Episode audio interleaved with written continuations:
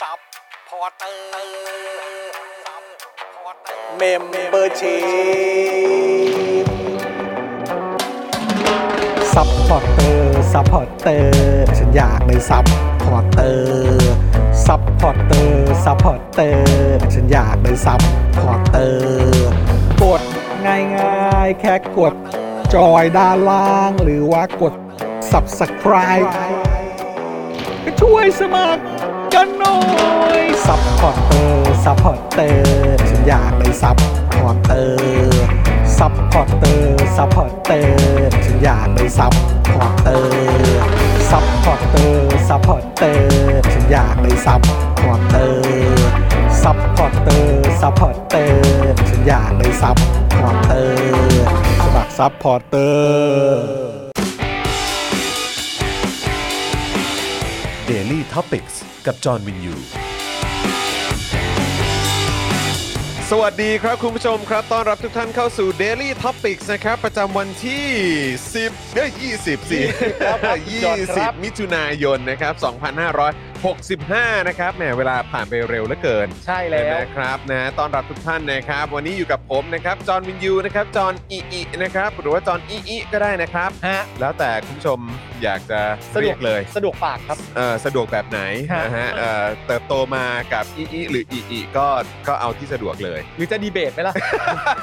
มันก็หนักไปนะ ดีเบตกันเลยไหมล่ะนะครับ แล้วก็แน่นอนนะครับวันนี้เอ่ออยู่ร่วมกับเรานะครับ คุณปาล์มบิมมาโดนต่อยนะครับ สวัสดีครับคุณผู้ชม Daily Topic ที่รักทุกท่านนะครับ สวัสดีครับคุณปาล์มครับ สวัสดีครับคุณจอห์นครับ นะฮะแล้วก็แน่นอนนะครับวันนี้พิเศษมากๆเลยนะครับ เพราะว่าต้อนรับการกลับมาครับนะฮะของอาจารย์แบงค์มองบนถอนในใจไปพลางๆนะครับ สวัสดีครับอาจารย์แบงค์ครั ผ บ มสวัสดีอาจารย์แบงค์นะครับผม ทำไมเป็นเสียงกรี๊ดล่ะ แน่นอกแน่นอก อ๋อแน่นอกอยู่ เวลาบอกให้หาซาวเนี่ย เออ ก็แบบหาให้ตรงกับตัวด้วย นี่ ไม่ใช่เห็นหน้าอาจารย์แบงค์แล้วจะต้องกรี๊ดอะไรขนาดนั้นไม่ คื ใช่ อก่อนก่อนเข้ารายการเนี่ยช่วงบ่ายเนี่ยผม อ่า ก็ส่งเข้าไปในกลุ่มใช่ไหม เออ เออบอกว่าอาจารย์แบงค์อย่าลืมเตรียมซาวมาด้วยนะ อ่า เตรียมซาวส่วนตัวมานะ เพราะแต่ละคนนี่เขาจะมีแบบเหมือนซาว ประจำตัว เออเป็นเหมือนแบบ อ่า เครื่องหมายการค้าของตัวเองอะไรแบบเนี้ย ใช่ เออใช่ไหมอย่างของพี่ใหญ่นี่ก็เป็นเสียงแบบเหมือนเสียงเสียงกีตาร์ป่ะ คือของ เออ ซาวพี่ใหญ่เนี่ยเป็นซาวกีตาร์แบบเหมือนดีดลงไปที เอ นึง อ อะ เอ แต่ อ มันได้ข้อสรุปรวมเป็นความรู้สึกของคนในประเทศอะ ได้เลยได้เลย ใช่ใช่ส่วนของบิวนี่ก็เป็นอีกแบบหนึ่งนะ บิลโบบะฮะ บิวบิวนี่จะโบะบะหน่อย บิวโบ๊ะบะเลยอะ ออมีหลากหลายนะครับ ครับผม นะจอร์นซีน่าอะไรก็มา แต่ว่าซาวของ นะฮะ บิลอันหลักเลยที่คุณผู้ชมชื่นชอบมากก็น่าจะเป็นซาวอยากรู้ความจริงไหมล่ะครับ ใช่ เลย ใช่ ชัด ใช่ เลย ใช่ถูกต้องนะครับนะเพราะฉะนั้นเดี๋ยววันนี้ก็มารอติดตาม ครับ นะครับว่าซาวในสไตล์ของอาจารย์แบงค์จะเป็นอย่างไร ครับ นี่ ผม นะครับเดี๋ยวคอยติดตามกันได้นะครับ ครับ อย่างไรก็ดีสวัสดีอาจารย์แบงค์นะครับ แล้วก็ ส ส วั วั ส ส ดี ดี ครับ คุณผู้ชมทุกท่านนะฮะต้อนรับเข้าสู่วันจันทร์นี่มันสัปดาห์ใหม่แล้วนะเว้ย สัปดาห์ใหม่แล้วครับ โอ้โห แล้วคืออย่างที่บอกไปว่าเออเวลามันผ่านไปไวเหมือนกันนะเนี่ย เร็ว แล้วก็จริง ๆ วันนี้เพิ่งเห็นปาเต้ปะเหมือนว่าจะเป็นปาเต้โพสต์มั้งใน Instagram ของปาเต้เนี่ย เอ่อตั้งข้อสังเกต อืม ว่าเดือนกรกฎาคมเนี่ย มีวันหยุดถึง 15 วัน เดือนเดือนหน้าเนี่ยเหรอ เดือนหน้าฮะ มีวันหยุด 15 วัน มี เลยเหรอ วันหยุด 15 วันครับคุณผู้ชม อ้าว อันนี้คือคือตามที่เห็นเห็นเอ่อปาเต้โพสต์นะ อ่า แล้วแต่ว่าผมผมยังไม่ได้เช็คทั้งหมด อ่ ว่าเออแบบแต่ละวันนี่มันคือยังไงอะไรแบบเนี้ยนะครับ แต่เดี๋ยวเดี๋ยวเดี๋ยวกันนะปึ๊บปึ๊บปึ๊บ วันอะไรบ้างวะเนี่ย ไม่รู้แต่ว่าคือหลายวันมากอะ่ะ นี่ อ่านี่ นี่ไง กรกฎาคม 65 เดือนที่มีวันหยุดราชการมากที่สุด โดยมีวันหยุดก็คือวันที่ 2 3 9 10 13 14 15 16 17 ฮะ 23 24 28 29 30 31 รวมทั้งหมด 15 วัน ครึ่งหนึ่งเหรอ จริงปะเนี่ย วันอะไรบ้าง รวมเส อะ ร์ทิตย์ด้วยปะ คงรวมด้วยล่ะครับ อ๋อ เอ โอ อ เค คงคงคงรวมแบบว่าที่มันคร่อมมะเหมือนแบบคร่อม ฟันหล่อ เออฟันหลอใช่ไหมเขาเรียกว่าฟันหลอ โอเค ใช่ไหมเออเป็นฟิลนั้น แต่คือแบบผมก็ช็อกอยู่ดีอะสิบห้าวันอะ เซิร์ชเลยสิ 15 กรกฎา วัน คมมีวันหยุดอะไร เออ ผมรู้แค่อาสาฬหากับเข้าพรรษา เออ คือผมก็เช็คเช็คในในเอ่อปฏิทินของออฟฟิศเนี่ย คือมันมันก็จะมีวันที่ที่ออฟฟิศก็ก็ไม่ได้นับด้วยนะ อ่า เออผมก็เลยไม่แน่ใจว่ามันคือเสาร์อาทิตย์หรืออะไรแบบนี้หรือเปล่านะครับ แต่ว่าก็ อ๋อ มันก็เยอะอะ ในที่ลงมีวันที่หนึ่ง เนี่ย ป่ะ สิบเอ่อไม่มี ไม่ เป็น มี ส ใช่ อ ไหม งสามมั้งรู้สึก อ่า แต่คืออย่างวันที่ 13เนี่ยเป็นเป็นวันอาสาฬหบูชา 14คือวันเข้าพรรษา อ่าฮะ ใช่ไหม แล้วก็เหมือนประมาณว่าวันที่ 15เขาก็เลยเหมือน อ๋อต่อเนื่อง ต่อเนื่องไปเลย อ่า แล้วก็เอ่อ28 เนี่ยก็เป็นวันเฉลิมพระชนมพรรษา ครับผม ครับผมนะฮะแล้วก็เอ่อ29 ก็เหมือนแบบหยุดต่อเนื่อง อ่า ใช่ไหมครับ เป็นอย่างนั้นไป นี่วันที่หนึ่งกรกฎาคมเขาบอกว่าเป็นวันลูกเสือแห่งชาติด้วยนะครับ เขาเออแต่แต่ก็คงไม่ใช่วันหยุดราชการมั้ง คงไม่ใช่ แต่ผมก็ไม่แน่ใจว่ามันหยุดต่อเนื่องมาจากอะไรอ่ะ โอ้ คือหมายถึงวันที่ 2 กับวันที่ 3 นะ ครับผม ที่เห็นที่เห็นป่าโพสต์เนี่ย 11 กรกฎาคมเป็นวันประชากรโลกครับ 9 กับ มันไม่ใช่วันหยุดราช 10 การ ก็ไม่ใช่วันหยุดราชการอีกอ่ะเออนะครับ เยอะจริง ๆ ครับ เยอะจริงๆ เยอะมาก นะครับเออคุณเวจเจตบอกว่าราชการได้หยุดแล้วเอกชนได้หยุดไหม เอกชนก็ เออ ก็อาจ หยุ จะ ดนะ ต้องแล้วแต่ครับ แล้วแต่บริษัท บริษัทด้วยหรือเปล่านะค ครั รับ บ คุณพวินถามว่าครูทอมหายไปไหนนะครับเออวันนี้ครูทอมติดภารกิจ คุณทำติดงาน ติด ค งา รั น บ ครับผม ฮะ เออนะครับ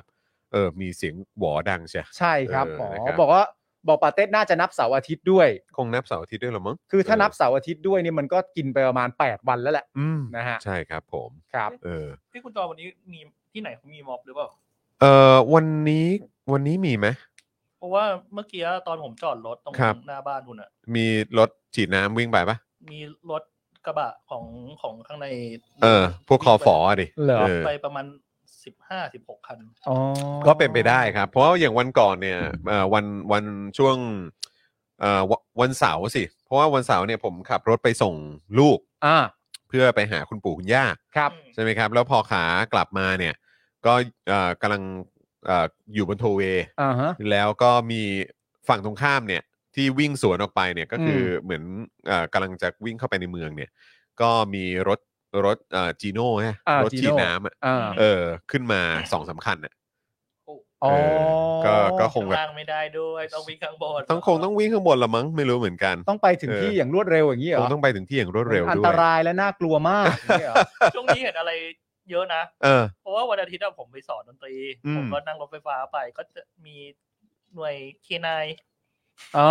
อ่ามีสุนัขดมกลิ่น อยู่บนรถไฟฟ้าใช่ไหมฮะ ขึ้นมาบนรถไฟฟ้า อ๋ เออ อครับ ผม ผม ผมก็เห็นเขาเขามีโพสต์คลิปอะไรอย่างงี้กัน อืม เยอะเหมือนกันนะ ลงทิกตอกทิกตอกอะไรอย่างเงี้ย ฮะ แบบพวกหมาตำรวจอะไรอย่างเงี้ยเออแบบ อ่า เอ้ยดูความน่ารักของนอนอะไรอย่างเงี้ย แล้วสุนัขน่ารักไหมฮะ สุนัขก็น่ารักฮะ แล้วคนจูงอะฮะ เอออันนี้ก็คงต้องต้องดูกันอีกที แล้วแต่คน เออต้องดูการปฏิบัติหน้าที่ โอ้จะบอกว่าแล้วแต่คนก็ไม่ได้ด้วย เออนั่นนะสิครับ แล้วแต่คนก็ไม่ได้ด้ว นั่ ย นน่ะ ก็ต้อง สิครับ ก็ต้อง คุณผู้ชม ก็ต้องดูกันไปอ๋อแต่ต้องบอกว่าสุดสัปดาห์ที่ผ่านมานี่ก็ ครับ เอ่อประเด็นคอฝอเยอะฮะ เยอะฮะ เยอะฮะ มี ประเด็น ทั้งภาพแบบเก็บได้ชัดเจนก็มี อ่าน นะครับ มีเอ่อประชิดจงเอ่อเอ่อประชิดตรงประชิดตัวอะไรแบบนี้ก็มีด้วยเหมือนกันเออมีเหมือนกันนะครับ จังหวะกำลังจับกลุมอยู่แล้วก็เอาโล่ขึ้นมาบัง อะไรอย่างงี้ เพื่อไม่เห็นว่าจับกลุมอะไรในขณะเดียวกันก็มีการบอกให้สื่อออกไปห่างๆด้วย เออซึ่งเราก็แบบว่า เยอะฮะ อะไรอ่ะ อะไรอะ เออเราก็มีความรู้สึกว่าอะไรอ่ะทำไมอ่ะเออ นี่เป็นประเด็นก็คือว่าทำไมฮะหน่วยทางแบบว่าแบบไอทีไซเบอร์อะไรเขาทำภาพเซ็นเซอร์ไม่เป็น นะฮะ เขาถึงขนาดก็ต้องเอาโล่ซึ่งเป็นภาษีประชาชนมาเซ็นเซอร์กันเองเลยเนี่ยโอ้โหอะไรวะเนี่ย อะไรกันนักหนา โอ้โห นะค ภา รับ ษีกูทั้งนั้น คุณสรศักดิ์บอกว่าพี่จอนครับช่วยสรุปเรื่องเกี่ยวกับพักก้าวไกล รอดยุบพักนะฮะ ครับ ที่กกตตีตกไป รู้สึกว่ามีอยู่หลายประเด็นเหมือนกันนะ สิบประเด็น สิบ ครับ ประเด็นใช่ไหมครับ แล้วท้ายสุดก็ ประเด็นครับ ยกยกหมดเลยใช่ไหมค ใช่ รับ ครับ นะฮะสวัสดีคุณสิงหชาตินะครับ สวัสดีครับคุณจอมคุณปาล์มและทีมงานทุกท่านครับ กลายเป็นสายย้อนหลังเต็มตัวแล้วครับ แต่ก็สนับสนุนตลอดครับ ขอบ ครับ คุณนะครับ สวัส ณ ดี งห ครัชาบติ ขอบพระคุณมากๆครับ สวัสดีป้าเอ่อป้าหมูด้วยนะครับนะฮะสวัสดีทุกทท่านเลยนะครับ สวัสดีคุณสราวุธด้วยนะครับ สวัสดีคุณอันสปอ k เคนนะครับเอ่อมีคนลง t ิ k t o k บอกคอฟอต่อยกันแย่งข้าวนี่จริงไหมอ่ะจริงเหรอ ผมยังไม่เห็นนะครับ มีด้วยเหรอ เออ ยังไม่เห็นนะครับ นะครับ อ่ะ ขอดูด้านบนหน่อยนะครับอ่ะสวัสดีคุณธีระนะครับเอ่อป้าใจด้วยใช่ไหมเมื่อกี้ ครับผม เอ่อป้าใจสวัสดีนะครับนะฮะ อืม คุณหญิงสวัสดีนะครับ คุณ FKFT คุณเวจเจตนะครับ เมื่อสักครู่นี้เหมือนเห็นคุณเอ่อธนาโนนมาแล้ว คุณ DK Blue Mountain มาแล้วนะครับ สวัสดีนะครับนะฮะคุณเดอะปักทูนะครับ สวัสดีครับมิสเตอร์พีคุณพิมพา นะครับ สวัสดีครับ คุณสบาย คุณวิทยานะครับ อ่ามากันเต็มเลยนะครับ ครับ ดี ผม เลยครับนะฮะใครมาแล้วรบกวนช่วยกดไลค์กดแชร์กันด้วยนะครับ คุณผู้ชม ใช่แล้ว แล้วก็ ครับ คอมเมนต์รายงานตัวกันนิดนึง อ่า เออนะครับว่ามากันแล้วเนอะ นะครับคุณผู้ชมนะฮะใครมาแล้วแสดงตัวนิดนึงนะครับ จะได้ทักทายกันได้ด้วย ครับ สวัสดีคุณโปรแกรมเมอร์หนุ่มไฟแรงด้วยนะครับ สวัสดีครับ คุณสิงห์ทองด้วย คุณแทนด้วยนะครับนะฮะโอ้ คุณชัยมงคลก็มา สวัสดี นะ ครับคุณชายมงคลครับ สวัสดีครับ คุณเข้าเข้าปุ้นหรือเปล่า ข้าวปุ้น นะครับ ใช่ บ ฮะ อกว่าให้เอ่ออัปเดตข่าวป่วยของจัสตินบีเบอร์ฮะ อ๋อ เหมือนเขาไปโดนไวรัสอะไรสักอย่างใช่ไหมเออ ผมยังไม่ได้ดู ผม คลิป เข้า ที่เขาไลฟ์เลยอะ เข้าใจว่าเหมือนเขาอ่ะไปไปโดนไวรัสอะไรสักอย่างแล้วก็เลยเหมือนทำให้เหมือน ใบหน้าซี ใบ กห ห นึ่ง น้า ใช่ไหม แบบซีกหนึ่งแบบเหมือนเป็นเป็นแบบ เหมือนควบคุมกล้ามเนื้อไม่ได้ ชาหรืว่าอะไร สัก แบ ย่า บ ง นี้ เออ ใช่ไหมฮะเออครับ ยังไงก็หายไวๆนะ เพราะก็มีคนรอดูคอนเสิร์ตเขาเยอะเลยนะครับ ครับ ผมหายบายบายนะจัสตินนะครับ ผม ครับผม นะฮะเอ่อคุณดีเคบอกว่าไลค์กับแชร์เรียบร้อยโอเค ขอบพระคุณมากๆเลยนะครับรบกวครันบ คุณผู้ชม ผม ไลค์ด้วยแชร์ด้วยนะครั ครับบผมนะครับ คุณจูนบอกว่าเป็นงูสวัสด์ค่ะ เออ อ้าว เออช่วงนี้คนเป็นจูนเอ้ย เออคนเป็นจูน คนเป็นงูสวเออคนเป็นงูสวัสด์กันเยอะเหมือนกันนะเนี่ย อ๋อเหรอฮะ เออครับผมเนี่ยคุณคุณเอ่อมีแฟนรายการของเราก็ก็เป็นกันหลายท่านนะ อ๋อไม่ใช่เขา อะไร อธิบายให้เราฟังว่าจัสตินบีเบอร์เป็นงูสวัสด อ๋อนั่นคืองูสวัสด์เหรออ๋ อ่า อโอเคเออแต่ว่าก็คือมีแฟนรายการของเราเป็นงูสวัสด์ จ เหมื ริ อง นกัน ๆด้วยอ๋อเหรอ ใช่ ครับผม ผม อ๋อโเ อันนั้นคืองูสวัสด์เหรอ คุณจูน เหรอ ใช่ไหม ฮะ อันนั้นมันคืออันนั้นอันนั้นคือคือเป็นงูสวัสด์ใช่ไหมฮะ ครับอ๋อ แบบนั้นคือเรียกว่างูสวัสดิ์ใช่ไหม โอเคโอเคโอเค เออนะครับ อ่ะนะครับคุณผู้ชมก็ถ้าสมมติว่าใครเป็นแฟนคลับของคุณจัสตินบีเบอร์ก็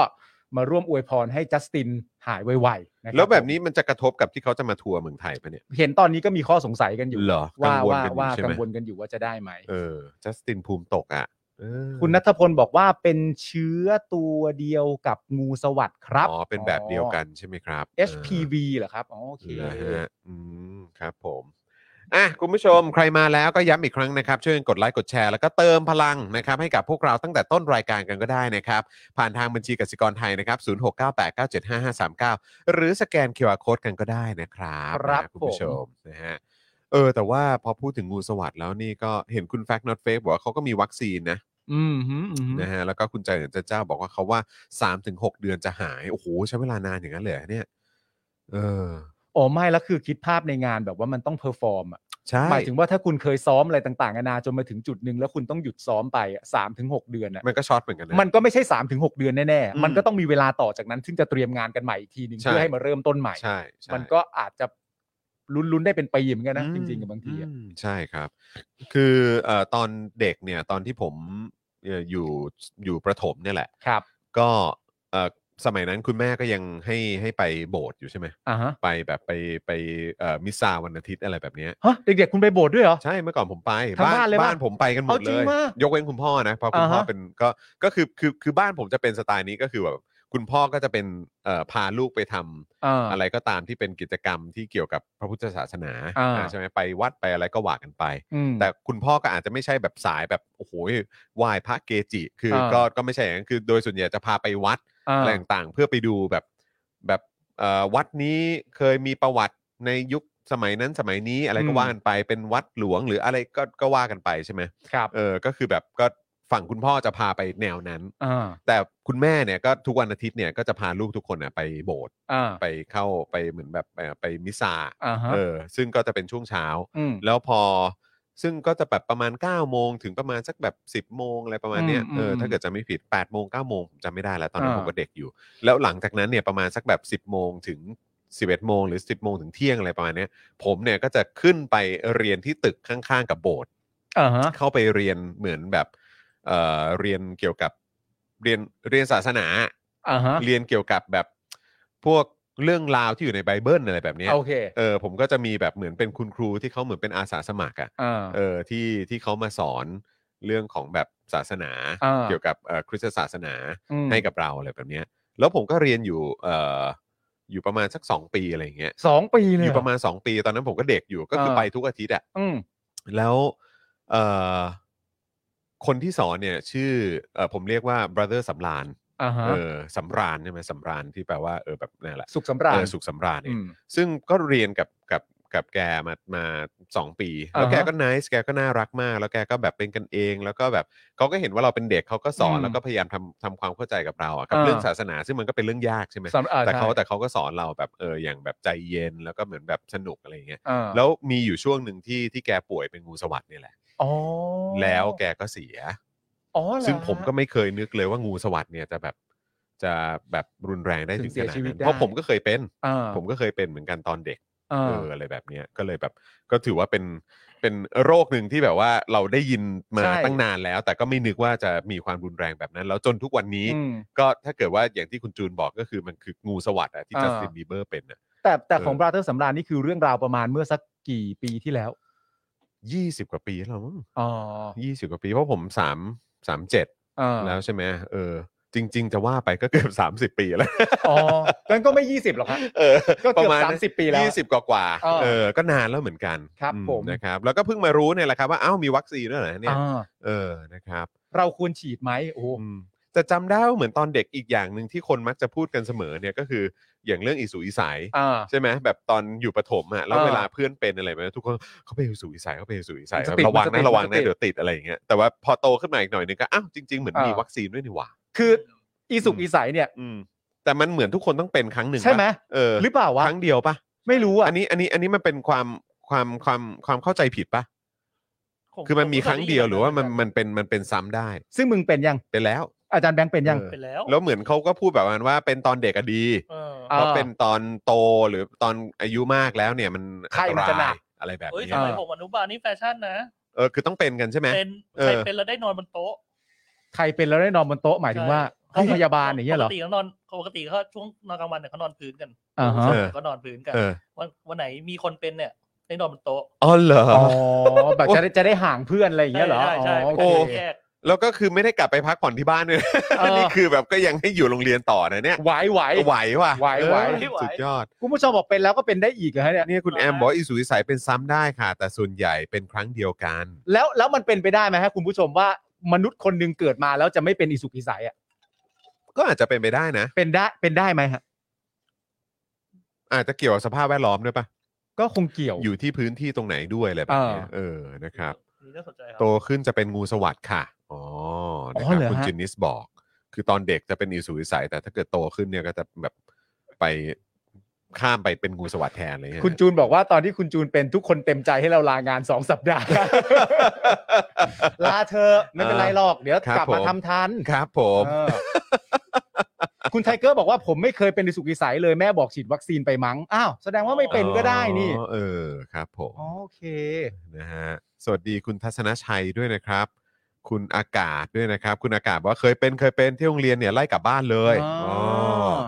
คุณ amazing striker ใช่ไหมฮะ สวัสดีครับนะฮะคุณ S Chris บอกว่า หมอพื้นบ้านที่ไม่ได้จ่ายยาตัวนี้เนี่ยนะครับไปร้านขายยาหรือหาหมอชัวร์กว่า หรือปล่อยให้ไว้ให้หายเอง แต่อาจจะทิ้งแผลเป็นอ๋อคือหมายถึงงูสวัสด์ใช่ไหมฮะ อ่าอ่าอ่าอ่าอ่า อืม โอ้ยหลายคนก็ยังไม่ได้เป็นเนี่ย เอ สามสิ อ บสี่แล้วยี่สิบสี่แล้วก็ยังไม่เป็นก็ ใช่ มีนี่นะ ใช่ใช่ อ่า อันนี้ไง โเ คุณคุณ Amazing Striker บอกว่าอะไรนะ ผม 3 4 แล้วยังไม่เคยเป็นเลยสักอย่าง อ๋ออ๋ ครับผม ก็ดีแล้วครับ เออนะฮะแต่ว่าถ้าถ้าป่วยหรือเป็นอะไรขึ้นมาก็ดูแลสุขภาพกันด้วยนะครับผม ครับผ นะ ม ฮะคุณจิรนาบอกว่ายังไม่เคยเป็นเลยค่ะฉีดวัคซีนตอน ไหนอะหาไม่เจอ ตอน ฉีดวัคซีนตอนมัธยม 2 เข็ม อ๋ออ่ าโอเคนะครับ เออใช่ คุณไทเกอร์บอกว่าแต่ก็กลัวเป็นนะตอนโตเห็นโดนขู่ไว้เยอะ ใช่ใช่เด็กๆเรา ใช่ เราพูดขู่ไว้เยอะ ว่า ใช่ จะเป็นตั้งแต่เด็ก คื ก็ ผ ดี ม แล้ ก็ ว ไม่รู้ว่ามันคือมันมันมันคือเป็นคล้ายๆ เป็นคำปลอบใจหรือเปล่านะ เออว่าแบบ เหมือน ไม่ เป็นคำไม่เป็นไรเดี๋ยว ไม่เป็ ก็ นไร หา ลู ย ก นะเออ พอลูก เป็น เป็น ตอนเด็กก็ดีกว่าลูก อันเนี้ยที่ลูกเป็นนะไม่มันเบานะลูก เออ ถ้าเป็นตอนตอนโตตอนอายุมากเนี่ย มันจะแบบหนักนะลูก อ่า เออเป็นตั้งแต่เด็กแล้วเป็นครั้งเดียวด้วยอะไร ใช่ แบบนี้ คุณก็ เออ ครั้งเดียวป่ะสรุปแล้ว เท่าที่จำได้ ก็ครั้งเดียวนะเออแต่ผมก็ไม่รู้ไงว่าเออแบบมันหรือว่าไอ้ครั้งอื่นๆ ผมเป็นโดยไม่รู้ตัวหรือเปล่าหรืออะไรแบบ แต่ นี้ บังเอิญไม่ได้นับมัน เอ ว่า อ ว่าเป็น อะไรแบบนี้ อ่าน นะครับตอนเป็นตอนโตแผลจะหายแผลเป็นจะหายยาก อืม เออครับผม ครับ เออ ผม นะฮะโอ้โหรายละเอียดเรื่องงูสวัสด์แล้วก็เอ่ออิสุอิสัยนี่ ฮะ หลายคนนี่แม่นนะฮะแม่นแม่น เราเริ่มต้นจากจัสตินบีเบอร์ใช่ไหม เออจัสตินบีเบอร์มา พา ตร เรา ง มา นี้ได้ไงเนี่ย เออ โอเค ครับผมนะฮะ อ่ะคุณผู้ชมครับใครมาแล้วก็ย้ำอีกครั้งช่วยกดไลค์กดแชร์นะครับแล้วก็เริ่มต้นรายการแบบนี้ช่วยกันเติมพลังเข้ามาก่อนนะ ครั ฮะ บผม เติมพลังกันเข้ามาตั้งแต่ต้นเพราะวันนี้ก็มีข่าวคราวมาอัปเดตคุณผู้ชมเพียบเลยนะครับ อ่า นะฮะก็แน่นอนก็จะมีเอ่อที่เราอัปเดตนักกิจกรรมถูกดำเนินคดีทางการเมือง อันนี้ก็ต้องพูดถึงกันนะครับ เพราะว่านี่ก็มาแบบแน่น ๆ เลยนะครับนะฮะมีหลายเรื่องหลายประเด็นที่ต้องจับตาดูกัน แล้วก็อีกเรื่องหนึ่งนะฮะก็เกี่ยวกับค่าครองชีพของเราด้วยแหละ ใช่ นะครับ แล้วก็เงินในกระเป๋าของเออหลาย ๆ ท่านที่กระทบแน่นอนกับค่าเดินทาง ครับผม นะครับแล้วก็ความลำบากนะฮะ อืม ในการใช้ชีวิตในยุคสมัยที่น้ำมันแพง ครับ นะฮะหนึ่งกรกฎาคมนี้ครับ รถโดยสารไทยกว่า 27 บริษัทเนี่ยลดเที่ยววิ่งกว่า 80%นะครับ สาเหตุก็มาจากการที่ราคาของน้ำมันดีเซลเนี่ยมันพุ่งขึ้นมานั่นเอง มันไม่ไหวนั่นแหละครับ มันไม่ไหวครับ มันไม่ ผ ไหวแล้วครับ นะครับนะแล้วก็ยังมีประเด็นเรื่องของ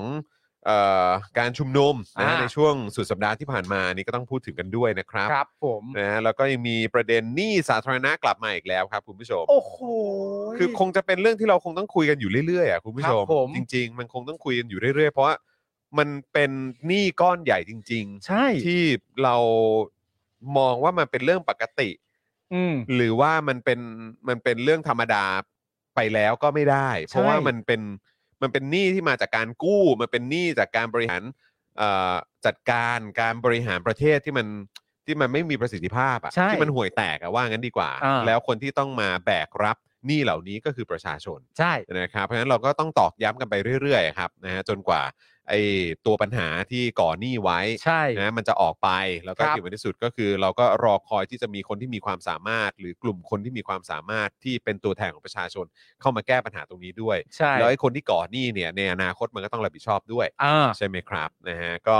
เอ่อหนี้สาธารณะยุครัฐบาลประยุทธ์เนี่ยทะลุ 10 ล้านล้านแล้วนะครับ ครับ แล้วเดี๋ยวเราจะมาย้อนดูสถิติหนี้สาธารณะไทย 2 ปีหลังนะครับ ครับ ทำสถิติสูงสุดเป็นประวัติการณ์นะครับ เขาทำแบบนี้เพราะอะไรรู้ไหมฮะ ทำไมฮะ เขาอยากให้เราเลือกแซวว่า 9 ล้านล้าน อ่ะ ให้เป็น 10 ล้านล้าน ให้เป็น สักที 10ล้านล้าน สิบล้าน แม่งเลย ล้านสักที เปลี่ยนอได้อ แล้ว มึงเปลี่ยน มึงเปลี่ยน ครับ คำแซว ผม กูได้แล้ว ก็ต้องให้มันเหมาะกับยุคสมัยอะนะ ใช่ เ มันต้อง ครั เหมาะกัน ผ ด้วยครับ เก้าล้านล้านนี่แบบอืมมันไม่ได้แล้ว ไม่ได้แล้วนะครับ สิบล้านล้าน สิบ แท ล้านล้านเนื่องจากว่าหนี่มันสูงขึ้น เออนี่มันสูง อ่าหนี่ ขึ้น สูง ครับ ขึ้น นอกนั้นก็ไม่เกี่ยวกับอะไรนะค ไม่ รับ เกี่ยวกับอะไรหรอก ครับ เอ ผม อครับ ฮะ นะฮะแล้วก็อีกเรื่องหนึ่งนะครับ จีนออกมาประนาม WHO หลังระบุว่าเชื้อโควิด -19 อาจหลุดออกมาจากแลบที่จีนนะครับ คือจีนออกมาประนาม ประนามเลยครับ จีนออกมา เฮ้ย ประ พูด นาม งี้ได้ไงวะ จีนออกมาประนามตอบโต้ หรือพูดงี้ได้ยังไง เขาพูดอย่างนี้เหรอ เฮ้ you cannot say that นะ อ้วไม่พอใจ เออ อ้วไม่พอใจนะ เสื้อเช้า เออ สวยอ่ะ ทำไม WHO ถึงมาถามหาข้อมูลลักษณะแบบนี้ เออ ซึ่งถ้าคุณผู้ชมเห็นจริงๆเนี่ย ผมมีความรู้สึกว่าการถามหาข้อมูลของ WHO มันก็มีความจำเป็นสูงมากนะ อยู่แล้วครับ ก็ก็ในเมื่อเชื้อโรคตัวเนี้ย อืม มันยังอยู่อ่ะ อืม แล้วคุณก็พยายามที่จะแงะกันไปให้ถึงต้นต่อให้ได้ มันก็ต้องหาไงน ผมก็ แล้ว ไม่รู้ว่าจีน อืม จะโวยวายแต่กับเรื่องนี้ทำไม มันเหมือนกับที่แบบเวลาเราดูหนังเนอะเราก็ เออ จะต้องแบบหาอะไรนะ patient zero ใช่ไหม ใช่ เออเหมือนแบบคนไข้คนแรกอะ เออ เออที่ติดเชื้อตัวเนี้ย ใช่ เออใช่ไหมมันก็คือเหมือนแบบ มันก็เป็นการสืบสืบสวน ใช่ หาแบบต้นตอ อ่า ของไอ้ไวรัสตัวเนี้ย อ่า คือมันก็ต้องตามหาไงซึ่ง อ่า วันก่อนผมนั่งตามข่าวหรือว่านั่งฟังความคิดเห็นแบบจากแบบพวกเอ่อแบบในในฝั่งของต่างประเทศอะ่ะ อืม เขาก็ยังวนเวียนกลับมาเรื่องนี้นะฮะ อ่า เรื่องของว่าการที่มันหลุดออกมาจากแลบเนี่ย อ่า แล้วทุกคนก็ยังแบบว่าก็ไม่ให้ตรวจแบบนี้ก็จะให้คิดยังไงล่ะมันก็ ใช่ คือไม่ให้ไม่ให้แบบทีมงานของ WHO หรือว่าของ อ่า แบบองค์กะเอ่อองค์การสหประชาชาติอะไรเข้าไป อ่า อะไรแบบเนี้ยมันก็แบบ ก็คุณบอกว่าคือคุณยืนยันโดยที่แบบว่า อ่า ไม่เปิดโอกาสให้คนเข้าไปตรวจ อ่า อย่างอิสระ อ่า เออแบบนี้มันจะให้มีความเชื่อใจในในการพูดของคุณได้ยังไงวะ ใช่ ว่าบอกว่าเฮ้ยไม่มีไม่มีมันไม่มีทางมาจากที่นี่แน่นอนมันมาจาก ใช่ ต่างประเทศต่างหากมันมาจากแบบรู้สึกล่าสุดมีการพูดว่าจริง ๆ แล้วเป็นแลบของสหรัฐที่อยู่ในยูเครน อ่า ปล่อยเชื้อตัวนี้หลุดออกมาหรืออะไรอย่างเงี้ย มันมันมันมีประมาณสองสามที่ มันมีหลายแบบทฤษฎี ซึ่งส ที่ อง เขา สาม ก็ ที่ พยายามจะแบบว่า ใช่ โยนกันออกไป ซึ่งสองสามที่เหล่านั้นเนี่ยโดย อืม หลักๆ แล้วของที่จีนพยายามตอบโต้เนี่ย ครับ มันก็แน่นอนว่ามันเป็นของสหรัฐอเมริกานั่นแหละ ครับผม นะครับผมประมาณประมาณต้องการจะบอกว่า เฮ้ย เออ ใช่กูเปล่า ใช่พวกกูแน่เปล่า ชั่ววะมาพูดอย่างเงี้ย มึงพวกมึงเองอะเปล่า เออ เออ ก็งงกันไปงงกันมา แต่ว่า อย่างไรก็ดีผมมีความผมในความรู้สึกผมอะ ครับ ผมมีความรู้สึกว่าการหาข้อมูลของ WHO อะ อืม มันก็แฟร์นะ ครับ มันก็ต้องหา ก็มันก็ต้องหาสิก็มันก็ต้องมีคำตอบสิ ใช่ เออ แต่นี่ไม่ได้ และคือประเด็นก็คือ WHO ก็ไม่ได้กล่าวประนามหรืออะไรต่างๆนานาด้วยนะ คือ เออ ขอข้อมูลเป็นเอกสารจากอันนี้หน่อยมั that's น the ยังไง point that's the point เพราะจุดเริ่มต้นขึ้นมาคนทั้งโลกก็อู่ฮั่นอู่ฮั่นอู่ฮั่นกัน เอ ใช่ อ ไหม ใช่ เพราะฉะนั้นก็แบบว่ากูก็ขอหน่อยสิ ใช่ไงก็กูต้องการความชัดเจน โอ้ อื ไม่เป็นไรหรอกครับ นะ ยังไงเรา ค ก็ บ ว่าจีนไม่ได้หรอกครับ ฮะ นะครับผ คุณ ม เจมส์บอกว่าไม่ verify ไม่ verify แต่ได้ข้อสรุปเฉย น่าเชื่อถือมุกมวก น่าเชื่อถือมุกมากๆเลย ครับ คุณ play kite with right hand นะครับ สวัสดีครับ พี่จอนพี่ปาล์มเอ่อเพิ่งเลิกงานเลยครับกำลังจะขับรถกลับบ้าน โอ้โห อ่าขับรถดีๆ นะ ขับรถ นะค ดี บ วันนี้รถไม่ติดไม่ติดมากฮะวันนี่รถไม่ติดมาก เออก็ก็ ใช่ ก็ก็พอไหวอยู่ พอไหวอยู่ นะครับ คุณโทโยโทมินะครับ บอกว่าก็มันเกิดที่จีนก่อนจริง ๆ นี่หว่า แล้วจะให้เขาไม่บอกว่าเกิดที่จีนได้ยังไง แต่จีน เ อาจจะไม่ได้เชื่อแบบนั้นไงฮะ อ่าใช่ครับ มันก็ ผ เป็นรูปแบบของฐานข้อมูล เออครับผม ที่องค์กรอ่ะอนามัยโลก อืม WHO เขาก็มีของเขา ครับผม จีนเขาก็มีของเขาใช่ไหม ใช่ครับผม มันก็อาจจะได้สืบสวนและเจอข้อมูลคนละชุด ใช่ ใช่ไหม ก็ทำไงได้อะ ก็แล้วแต่คุณผู้ชมว่าคุณผู้ชมจะเอ็นเอียงไปทางฝั่งเชื่อถือแบบไหน แต่เอาข้อมูลทั้งสองฝั่งมาประกอบกันก็ดี ใช่ครับ นะครับผมอย่างไรก็ดีอย่าด้อยค่า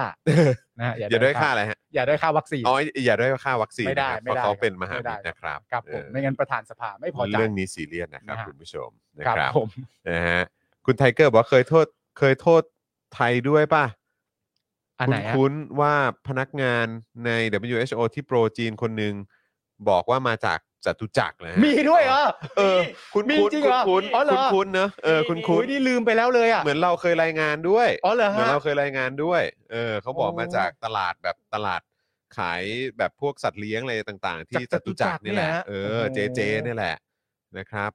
คุณ Brick Box นะครับ บอกว่ามันเริ่มแรกก็ต้องสงสัยเป็นธรรมชาติ แถมไม่มีหลักฐานมาหักล้างด้วยเอออนะครับนะฮะสวัสดีคุณลีด้วยนะครับ สวัสดีคุณลีนะครับ สวัสดีคุณลีนะค คุณ รั โซ บ ฮอตด้วย คุณสีวะด้วยนะครับนะฮะอ่ะคุณผู้ชมก่อนเอ่อก่อนที่เราจะไปเข้าเนื้อหาข่าวกัน ครับผม เรามาขอบคุณผู้สนับสนุนใจดีของเราก่อนดีกว่า ครับ นะ ผ ครั ม ที่เป็นสปอนเซอร์แบบรายวันของเรานั่นเองนะครับส่วนคุณผู้ชมนะครับที่อยากจะสนับสนุนพวกเรานะครับ ก็สนับสนุนพวกเรามาได้ผ่านทางบัญชีกสิกรไทยนะครับ0698 975 539 หรือสแกนเคอร์โคดก็ได้นะครับ ใครดูในมือถือตอนนี้ก็แคปหน้าจอเอาไว้นะครับ แล้วก็เอาตัว QR code ที่อยู่ในภาพแคปหน้าจอเนี่ยไปสแกน ครับ ในแอปโมบายแบงกิ้งก็ได้ ใช่ครับ นะแค่นี้ก็สามารถเติมพลังให้กับพวกเราได้แล้วนะครับนะ ใช่ สะดวกมาก ครับ เลย ผม นะครับแล้วก็นอกจากนี้นะครับเราก็มีผู้สนับสนุนแบบรายวันของเราด้วย ใช่แล้ว ซึ่งเราก็มีสล็อตนะครับที่คุณผู้ชมสามารถมาซื้อโฆษณากันได้ วันละ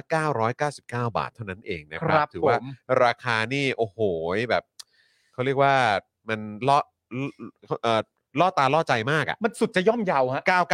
อ่ะ 999 วัละเออนะครับ แล้วถ้า โอ้โห เกิดว่าซื้อเป็นรายสัปดาห์เหมาเลยทั้งอาทิตย์ มีส่วนลด มีส่วนลดให้เหมาทั้งเดือนก็มีส่วนลดให้ด้วยเหมือน ครั กับ น ผม นะครับนะหรือว่าถ้าอยากจะไปซื้อในเจาะข่าวตื้นก็ซื้อได้ด้วยเหมือนกันนะ ตอนนี้กำลังฮอตพอสมควรเลย ครับ นะ ผม ครับนะ มาเริ่มกันเลยครับคุณผู้ชมครับ เริ่มกันที่โทมิเกียวซานะครับ เกียวซา80 ปีตำนานแห่งความอร่อย เกียวซาหน้าหลากหลายนะครับ จะสั่งออนไลน์ก็ได้นะฮะ ทาง Line แอดแอดโทมิเกียวซานะครับ สั่งผ่านไลน์แมนหรือ Grab หรือโรบินฮูดก็ได้ครับ สะดวก หรือว่าโทรไปที่ 089 925 1892 นะครับผม โอ้โห หน้าหลากหลายมากนะฮะอย่างที่คุณจรแนะนำเริ่มต้นจากหน้าคลาสสิกก่อนก็ได้ คือผมมีความรู้สึกว่าเริ่มต้นเนี่ยใคร อ่า ที่ยังไม่เคยสั่งเนี่ย อ่า หรืออาจจะยังไม่เคยไปทานที่ร้านเนี่ย ผมว่าเมนูแรกยังไงก็ตามก็ควรจะเริ่มที่ออริจินอล คิดเหมือนกัน ใช่ไหม คิดเหมือแล้วถ้านกันเกิดว่าคุณอยากจะไปสายแบบแซ่บๆเผ็ดๆหน่อยอ่ะ อ่า ก็ไปหมาล่า ไปมาหมาล่าต่ เอออใช่ไหมหรือว่าอ่ะถ้าเกิดว่าชอบแบบความเข้มข้น อ่า อะไรแบบเนี้ยก็ไปที่พวกแบบชีส เป็นชีส อะไรแบก็บ ได้ นี้หรือว่าถ้าเกิดว่าชอบแบบเออให้มันมีความนึกถึงแบบญี่ปุ่นอะไรแบบเนี้ยเออแหมอยากกลับไปเที่ยวญี่ปุ่นจังเลยอะไรเงี้ย อ่า ก็เอาเป็นเออเขาเรียก ห ว่า น้า อะไรเป็น ทาโกยากิ ทาโกยากิ อ่า อะไรแบบนี้ก็ได้ด้วย หรือถ้าคุณผู้ชม นะรับ ซึ่งหลาย ๆ คนเดี๋ยวนี้ก็เป็นก็คือเป็นชีสเลฟเวอร์ โอ้ ก็ดับพวกชีสไปเลย มันได้มาก นะ ครัฮะบมันได้ มัน มาก ได้ คุณผู้ช จริ ม งๆนะครับ สั่ง ผม มานะโทมิเกียวซ่านะครับ ครับผมต่อกันที่ร้านตั้งฮกกีบะหมี่กวางตุ้งครับ ทางร้านตั้งฮกกีฝากขอบพระคุณคุณลูกค้าที่ตามมาจากรายการ Daily Topics ทุกท่านมาณโอกาสนี้ด้วยนะครับผม ก็แน่นอนฮะสุดสัปดาห์ที่ผ่านมาก็มีคุณผู้ชมรายการของเรา แท็กมาอีกแล้ว แท็กมาอีกแล้ว แท็กมาอีกแล้ว นะครับ ก็ อืม จริง ๆ ก็มีคนไปอยู่ตลอดนะฮะแล้วก็ โอ้โหตลอดเวลาครับ ตลอดเวลาแล้วก็หลากหลายเมนูนี่ก็ต้องบอกว่าเอ่อทีเด็ดฮะ ทีเด็ด ทีเด็ดฮะ ไม่แล้วแบบวันก่อนนะผมก็แอบสั่งมาเหมือนกัน อ่า เอ่อสั่งมาทานที่บ้านนี่แหละคือหลักๆ คืออยากกินเกี๊ยวซ่า อ่า เอ่อเอ่อเขาเรียกอะไรเกี๊ยวเกี๊ยวเอ่อเกี๊ยว เกี๊ยวทรงเครื่อง เกี๊ยวทรงเครื่องโทษที อ่า ไปจำสลับกับโทมีเอ่อเกี๊ยวทรงเครื่องอยากกินอยู่แล้วแล้ว ครั ก็ บ คือแบบว่าอ่ะก็สั่งมาแล้วพอดีคุณแก้วก็บอกว่าเฮ้ยอยากกินเอ่อกะเพราหมูกรอบ อ่าอยากกินเมนูกะเพราหมูกรอบ ก็เลยแบบว่าแอบสั่งหมูกรอบ มา จากตั้งโงกี่มา ด้วย แล้วก็ เออ เอามาทำเป็นกะเพราหมูกรอบ คุณผู้ชมครับ ผมคุกเข่าลงกับพื้น เออ แล้วก็แทบจะแบบว่าแบบขอบคุณพระเจ้าที่มีหมูกรอบจากตั้งฮกกี่ ไปเชี่ยเป็น เพราะมันอร่อยมากเลยอร่อยมาก ที่ดีว่ะ อร่อยมากอร่อยม คือการที่เราตามเจอหมูกรอบที่เรามีความรู้สึกว่าอร่อย เออ คือโอเค เมนูกะเพราหมูกรอบเนี่ย เออ มันเป็นเมนูชั้นเลิศอยู่แล้วแหละ ใช่ แต่ว่าการที่จะเป็นอย่างนั้นได้เนี่ย มันต้องเจอหมูกรอบ มันต้องเจอหมูกรอบ ไง ที่คุณถูกใจ ซึ่งมันมีรายละเอียดว่าโอเค หมูกรอบเอ่อมันมันมันกรอบ อ่า แต่ว่ามีความนุ่มอยู่ข้างในไหม อ่า อ่า แล้วก็แบบต้องไม่อมน้ำมัน อ่า ใช่ไหมเออแล้วก็แบบว่ามันกำลังนิ่มแบบพอดีอะไรแบบเนี้ย อ่า คือมันมันต้องมีความลงตัวตรงเนี้ย อ่า ซึ่งเราไปเจอในของตั้งฮกกี่ไง ใช่ ใช่ไหม ใช่ เออ เฮ้ย จริงๆ จอน คุณผู้ชม มึงแม่ง เห็นไหม เฮ้ย ต้องขอบคุณแก้วสิ ต้องขอบคุณแก้ว แก้วเก่งมาก แต่มันเป็น ลยว่ะ เรื่องของการ mix and match เฮ้ยสุดยอด เออ จริง ๆ นะครับ ครับผม ไปตามกันได้นะครับ ไป ไปกินกันได้ ไป นะครับ โดนกัน ร้าน ได้ครับ ตั้งฮกกี่นะครับผม ครับผม ต่อกันที่ XP Pen นะครับเมาส์ปากการะดับโปรที่มือโปรเลือกใช้ราคาเริ่มต้นไม่ถึงพันครับ เข้าไปดูได้ที่ Facebook XP Pen Thailand ของเขาดีจริง ๆ นะครับ ของ ผม ดีจริงๆครับใคร ได้ เป็ รับ นสาก าย ร เอ่อดิจิทัลอาร์ต ใช่ นะฮะก็ต้องไปโดนกัน และคุณผู้ชมในรายการเราที่เป็นสายดิจิทัลอาร์ตก็มาการันตีด้วยนะครับ ว่าใช้ดีจริง ๆ และราคาเริ่มต้นไม่ถึงพันนะค ใช่ รับ นะครับ คือของที่ราคาย่อมยาวและคุณภาพดีอ่ะมีอยู่จริงที่ ครับ XP ผม Pen เนี่ยแหละครับผ ถู ม กต้องครับผมต่อไปครับผมคือร้านอาหารที่คุณจรไปกินแล้วไม่ชวนผมนะ ฮะ ก็คือคินนิคุครับ คินนิคุข้าวหน้าเนื้อญี่ปุ่น และข้าวหน้าหมูญี่ปุ่นสไตล์โฮมเมดค ครับ รับผม สูตรจากคุณยายชาวญี่ปุ่นแท้ๆเลยครับ อ่ เข้าไปดูได้ที่ Facebook IG คินนิคุเกี่ยวด้งนะครับผมทางร้านขอขอบพระคุณลูกค้าที่ตามมาจากรายการ Daily Topics ที่มาอุดหนุนที่ร้านทุกท่านนะครั อื บ ม เป็นยังไง คือ ฮะเป็นยังไงฮะ เมื่อช่วงคือคือจริง ๆ ผมคุ้นเคยกับเมนูของของคินิคุอยู่แล้ว ถูก ใช่ไหมแต่ว่าปกติที่ทานเนี่ยก็จะไปทานที่สาขาเอ่ออ่ะอารี อ่า เมื่อก่อนนะจริง ๆ แล้วมีที่เอสพนาดด้วยนะ อ๋อเหรอฮะ เอสพนาดรัชดา ถ้าเกิดผม อ่า จำไม่ผิดนะ อ่า เออเขาเขาเข้าใจว่าเขาเคยมีสาขาตรงนั้นแต่ อืม แต่เอ่อไม่รู้ตอนนี้ยังมีอยู่หรือเปล่า แต่เอ่อผมอะไปลองที่เอ่อสาขาปฏิพัฒน์มา ครับ แล้วก็รู้สึกว่าแบบ เออมันผมมันมันจะมีลานจอดรถอยู่ อืม ห่างจากตรงตัวร้านเนี่ยประมาณสักแบบ สักเท่าไหร่สัก 50 เมตรเองมั้ง อ่าฮะ เออ ฮะ ก็เข้าไปจอดปุ๊บแล้วก็เดินเดินมาทานที่ร้านได้ โอ้ยแจ๋ว แล้วแถวนั้น เลย ก็จะมีแบบพวกขนมขนมอะไรต่างๆ ที่คุณสามารถแบบเอ่อแวะซื้อข้างทางอะไรต่างๆได้ อ่า ด้วยเหมือนกันอย่างเงี้ยตรง อ่า พื้นที่ตรงปฏิพัฒน์ในช่วงสุดสัปดาห์ที่ผมไปมาเนี่ย ผมรู้สึกว่ามัน อืม เริ่ม มันเริ่มมีความแบบ มันดูฮิปฮิปๆอ่ะ อ่าอ่าอ่า ผมรู้สึกว่าบรรยากาศมันเริ่มมาแล้ว ผมก็ อืม ไม่แน่ใจมันอาจจะเป็นมาก่อนหน้านี้แล้วแหละ อ่า แต่ด้วยโควิดด้วยมั้ง แต่ อืม คือตอนเนี้ยมันเหมือนมันเหมือนเริ่มมีมีมีความเขาเรียกว่าอะไร มีความตื่นตัวกันมากขึ้นในพื้นที่ตรงนั้น ร้านเรืออะไรต่างๆ เริ่มมีมาเปิดที่มันหลากหลายมากขึ้น อืม คอฟฟี่ชงคอฟฟี่ช็อปอะไรต่างๆก็มีด้วยเหมือนกัน อ่า เพราะฉะนั้นก็คือแบบเออใครใครที่ว่างๆเนี่ยผมครับ ว่าพื้นที่ตรงปฏิพัฒน์หรืออา จะไปตรงอารีเนี่ยก็ อืม เป็นพื้นที่ที่น่าเดิน แจ๋วเหมือนกัน าชิลเหมือนกันนะ อ่า ะไรแบบนี้ โอ นะ เคครับ คินนิคุนะฮะคุณผู้ชมครับ ข้าวหน้าเนื้อญี่ปุ่นและข้าวหน้าหมูญี่ปุ่นนะครับ อืม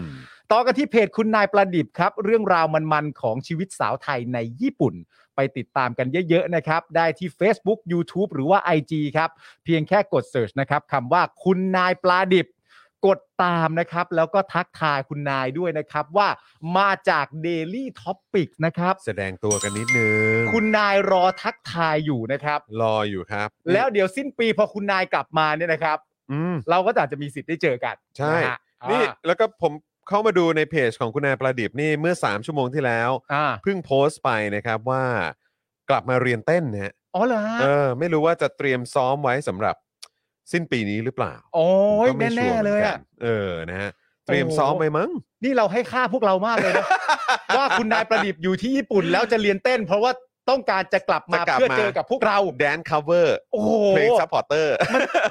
มันต้องใช่แน่ๆเลมันต้อยงอ่ะใช่แน่เลย มันต้อง อะ ใช่แน่ๆเลย ใช่แล้วแหละ เออ ใช่แล้วแหละเออ เพราะฉะนั้น คบ คุณผู้ชมไปตามคุณนายประดิษฐ์นะครับ ครับ แล้วก็ไปพิมพ์ว่า อุ๊ย นี่เรียนเต้นมาเจอ Daily Topic ตอนสิ้นปีใช่ไหมไป เออ พิมพ์กันเยอะๆนะ เออฮะนะ นะ ครับ ครับ ผม นะฮะไปบิวต้องต้องไปบิวเยอะๆหน่อยนะ ไปบิวไปบิวฮะ ครับผม ต่อกันที่เฟรนชิกครับ คุณผู้ชมครับ อืม เฟรนชิกน้ำพริกหนังไก่ครับ ครับ หนังไก่ทอดกรอบเกรดพรีเมียม ถึงใจจัดจ้านกรอบนานไร้มันครับ อืม รสชาติคือสุดเคี้ยวแบบหยุดไม่ได้ครับ ใช่แล้ว สนใจสั่งได้เลยนะครับ ทางไลน์ที่แอดเฟรนชิกนะครับ ต้องมีตัวแอดด้วยนะครับแอดเฟรนชิกส่งฟรีทุกบ้านนะครับผ ถู ม กต้องครับล็อตใหม่เพิ่งมานะ ผมเห็นแล้ว ล็อตใหม่เพิ่งมา ผมนี่เห็น ตอน ละ นี้กำลังเอ่อแพ็คอยู่ เออ เตรียมส่งกันอยู่ใครที่อยากสั่งนะครับ อยากสั่งให้รีบทักเข้ามาตอนนี้เลย ใช่ เพราะว่าเดี๋ยวจะหมดก่อนนะ เออ พอล็อตใหม่มา ก็คือแบบ โดยปกติแล้วจะแค่ ไม่เกิน 24 ชั่วโมงก็จะหมด น แล้ เร็ ว ว อะครับ มากครับ มันจะหมดแล้วค มั รับ นเร็ว คุณผู้ช มากจริงๆ เพราะฉะนั้นคือมามาทีนึงก็มาหลายร้อยถุงนะ ใช่ครับ เอ ผ อ ม นะครับ แต่ว่า ก็ มันก็จะไปเร็วมากเพราะฉะนั้น ใช่ คือ ฮะ คุณผู้ชมถ้าไม่อยากพลาดเนี่ย รีบสั่งเลยนะครับ ยิ่ง ครับ สั่งเยอะยิ่งมีส่วนลดด้วย ถูกต้องครับ นะครับ ตอนนี้ CEO แพ็คของหัวยุ่งเลยนะฮะตหัอน ว นี้ ยุ่งเลย ค ฮะ รับ หัว ผม ยุ่งเลยครับ ทำงาน จริๆ หนักมากฮะ นะครับแล้วก็มีสั่งจากทั่วประเทศเลยนะครับ ผ เอ ม อนะครับยังไงคุณผู้ชมถ้าไม่อยากพลาดก็รีบสั่งกันนะครับ ครับผม ต่อกันที่นะครับร้าน The Meat Pan ครับผม อืม อ่าร้านอาหารสายเนื้อชั้นดีนะครับ เข้าไปดูได้ที่ Facebook หรือว่า IG The Meat Pan นะครับผมโทรไปหรือโทรไปได้ที่ 094 565 5150 ครับ รับส่วนลดอาหาร 10%นะครับ ไม่รวมเครื่องดื่ม เพียงแค่แจ้งโค้ดไปครับ ครับ โค้ดที่แจ้งเนี่ยก็คือ คือ อตอหอครับ อตอหอครับ โค้ดนี้ไม่ได้เรื่องล้อเล่นนะฮะ โค้ดนี้โค้ดจริงนะครับ ครับผม แจ้งโค้ดนี้ไปรับส่วนลดอาหาร 10%ไม่รวมเครื่องดื่มนะครับ ครับ อตอหอเนี่ยฮะต อ ร ตอง ๆฮะ หอนะ แค่ อืม ชัดๆ ไปเลยว่าก็นี่ก็เป็นร้านประชาธิปไตยแล้ว ครับผมเออ แต่ต้องบอกว่าดีจริง ๆ ล่าสุดสุดสัปดาห์ขึ้นมามีคุณผู้ชมผู้น่ารักของ ค เรา รับ อืม ก็แท็กมา อืม ว่าไปรับประทานที่ร้านนี้มาเป็นที่เรียบร้อยแล้ว อ่า ผม โอค เห็นเมนูที่อยู่บนโต๊ะ ครับ มันมีนอกจากแบบมีเนื้อมีแฮมเบอร์เกอร์อะไร อืม ต่างๆกันะ อืม เมนูโปรดผมมันมักจะเป็นสปาเกตตี้คาโบนาร่าใช่ อ่า ไหม ผมก็เลยถา เฮ้ย ม ดูดี ผมก็ถาม อืม คุณผู้ชมท่านนี้ไปว่าคาโบนาร่าเป็นยังไงบ้าง ของร้านนี้นะ ของร้านนี้คุณผู้ชมตอบว่าคาโบนาร่าคือเต็ม 10 ไม่หักครับ โอ้ เต็ม 10 ไม่หักเลยฮะ ผมชอบความแบบตอบได้ทันที ตอบได้ทันที ตอบแบบทันทีทันควันอ่ะ ใช่ คือแบบไม่ต้องคิดอ่ะ ไม่ต้แปลองว่า คิด แปลว่าโดนใจจริง เต็ม 10 ไม่หักแล้วคุณผู้ชมผู้น่ารักของเรายังบอกวิธีการมาด้วยนะ ว่าถ้าคุณปาล์มจะไปคุณปาล์มไปจอดรถที่นี่เดินมาตรงนี้ โอ้ เอา QR code มาสแกนตรงนี้อะไร เออ คุณผู้ชมรายการเราน่ารัก โอ้ย ม น่ารักมากเลย เอ๊ะเหมือนวันวันก่อนเอ่อคุณฝนปะ นั่นแหละผมพูด อ่า ถึงคุณฝนนั่นแหละ น่ส่งรูปมาให้ เออ นะครับเดี๋ยวเดี๋ยวเดี๋ยวผมจะส่งให้อาจารย์แบงค์ อ่า แล้วเดี๋ยวแล้วเดี๋ยวพอเราเสร็จเรียบร้อยแล้วเดี๋ยวเดี๋ยว เอา เดี๋ยว ขึ้น เรา ดูหน่อย เดี๋ยวเราเปิดเปิดให้คุณผู้ชมดูหน่อยดีกว่า ครับผม นะครับนะเพราะคุณฝนเขาอุตส่าห์ไปรีวิวมาให้เลยนะ ใช่ครับ เออ ผม นะครับนะฮะ มาฮะคุณผู้ชมครับต่อกันที่สปันดีวิวครับ โอ้ ที่พักสปันบ่อเกลือน่านครับ อืม จองห้องพักกับเรานะครับ ที่พักที่ใกล้ชิดกับทุ่งนามากที่สุด ท่ามกลางขุนเขาหมู่บ้านสปันอำเภอบ่อเกลือจังหวัดน่านสำรองที่พักนะครับ ได้ที่อินบ็อกซ์ Facebook หรือว่า IG ก็ได้สปันดีวิวนะครับ S A P A N D E E V I E W นะครับ ม หรือโทรไปได้ที่ 0909512194 นะครับ และถ้าคุณผู้ชมต้องการจะไปพักผ่อนนะครับ ถ้าแจ้งไปว่ามาจาก Daily Topic มีส่วนลดให้นะครับคุณผู้ชมครับ อืม โอ้โห นี่คือจริง ๆ อย่างที่เราบอกไปนะว่าเดือนหน้ามีวันหยุดเยอะใช่ไหม เยอะฮะ ถ้าคุณผู้ชมต้องการพักผ่อนเนี่ย เราแนะนำสปันดีวิวครับ สปันดีวิว สปัน นะครับ ดีวิวนะครับผม อ่านะฮะเมื่อกี้ผมกดเข้าไปดูในเพจเขาแหละ อ่า คือแบบบรรยากาศคือแบบชิลมากอะ ใช่ไหม คือบรรยากาศชิลมาก ใช่ไหม คือปกติเราอาจจะคุ้นเคยกับการแบบไปทะเล ถูก ใช่ไหมอ่าหรือว่าแบบอย่างพวกเรา สายแบบอารมณ์แบบกรุงเทพนนทบุรี ถ้าเกิดว่า อ่า จะไปแบบอ่ะเดินทางไปต่างจังหวัดอ่ะไปเขาใหญ่ไหมอะอ่าไรแบบ ประมาณ เออ นั้น ก็อาจ ประมาณ จะไป นั้น โซนๆนั้นแต่ อ่า น่านนี่ผมยังไม่เคยไปนะ เหมือนกัน เออ แต่ว่าคือดูบรรยากาศแล้วเฮ้ย ใช่ แบบเวิร์กมากแล้วก็ดูดีมากเลยนะเนี่ย ใช่ อืม นี่คือโปรโมทไว้เลยนะว่าที่พักใกล้ชิดกับทุ่งนามากที่สุดนะครับ อื ท่าม นะครับ กลางขุนเขาหมู่บ้านสปันเลยคุณผู้ชมฮะ น่าสนใจน่าสนใจ โอ้โห นะครับ อยากให้คุณผู้ชมเออลองเข้าไปดูในเพจกัน ใช่ นะครับนะสำหรับ อ่าสปันดีวิวนั่นเอง ใช่ครับ นะ ผม นะที่บ่อเกลือที่จังหวัดน่านนั่นเองนะครั ถูก บ ต้องครับผม นะฮะ อ่ะ แล้วก็เอ่อเมื่อสักครู่นี้ผมกดเข้าไปดู อ่ะ ก็คือทางทางคุณน้ำฝนเนี่ยเขาส่งมาให้ดูบอกว่า เนี่ยบอกว่าเพิ่มเติมให้คุณจรเป็นข้อมูล เอ่อ ตอนให้ข้อมูลเกี่ยวกับร้านในรายการนะคะ ก็จะมีการสแกน QR Code รีวิวร้านเนี่ยเขาก็จะมีรับฟรี รับฟรีค็อกเทลหรือของหวาน อ่า ก็ได้ด้วยเหมือนกัน ครับ แล้วก็จะมี Happy Hour ด้วยนะ นะครับ ซึ่งก็จะมีตอนแบบประมาณ5โมงถึงทุ่มหนึ่ง ฮะ นะครับเขาจะมีโปรโมชั่นพิเศษให้เลือก ครับ นะ ผม ในหลากหลายรูปแบบนะครับ แล้วก็ถ้าเกิดใครไปที่เอ่อ The Meat Pan เนี่ย ก็คือให้จอดรถที่อาคาร City Resort นะครับ แล้วก็ถ้าเกิดว่าเอารถไปจอดปุ๊บเนี่ย มาถึงที่ร้านทานข้าวอะไรเสร็จปุ๊บ สแตมป์บัตรจอดรถได้ฟรี 3 ชั่วโมง ก็ครับผม เอ โอ้โห อนะครับ ขอบคุณคุณน้ำฝน ขอบพ มาก ระๆคุณ เล คุณ ยนะน้ำฝนครั จริงๆฮะ ที่มาแนะน อ่า ำ น นะครับนะรายละเอียดในการไปอุดหนุนร้าน The Meat Pan ด้วย ใช่ครับ นะครับ ขอบคุณมากนะครับ อุ้ยมีคุณผู้ชมเคยไปสปันดีวิวมาแล้วครับ ไปมาแล้วเหรอฮะ บอกไปมาแล้วโค โคต ต ร ร อะไร ส ฮะ วยครับ โคตรสวยเหรอ โอ้โหดีมากฮะ อาจารย์แบงค์ถ้าเกิดเราขับรถไปหน้านี่มันใช้เวลานานแค่ไหน หรือว่าเราควรจะบินไป อ่ะบินก็ได้ เออเหรอ ขับรถก็เอาตีกลมๆก็ไปเช้าถึงกลางคืนอ่ะ โอ้อย่างนั้นเลยเหรอ ไปเช้าถึงกลางคืน ค่อยๆ น่า ไปค่อยๆไปนะ อ๋อค่อยๆไปใช่ไหม อืม คือโดย ไม่ ป เร่ ก ง ติประมาณเท่าไหร่หกชั่วโมงเลยเหรอ โอ้ถ้าเกิดเปิดตาม Google ก็มีแปดเก้าชั่วโมง อ๋อ ลย แปดเก้าชั่วโมงเลยนะฮะ อ๋อ เอองั้นบินไปดีกว่าเนาะ บินไป เออ บินไป บินไป บินไป ใช่ไหมเขามีเขามีเครื่องลงน่านใช่ไหม มี มี ส สิ นามบินน่านมี เออะ ค ไม่ รับ แต่ถ้าเกิดว่าคุณอยากแบบว่ารถทริป อืม แวะไหนแวะนั่นอะไรต่างๆกันานาเพื่อไปถึงจุดหมายปลายทางที่ส ก็ วยงามก็ ชิวๆ ขับ ใช่ห ไปก็ได้เหมือนกัน ขับไปก็ได้ นะฮะ เนาะเออ สบายสบายๆครับสอง อ๋ วั อน เนี่ยคุณศรัทธาบอกว่าสิบชั่วโมงได้ครับ โอ้โห โอ้นี่ โอ้โหก็ไม่ธรรมดานะเนี่ย ถ้าถ้าคุณ อ่า ศรัทธาบอกสิบชั่วโมง ผมก็ไม่ผมก็น่าจะบวกอีกสักสามหรือสี่ชั่ว อ๋ โม อง โอเคเนี่ยคุณอิงอิงบอกว่าบินไปดีกว่าค่ะไม่เหนื่อยแล้วก็เช่ารถได้ อ๋อเมื่อไปถึงที่นู่นใช่ไหมอ๋อโอ นี่ เ คุณแพรเคมาบอกว่าบินไปแล้วเอ่อขับรถเช่าเอาค่ะเคยไปมาแล้วด้วย โอ้โห ยขอบคุณมาก แจ๋วมาก นะครับขอบ คุณแพรเค นะ พนัทท่านสวัสดีค ครับ ณะท่านสวัสดีครับ คณะท่าน สวัสดีครับส สวั วัส สดี ดีค ครั รับบ นะฮะเอ่อคุณลีบอกว่าผมก็บินสองต่อเลยอ๋ออ คุณขวัญชนกบอกว่าไปออกเช้าถึงบ่ายสี่ อืมโอเคอ้าวคุณนายประดิษฐ์มาแล้ว สวัสดีครับ สวัสดีครับ คุณดิบครั วันนี้ต้อง บ บอกว่าเท้าไฟนะฮะ เมื่อกี้ ฮะ แอบเข้าไปส่องตอนเต้นมาแล้วนะฮะ ไม่ธรรมดา คุณดิบ นรับ ฮะอาจจะมีคุณผู้ชมเข้าไปทักในเพจว่า ค แบ รั บบ มามาแจ้งเหตุผลว่าซ้อมเต้นเพราะอะไร เอ นะคอรับคุณดิบ ผม ก็รบกวนตอบพวกเขาด้วยแล้วกัน ค นะ รับผม เพราะว่าเราคาดการณ์ไว้ว่าน่าจะเป็นเหตุผลนี้แหละนะ เอ ฮะ อ ครับผม นะคุณอุ๋มบอกว่าสวัสดีค่ะเพิ่งมาวันนี้จะมีคุยเรื่องกรีซิกรีซของพี่ยุทธไหมคะ โอ้โห วู้วู้อ่ะเดี๋ยวเดี๋ยวเดี๋ยวเดี๋ยวเรื่องนี้เดี๋ยวเราคงจะมาเมาส์กัน ครับ นะ ผม คุณณเดชน์บอกว่าวันนี้คุณพ่อผ่าตัดใหญ่ขอกำลังใจด้วยครับ โอ้โห โอ้ ส่งแรงใจให้นะครับ ผม ครับ เข้าใจ ผม เลยเวลาแบบเออเขาเรียกว่าบิดามารดา เข้าใจ เออนะครับ จะต้องแบบเหมือน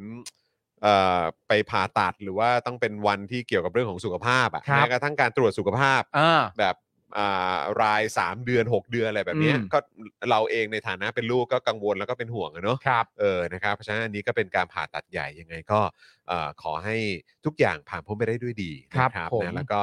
เอ่อให้คุณพ่อเนี่ยเอ่อพักฟื้นแล้วก็หาย ใช่ ไวๆด้วยนะครับ ขอให้ทุกอย่างราบรื่นนะครับ ขอให้ อืม คุณพ่อหายเร็วๆแล้วก็กลับมาแข็งแรงเหมือนเดิมนะครับ ครับผม อ่าเป็นกำลังใจให้นะครับ คุณผู้ชมเป็นกำลังใจให้คุณพ่อได้ด้วยนะครับ ครับ ผ ผม มนะฮะ อ่า อ่ะโอเค เดี๋ยวมีอีกหนึ่งผู้สนัมสูงของเรานะครับ ครับ ที่เอ่อโฆษณา ใช่ นะกับเราไปเมื่อเมื่อช่วงเมื่อช่วงวันก่อนนะเนอะ ครับผม นะครับนะแต่ว่าเอ่อพอดีเวลามันหมด แล้วก็พอดีหาหาข้อความที่ส่งมาไม่เจอนะครับ ครับ นะแล้วก็ตอนนี้มาแล้วนะครับก็เลยอยากจะมาประชาสัมพันธ์นะครับสำหรับพระเครื่องไม่เป็นสลิมครับ อืม นี่ฮะ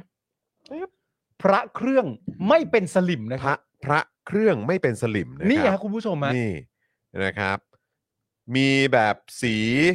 เอ่อสีเดียวนะครับ ก็คืออา จะเป็นสีส้ม หรือว่าสีดำหรือว่าสีขาวก็ได้นะค ครั รับ บ มีหลากหลายสีนะนี่สีส้มอันนี้เป็นอย่างนี้นะฮะ อ่า แล้วก็มีเป็นสีขาว อ่า นะครับ แล้วก็มีเป็นสีดำ ครับ นะครับก็มีด้วยเหมือนกันนะครับ แล้วก็มีแบบเป็น 2 สีด้วยนะครับ ก็คือเป็นสีส้มกับสีดำปึ๊บ ครับ อย่างนี้ด้วยกันนะครับ อ่า นะซึ่งอันนี้เนี่ยราคา 200 บาทถ้าเป็น 2 สีนะครับ ถ้าเกิดว่าเป็น ผม สีเดี่ยวๆคือ 3 สีนี้เนี่ยนะครับสีดำสีขาวสีส้มเนี่ยนะครับก็จะอยู่ที่ 150 บาท ครับ วัสดุเนี่ยเป็นพลาสติกจากพืชครับ เออฮะ พลาสติกจากพืชนะเนี่ย ครับ ผมกำลังนึกอยู่ว่าโอ้โหพลาสติกจากพืชนี่เป็นยังไง เออ ต้องลองอ่ะ เออนะฮะแต่ว่าที่ที่สำคัญที่สุดคือแบบเนี้ยเป็นเหมือนแบบ 3D printing อ่ะ ใช่แล้วใช่แล้ว เออนะครับแบบ print 3D อะครับ ครับผม นะฮะเอ่อวัสดุเป็นพลาสติกจากพืชนะครับ แล้วก็มีการดอกจันมาด้วยนะครับ บอกว่ารบกวนพ่อหมอปลุกเสกแล้วแจกจ่ายนะครับ สำหรับใครนะฮะสำหรับใครที่อยากจะสั่งซื้อนะครับเพื่อเป็นการสนับสนุนนะครับอ่าทางเพจเนี่ยนะครับก็สามารถสั่งซื้อได้ที่เพจ demo 3D print shop นั่นเอง ครับผม นะครับเพจ demo demo นะครับแล้วก็ 3D คือ 3D นะครับ ครับ แล้วก็ print shop นั่นเอง อ่าน นะครับโอ้โห เก๋ไก๋ คุณผู้ชม ดีาก อ่าคุณจอผมขอสองสีหน่อย ได้ครับอ่ะเนี่ยปึ๊บสองสีปึ๊บนี่ครับ ผมให้ดูใกล้ๆทีหนึ่ง เห็นป่ะอ่ะเดี๋ยวเดี๋ยวเดี๋ยวต้องให้ต้องให้ต้องให้อาจานแบงค์ช่วย อ้าว ช่วยปรับความคมนิดนึงนี่อ่ะดี คุณปาล์มอยู่ตรงนั้นนะอ่ะโชว์นะปึ๊บคมไหมคมไหมอ่า แล้วคุณปาล์มเอาสามสีนี้โชว์ด้วย ปึ๊บ นี่อ่ะนี่ครับอ่ามา อันนี้ก่อน สีด สีดำนะครับ ำสีดำนะครับ ปึ๊บสีดำก็มีนะ ต่อไป สีขาวนะ สีขาวครับปึ๊บ ปึ๊บอ่าพอได้ไหมอันนี้อันนี้อาจจะแสงอาจจะสว่างหน่อยนะครับอ่าโอเค กดลงนิดนึงโอเค แล้วก็สีส้ม นะครับแล้วก็สีส้มสีส้มนี่สวยเชียวนะฮะ สีส้มนะ สีส้มนี่สวย เอ เชียว อนะครับ นี่ เข้ากับยุคพศมาก แล้วก็มีอันนี้ด้วยนะเป็นแบบ 3 นิ้วก็มีครับ อ๋อ ให้คุณปาล์มโชว์หน่อยปึ๊บนี่ โอเคฮะอันนี้เป็นสามนิ้วครับสามนิ้ว สามนิ้วก็มีก็มีหลายสีนะนะฮะสีขาวสีดำก็มีนะ นี่สีขาวก็มี วัสดุทำมาจากอะไรนะฮะ พลาสติกจากพืช พ ฮะ ลาสติกจากพืชนะคุณผู้ชมฮะ พลาสติกจากพืชนะ เออนะครับ นี่ นี่คุณผู้ชมก็สามารถสั่งได้นะครับเดโมนะครับ 3D Print Shop นั่นเอง ครับผม นะครับ โอ้โห นะฮะ เยอ ขอบคุณมากเลยนะครับ ครับ นะ ผม ที่มาเอ่อมาโฆษณา ครับ นะมาประชาสัมพันธ์ผ่านรายการของเราด้วย ครับ นะ ผม นะก็แวะเวียนกันไปได้นะครับนะฮะเอ่อคุณจักรพันธ์บอกว่าต้องรบกวนพ่อหมอแล้วครับงานนี้ ใช่ครับผม เออครับผม คุณปาล์มจับพระได้ด้วย คุณนายประดิษฐ์บอกมา ก็เออจับได้สิครับ เออเพราะว่าอันนี้เขาบอกว่าไม่ให้เป็นสลิมไงครับ ใช่ครับ เออนะฮะ คุณปาล์มจับพระได้ด้วย คุณลีบอกว่าโอ้ขลังเลย เออ ขลัง ครับ เลย ขลังเลยครับนะฮะ โอ้โห สุดยอด มีคุณผู้ชมพิมพ์มาอีกคนนึงการไม่เป็นสลิมถือเป็นลาบอันประเสริฐนะ ถู ค ก รับ ต้องครับ นะฮะ ถูกต้องครับ เป็นเรื่องโชคดี อ ของสังคม อ ฮะ อันนี้อันนี้สำคัญมากครับคุณ อัน ผู้ช นี้ ม เป็นเรื่องสำคัญ อั นะ นนี้สำคัญคบ อันนี้เรื่องใหญ่เรื่องนี้เราทิ้งไม่ได้ฮะ คือต้องบอกว่าเพื่อไม่ให้เป็นภาระของทั้งทั้งตัวเราเองและสังคมนะฮะ และลูกหลานด้วย ใช่ครับ การเป็น เออ สลิมนี่คือมันเป็นภาระกับสังคมจริง ๆ ครับ ใช่ครับผม นะฮะอ่ะคุณผู้ชมเดี๋ยวผมวิ่งเข้าห้องน้ำแป๊บหนึ่ง เชิญฮะ นะครับนะเดี๋ยวเราจะกลับมานะครับแล้วก็เดี๋ยวจะเข้าข่าวกันแล้ว ครับ นะ ผ ครับ ม มีความเข้มข้นรออยู่นะครับ อ่าน นะก็เดี๋ยวคุณผู้ชมช่วงนี้ก็ช่วยกดไลค์กดแชร์ก่อนแล้วก็เติมพลังเข้ามาให้ก่อนเนาะ นี่ได้เลยฮะนี่คุณจะไปห้องน้ำเพราะว่าคุณแน่นอกปะถ้าคุณแน่นอกคุณกรีดออกมาได้นะ เดี๋ยวเรื่องนี้เราต้องมาคุย อ๋อได้ได้ได้ได้ได้ได้ได้ได้ได้ ด้วย เมื่อที่บอกว่าเอาภาพตอนปลุกเสกลงมาด้วยอ๋อเพราะหมอเลยครับเอ่อครูทอมไม่มาเหรอครับ ไม่มาครับ วันนี้ครูทอมติดภารกิจนะครับ น่าจะเป็นน่าจะน่าจะไปทำงานหรือสักอย่างประมาณนี้นะครับ ผม คุณจักรพันธ์บอกว่าต้องรบกวนพ่อหมอแล้วครับ งานนี้ใช่ฮะ ผมก็มีความรู้สึกว่าเพราะกับพ่อหมอเหมือนกันนะครับ ผม คุณธีระบอกว่านั่นสิครับ ปกติพี่ปาล์มจับพระแล้วต้องร้อน เอาหมดแล้ว อ๋อ ปกติพี่ปาล์มจับพระแล้วต้องร้อนสิครับ เพราะว่าพี่ปาล์มคือปาล์มปาราชิกนะครับ โอ้โห ทรงคุณค่ามาก นี่เป็นคอมเมนต์ที่ทรงคุณค่ามาก อุ้ย อะไรฮะ อุ้ยอุ้ยอุ้ย อุ้ยอุ้ยอุ้ยอุ้ย อุ้ย อุ้ย อุ้ยคุณนายประดิษฐ์พิมพ์อย่างนี้ได้เลยเหรอครับ อาจารย์แบงค์เอาขึ้นสิฮะ คุณนายประดิษฐ์พิมพ์อย่างนี้ได้เลยเหรอครับ คุณนายประดิษฐ์จะมาบอกทุกคนกลางไลฟ์สดว่า สามพี่อิทชวนไปอาบน้ำเดี๋ยวมาฟังต่ออย่างนี้เลยเหรอครับ โอ้ครับผมครับผมครับผม ขอให้คุณดิบอ่าอาบน้ำนะครับ ครับ 君 ผม の虜になってしまう โอ้เอ้ยอย่าอุ้ยสิ อย่าไปอุ้ยสิ เดี๋ยวพออุ้ยแล้วคุณดิบเขาก็เขินนะคุณผู้ชมอย่าไปอุ้ยอย่างนั้นสิ นั่นแหละนะครับ ผมก็มันก็เป็นเรื่องปกติใช่ไหมฮะ คือเราใช้ชีวิตอยู่กับสามีใช่ไหมครับ แล้วก็พอสามีชวนไปอาบน้ำเนี่ย เราก็เราก็ไปฮะ ก็ดีมาก นะครับผม อ๋อนี่คือรายการเราเราไม่มีเรื่องส่วนตัวกันแล้วใช่ไหมฮะ เอาเหรอ ทุกอย่างมันมันบอกกันได้ใช่ไหมฮะโอเคครับ ผม เอ่อเมื่อกี้คุณนายประดิษฐ์เขาพิมพ์เข้ามาฮะเดี๋ยวอาจารย์แบงค์กดให้คุณจรออ่านอีกทีนะฮะ ใช่ไหมฮะ คุณจรยังไม่เห็นนะ ทำไมฮะ ต้องอ่านเลยฮะคุณจรฮะคุณนายประดิษฐ์เขาส่งเข้ามาในรายการว่าอย่างเงี้ยฮะ สามีชวนไปอาบน้ำเดี๋ยวมาฟังต่อ มันทำยังไงเนี่ยมัน มันมันก็มันก็มันก็ได้เลยฮะ เอ้ย ก็ได้เลยฮะ โอ้โห นะครับผม เฮ้ยแหมคนเป็นเขาเรียกอะไรนะ สามีภรรยาเป็นแฟนเขาก็อาบน้ำกันเป็นประจำกันอยู่แล้ว คุณนายประดิษฐ์ 君 บอก の虜になって คุณนายประดิษฐ์บอกว่าสนิทกันแล้ว อ่าโอเค ไม่ไม่รู้ว่าหมายถึงพวกเราหรือสามีนะ แต่ไม่รู้แต่ไม่อะไรสักอย่างสนิทกันแล้วอ่ะ านี่คุณนายประดิษฐ์ว่าคนญี่ปุ่นเขาอาบน้ำด้วยกันปกติ โอเคป่ะเออโอเคป่ะโอเคโอเคเอ อโอเค you know you know คุณคเนศบอกเอ้ยโคตรขิงคนไม่มีแฟนเลย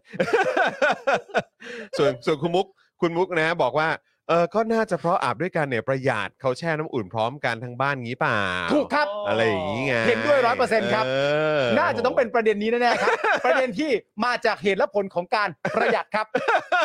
แน่นอนครับ แน่นอนแน่นอนร้อยเปอร์เซ็นครับ ผมคิดว่าไม่น่าจะมีเหตุผลอื่นหรอกครับ น่าจะเป็นเหตุผลของการช่วยกันประหยัดในเวลาช่วงเวลาของข้าวยากหมากแพงมากกว่า นี่คุณคุณ54 บอกว่า ขิงคนโสดอะขิงคนโสดอะเออ ม นะฮะ จริงเหรอวะ คุณสวิสบอกว่าอย่าลืมจุดเทียนเทียนหอมนะครับ นี่เรา นี่เราสร้างเราแบบสร้างสรรค์รายการขึ้นมา เออ ซึ่งคอนเทนต์ของเราเนี่ยก็เป็นสังคมการเมือง ครับ ในประเทศและต่างประเทศ ครับ แต่เรากับคุณผู้ชมก็สามารถที่จะพูดคุยกันได้ว่าอ่าโอเค สามีชวนไปอาบน้ำนะ เดี๋ยวขออาบน้ำแป๊บนึง อาบน้ำก่อนแล้วเดี๋ยวมาดูต่อนะ เ โอ้โหนี่ เออ ไม่เหมือนใครฮะไม่เหมือนใครจริง ๆไม่เหมือนใครจริงๆสุดยอดครับ น่ารักจริงๆ งั้น เลย ก็เอ่อ ครับ อ๋อใช่ค่ะโอ้ยลงอ่างเดียวกันจริง ตามนโยบายของรัฐบาล อ๋อดีครับดีครับดีครับ ก็ เออครับผม ก็อาบน้ำให้ให้ร่างกายแจ่มใสนะครับ แล้วก็อาบเสร็จเมื่อไหร่คุณนายประดิษฐ์ก็กลับมาทักพวกเราด้วยแล้วกัน ค ว่า รับผม ว่า อ่สดชื่นจังเลย ว่าสดชื่นจังเลย อ่า อ่าอาบน้ำกับสามีเสร็จเรียบร้อยแล้วค่ะ อ่า เออคุณธีระบอกว่ายุคนี้น่าจะประหยัดและยุคไอ้ตู่เนี่ยแหละครับ อะไรนะ อยู่ญี่ปุ่นเอาเหรอโอ้แหมขอโทษทีครับ คนละ เออ ที่คนละที่ฮ คนละประเทศกันฮะ คุณธีระฮะเออ ครับผม ครับ แต่ของเขาก็ยังประหยัดนะฮะ ขนาดว่าของเขาก็ยังยังโอเคกว่าเราเยอะ เออนะครับ เออนะฮะ เอาเอาดีครับดี คุณ ฮะ คริส ดี บอกว่าที่นู่นสองทุ่มครึ่งแล้วให้เขาอาบน้ำเถอะ ผมไม่ได้มีปัญหาอะไรเลย ฮะ ไม่ได้ว่าอะไร ผมไม่มีปัญหาเลยก็ก็อาบน้ำก็อาบน้ำครับ ส่วนคุณดีเคบอกว่าจ้า จ้า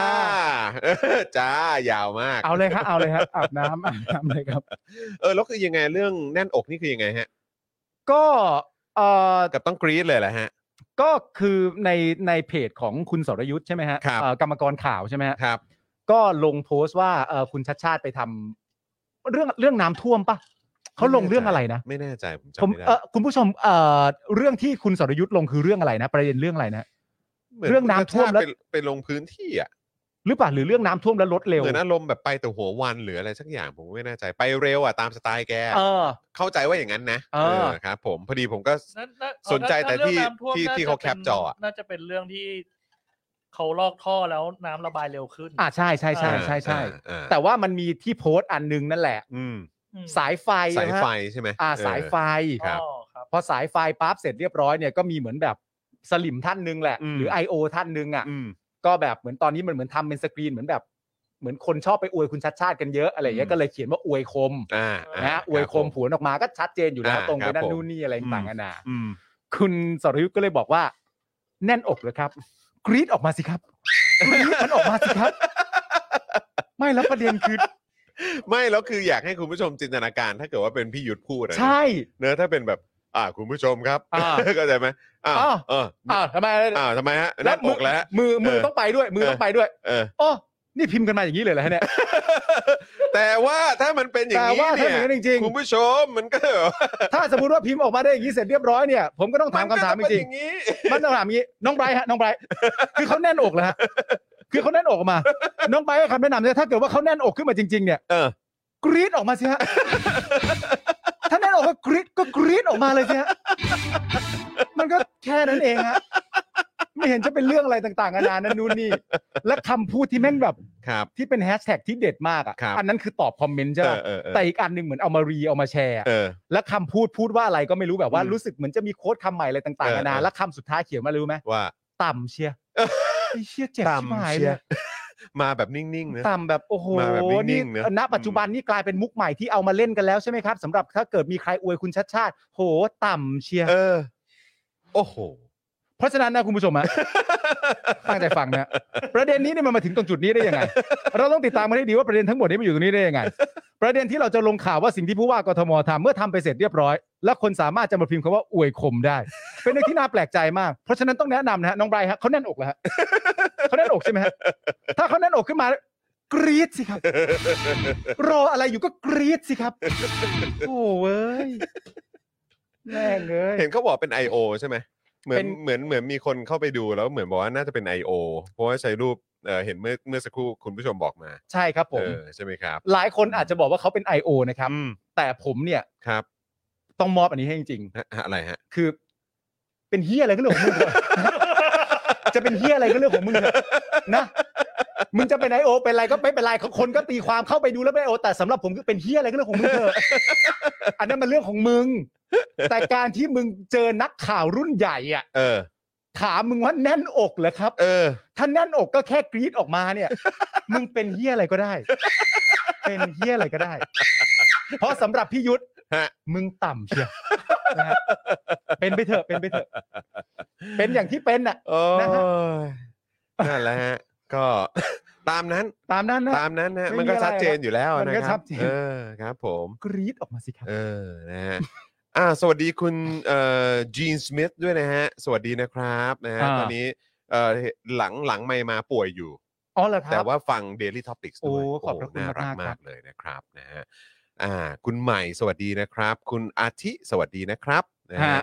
คุณอาทิบอกว่านางไม่ใช่โอนะนางเป็นสลิมครับอา เป็น ลย เป็น ฮะ เฮียอะไรก็เป็น ก็ก็นั่นแหละฮะก็ก็ตามนั้นนะฮะ ครับ เออ ผม ก็เป็นอย่างนั้นนะฮะ ฮะ เออครับ ผมต่ำเชีย ต่ เออ ำเชียว ต่ำเชียเออ นะฮะ นะครับ โอ้โห แล้วเป็นพี่ยุทธด้วย โอ้พี่ยุทธด้วยครับ ครับ นะฮะ ผม อ่ะคุณผู้ชม เดี๋ยวเรามาเข้าข่าวของเรากันเลยดีกว่านะครับ คุณผู้ชมย้ำอีกครั้งใครเข้ามาแล้วช่วยกดไลค์กดแชร์กันด้วยนะครับ แล้วก็เติมพลังเข้ามาให้กับพวกเราด้วยนะครับ แคปหน้าจอไว้แล้วก็เอา QR code ที่อยู่ด้านล่างนี้เนี่ยนะครับนะไปสแกนนะฮะในแอป Mobile Banking ได้ด้วยเหมือนกัน ครับ สะดวก ผม มากเลยนะครับ ครับ มาเรามาเริ่มกันที่เอ่อเหล่านักกิจกรรมนะครับที่ถูกดำเนินคดีทางการเมืองกันดีกว่า ครับผม นะครับอันนี้คือต้องเรียกว่าเหล่าเลยนะฮะเพราะว่าพวกเขามีกัน เย จำ อะ นวน ฮะ เยอะมาก เยอะมากครับ คดีที่มันเกิดขึ้นในช่วงโดยเฉพาะ 2 ปีที่ผ่านมาที่เกี่ยวข้องกับเรื่องของพรกฉุกเฉิน อืม ม .112 อะไร ครับ ต่างๆเนี่ยนะครับ แล้วก็เอ่อการแสดงออกเอ่อแสดงความเห็นทางการเมืองอะไรต่างๆ เหล่านี้โดนกันไปหลายร้อย หรือว่าเป็นพันคดีแล้วนะครับ ครับผม เยอะแยะมากมายจริงๆนะครับ วันนี้ครับศูนย์ทนายความเพื่อสิทธิมนุษยชนเนี่ยรายงานว่า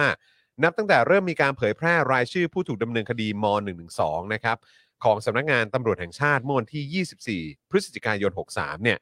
มีผู้ถูกดำเนินคดีจากการแสดงออก คุณผู้ชมต้องฟังนะ มีผู้ถูกดำเนินคดีจากการแสดงออก และชุมนุมทางการเมือง ในข้อหาม112 แล้วเนี่ยนะครับอย่างน้อย 201 คนครับ โอ้โห ใน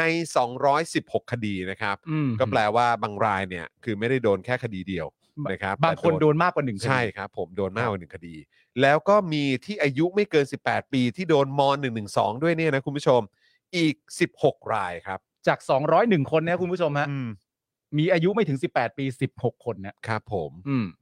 16 คนเลยนะครับ ที่เป็นเยาวชนเนี่ย ครับ โดน 112อ่ะคุณผู้ชม ฮะ ในจำนวนคดีทั้งหมดเนี่ยนะครับแยกเป็นคดีที่มีประชาชนเป็นผู้ไปร้องทุกข์กล่าวโทษจำนวน 101 คดี ครับ ก็อย่างที่บอกไปนะครับว่ามาตรานี้กลายเป็นว่าเป็นใครก็สามารถแจ้งได้ ใช่ นะครับ ครับ ซึ่ง ก็มีประเด็นที่ประชาชนเนี่ยเป็นคนไปร้องทุกข์กับม .112 เนี่ย101 คดีด้วยกัน อืม คดีที่กระทรวง DES เนี่ยไปร้องทุกข์กล่าวโทษ 11 คดีครับ ครับผม คดีที่กรรมการผู้ช่วยรัฐมนตรีประจำสำนักนายกรัฐมนตรี ซึ่งก็นั่นแหละครับ ก็น่าจะจำกันได้ว่ามีใครบ้างนะครับ ไปร้องทุกข์กล่าวโทษ 9 คดีครับ ครับ คดีที่เจ้าหน้าที่ฝ่ายปกครองไปร้องทุกข์กล่าวโทษอีกหนึ่งคดีครับ ครับ ส่วนที่เหลือเนี่ยเป็นคดีที่เจ้าหน้าที่ตำรวจเป็นผู้กล่าวหา อ่า นะครับ เพราะฉะนั้นก็อีกหลายสิบคดีเลยอะครับ ครับ สำหรับพฤติการเอ่อสำหรับเอ่อพฤติการนะครับที่ถูกกล่าวหานะครับ แยกเป็นคดีที่เกี่ยวกับการปราศัยในการชุมนุมจำนวน 44 คดี อืม คือพูดเอ่อบนเวทีปราศัย อ่าใน นะค การ บหชุม รือ นุ ว่าม ต่า พู ง ดใน ๆนะ ที่ ฮะ สาธารณะเนี่ยก็โดนไป 44 คดีนะครับ ครับผม คดีการแสดงออกอื่น ๆ ที่ไม่ใช่การปราศัยอย่างเช่นอะไรบ้าง อย่างเช่นการติดป้าย การพิมพ์หนังสือ การแปะสติกเกอร์จำนวน 55 คดีครับ ติดป้ายพิมพ์หนังสือแปะสติกเกอร์จำนวน 55 คดีเหรอครับ คือการติดป้าย การพิมพ์หนังสือและการแปะสติกเกอร์เนี่ยนะครับ สามารถไปร้องทุกข์เป็นเรื่องของมาตรา1นึได้ถึง 55 คดีเลยนะฮะ ครับ ครับ โอ้โห คดีที่เกี่ยวกับการแสดงความคิดเห็นบนโลกออนไลน์นะครับ อันนี้ก็คือคอมเมนต์หรือว่าการโพสต์อะไรต่างๆอืม เนี่ยร้อยเจ็ดคดีครับ แต่อันนี้เรารู้อยู่แล้วว่าเป็นแพลตฟอร์มที่มักจะโดนเยอะสุดอะนะ ก็ตามสไตล์ ตามสไตล์ ตามสไตล์ก็ก็ก็โดนแคปหรือโดนอะไรกันไป ถู แล้ว ก ก็ไป ต้อง แจ้งกัน หนึ่งร้อยเจ็ดคดี หนึ่งร้อยเจ็ดคดีครับ ครับ และอันนี้น่าสนใจไม่ทราบสาเหตุอีก 10 คดีครับ อีหยังวะ ก็นั่นเลยดิคือคือก็ต้องก็คือคุณผู้ชมก็ต้องเข้าใจว่าไอ้หนึ่งหนึ่งสองเนี่ย มาตรานี้เนี่ยก็เป็นมาตราที่ใครก็แจ้งก็ได้ ถูก ใช่ไหม อืม แล้วก็มันก็มีหลายคดีที่เราก็เคยนำเสนอให้คุณผู้ชมฟังกันไปเนี่ย แล้วเราก็ยังตั้งตั้งคำถามกันอยู่เลยว่าเออเขาโดนด้วยประเด็นไหนเหรอ อืม หรือว่าเรื่องไหนเหรอ อืม ซึ่งก็คงรวมอยู่ใน 10 กว่าคดีนี้นี่แหละ ที่ยังไม่ทราบสาเหตุ แล้วก็อีกอันหนึ่งที่ผมรู้สึกว่า คุณผู้ชมก็น่าจะเอะแหละ อืม ก็คือหลาย ๆ ครั้งเนี่ยก็คือบางทีเขาเอ่อทางศาลเนี่ยก็อาจจะแบบพิจารณาคดีในทางลับใช่ไหมฮะหรือว่าเอออาจจะแบบไม่อนุญาตให้เอ่อผู้สังเกตการเข้าไปหรืออะไรแบบเนี้ยมันก็ถือว่าเป็นเรื่องราวที่ที่แปลกค่อนข้างแปลกเพราะเขาก็บอกว่าอันนี้เป็นคดีเกี่ยวกับความมั่นคงด้วยใช่ไหมล่ะ อืม ซึ่งเราก็การโพสต์ข้อความการแปะสติกเกอร์นี่ก็เกี่ยวข้องกับความมั่นคงได้ด้วยเนาะ ความมั่นคง เออครับ อืม คุณผู้ชมรู้สึกยังไง ลองแสดงความเห็นกันมาได้นะครับ คุณผู้ชมฮะ ไม่ทราบสาเหตุ จะนั่นนะสิครับ แต่มันมีจังหวะนะนึกออกไหมคุณผู้ชมฮะ อืม เหมือนที่คุณจรพูดมันมีจังหวะที่แบบ อันนี้มันโดนเพราะอะไรวะ อืม ใช่ปะมัน ด้วย มี เรื่องอะไร ช่วงเนี้ยมันมี โพสต์อะไรเหรออะ เอ ไร อ แบบเนี้ยนะครับ เอาโอเค ก็อาจจะตกในนี้ นั่ แต่ น ก็ น่ะสิ แปลกอยู่ดีฮะ อืม แปลกอยู่ดีฮะ แปลกอยู่แล้วครับ ครับ นะฮะแล้วก็ผู้ที่ถูกแจ้งนะฮะแจ้งความม .112 มากที่สุดเนี่ย ก็คือคุณเพนกวินครับ ครับ คุณเพนกวินเนี่ยเอ่อถูกแจ้งม .112 ถึง 23 คดีนะครับ คนเดียวเนี่ยฮะคุณ คน ผู้ชม เดียว 23 คดีนะครับ ครับ ผม ธนาอานนท์ครับ 14 คดีครับ ครับ คุณรุ้งปนัสยาเนี่ย 10 คดีครับ ครับ คือมันอะไรกันครับเนี่ย ฮะ ขณะที่วันนี้นะครับศาลสมุทรปราการเนี่ยพิพากษาลงโทษจำคุกนะครับ ปุญญพัฒน์ครับ ผู้ป่วยสมาธิสั้น และพัฒนาการช้าในคดีม .112 นะครับจากกรณีโพสต์ข้อความในกลุ่ม ตลาดหลวงจำนวน 4 ข้อความ โดยสารเห็นว่ามีความผิดทุกข้อความครับ จึงลงโทษจำคุกกรรมละ 3 ปี รวม 12 ปีครับ แต่ปุญญพัฒน์ให้การรับสารภาพจึงลดโทษเหลือ 4 ปี 24 เดือน โดยไม่รอลงอาญานะครับ อันนี้ในคดีมหนึ่งหนึ่งสองใช่ไหมฮะ ก็ ใช่ครับ คุณปุญญพัฒน์เนี่ยโพสต์ข้อความ 4 ข้อความ อืม นะครับ ท้ายที่สุดศาลตัดสินจำคุกนะครับ 4 ปี 24 เดือน ครับ ไม่รอลงอาญาจากการโพสต์ข้อความ 4 ข้อความครับ ครับผม ติดคุกกันถึง 4 ปีเลยนะฮะ อืม แล้วก็อีก 24 เดือนครับ ใช่ครับ และศาลก็เห็นว่าในทุกข้อความที่โพสต์ทั้ง 4 ข้อความนั้ ครับนเนี่ย เข้าข่ายความผิดทั้งหมด ผิดจริง ก็ถูกตัดสินว่าผิด อืม นะครับผม คือหลายคนก็ตั้งข้อสังเกต เพราะว่าก็มีเอ่อบุคคลที่ถูกเอ่อดำเนินคดีหรืออะไรต่างๆ หรือว่าถูกแบบเจ้าหน้าที่คิวไปรักษาแบบเกี่ยวกับเรื่องเออสุขภาพจิตอะไรแบบเนี้ย อืม ใช่ไหมฮะเอ่อก็ก็มีด้วยเหมือนกัน แต่ว่าหลายคนก็ตั้งข้อสังเกตเหมือนกันอย่างคุณคุณเคอย่างเงี้ย อืม เออ ม ก็ อืม ทำไมทางเจ้าหน้าที่ ไม่เห็นพาไปพบแพทย์หรืออะไรอย่างเงี้ยเลยเนาะ ใช่ เออแต่ว่ากับกับคนอื่นเนี่ย อืม กับคนที่มีแบบโดนหนึ่งหนึ่งสองหรืออะไรก็ตามก็มีการแบบให้ไปรักษาตัว แล้วก็ต้อง อืม กินยาต้องอะไรอย่างนี้ด้วยนะ ใช่ เออ ซึ่งก็แบบ แล้วบางที มันคืออะไรหรอบ างทีเจ้าหน้าที่เหมือน อืม บางทีสำหรับผู้ชุมนุมเจ้าหน้าที่ก็เหมือนระมัดระวังแล้วก็รู้ก่อนนะ อืม ว่าจะแบบมาอย่างนั้นมาอย่างนี้ไปอะไรต่างๆกันานา แล้วก็พาออกไปจาก เออ พื้นที่อะไรบบนี้ แล้วแต่ตัวคุณเคนี่รู้สึกว่า อืม เหมือนไปอยู่ได้ทุกที่เลยนะ เออ เนอะ ก็คือเหมือนแบบมีอิสระในการ ในการ ในการในการไปแสดงตัวตามที่ที่ชุมนุมต่างๆ ได้เนอะ มีอิสระในการเคลื่อนย้ายอะฮะ แล้วแบบนี้คือเขาเขาเขาเขาจะไม่โดนแบบพวกพลกรฉุกเฉินอะไรอย่างนี้หรอ เขาไม่ได้ร่วมชุมนุมเนี่ย ไม่แต่ว่าก็ไปอยู่ในพื้นที่ แล้วก็มีการส่งเสียง มีการใช้เสียงเหมือนกัน เออ ตะโกนเหมือนกัน อืม อะไรแบบเนี้ยคือแบบถ้าอย่างนั้นคือแบบนี้เขาไม่โดนเหรอ อา จะอาจจะพูดได้ว่าไม่ไม่ถึงห้าคนอย่างนี้หอ เพราะว่าอะไรเพราะว่าอ๋ออาจจะแบบไม่ได้รวมตัวเกินกี่คนก็ว่ากันไป คือตัวเขา แล้วก็ไม่ได้ใช้เครื่องเสียง เพราะว่าตะโกนเอาอะไรอ ใช่ ย่างเงี้ยเหรอ แล้วตะโกนดัง ตะโกนดัง ตะ ด้ว โก ย นดัง เออ แต่ตะโกนแล้วก็คอแหบคอแห้ง อ่าครับ เพราะว่า ผ ไม่รู้จักวิธีโปรเจกต์เสียง นั่นน่ะสิ นะฮะ โอ้ยนะครับเอ่ออันนี้ก็คือประเด็นของคุณปุญญพัฒน์นะครับ ครับ ไม่รอลงอาญานะครับ 4 ปี 24 เดือนจากการโพสต์ข้อความ 4 ข้อความ ครับ ในโซเชียลมีเดีย ในเวลาต่อมาครับทนายความก็ได้ยื่นขอประกันตัวในระหว่างชั้นอุทธรณ์คดีนะครับ โดยสารให้ประกันในวงเงิน 225,000 บาทครับ ครับ จากกองทุนรัษฎรประสงค์นะครับ โดยไม่ได้กำหนดเงื่อนไขใด ๆ อืม นอกจากนี้นะครับในวันนี้เนี่ยอายการได้ยื่นฟ้องเกตโสพลนะครับต่อศาลอาญาในคดีมาตรา 112 อีกแล้วครับ ครับ กรณีปราศัยในการชุมนุมทัวร์มูล่าผัวนะครับเมื่อวันที่ 22 เมษายนปี อืม 65 ซึ่งคดีนี้เนี่ยเป็นเหตุให้ก่อนหน้านี้เนี่ยคุณเกตเนี่ยถูกฝากขังนานถึง 30 วัน ครับ ก่อนได้รับการปล่อยตัวชั่วคราวออกมา เมื่อวันที่31พฤษภาคมที่ผ่านมา ครับผม นอกจากนี้ครับศูนย์ทนายเนี่ยก็ได้รายงานด้วยนะครับว่าคุณไบรท์ชินวัตรเนี่ยถูกแจ้งข้อหาม .112 เป็นครั้งที่ 6 ครับ หลังสมาชิกกลุ่ม ศูนย์รวมประชาชนปกป้องสถาบัน เข้าแจ้งความกับสอนอผลโยธิน ในกรณีให้สัมภาษณ์สื่อจากการปราศัยในม็อบ 2 ธันวานะครับเอ่อในม็อบ 2 ธันวาไป 5 แยกลาดพร้าว อืม และ 25 พฤศจิกาไป SCB ครับ ครับ อันนี้คือการให้สัมภาษณ์สื่อก็โดนแจ้งม .112 ได้ด้วย ใช่ครับ การให้สัมภาษณ์สื่อโดนแจ้งม .112 ได้ด้วยครับ โอ้โห คุณผู้ชมฮะ โอ้โห โอ้ยขณะที่ในพาร์ทของคุณบุ้งและคุณใบปอนะครับ ซึ่งถูกดำเนินคดีม .112 จากการทำโพลนะครับ อืม วันนี้ถูกคุมขังในเรือนจำเป็นเวลา 49 วันแล้วนะครั ครับ บ 49 วันแล้วนะครับ ที่ถูกดำเนินคดีม .112 จากการทำโพล อืม และศาลยังไม่ได้ตัดสินด้วยนะครับว่าผิด ครับ แต่ถูกคุมขังอยู่ในเรือนจำมาแล้ว 49 วัน ครับ และอดอาหารมาแล้ว 19 วันนะครับ จากการทำโพลนะฮะ โอ้ย กระดาษสีขาวหนึ่งแผ่นใหญ่ ๆ แบ่งเป็นสองฝั่ง ข้างบนเป็นคำถาม มีสติกเกอร์ ใครรู้สึกอย่างไรสามารถเลือกแปะได้เลยนะหนึ่งหนึ่งสองนะครับ แต่คือทางกระบวนการยุติธรรมไทยต้องเตรียมตัวนะครับ ฮะ ถ้าพวกคุณจัดหนักจัดเต็มจัดแบบแน่นเอียดขนาดนี้เป็นในระยะเวลา 2 ปีที่ผ่านมาเนี่ อื ย ม คุณแบบว่าแจกคดีเยอะขนาดนี้โดยเฉพาะมาตรา1นึเนี่ย ครับ อคุณต้องเตรียมตัวนะ อืม คือคุณต้องไม่ลืมนะ ว่าทุกการกระทำเนี่ยมันจะมีผลผลตามมา ถูกต้อง ทุกการกระทำมีผลตามมา ฮะ อย่าอ้างว่าเป็นเรื่องของแบบ โอ้ยแบบว่ามันเป็นกฎกติกาของบ้านเมืองเลยก็ตาม อืม คุณต้องไม่ลืม อืม การที่พวกที่มันเกิดเหตุการณ์อะไรแบบนี้ขึ้นมาเนี่ย ทุกคนที่มีส่วนเกี่ยวข้องกับกับการกระทำทั้งหมดเหล่านี้เนี่ย อืม จะต้องเขาเรียกว่าอะไร answer อ่ะต้อง ใช่ ต้องเตรียมเตรียม ต้องเตรียมรับ เตรียมรับผลที่มันจะตามมานะค อื รับ ม แล้วผลเนี่ยมันก็จะตามมาในถึงระดับตัวบุคคลกับระดับสังคม ใช่ ต้องเตรียมตัวนะครับ ครับ แล้วก็คือให้รู้ไว้เลยว่าพวกคุณน่ะมีส่วนเกี่ยวข้อง เอาพวก กับ พวก สิ่งกับสิ่งที่มันจะตามมา พวกคุณเกี่ยวข้องโดยตรงเลยแหละ พวกคุณไม่มีส่วนเกี่ยวข้องไม่ได้ครับ ใช่ คือ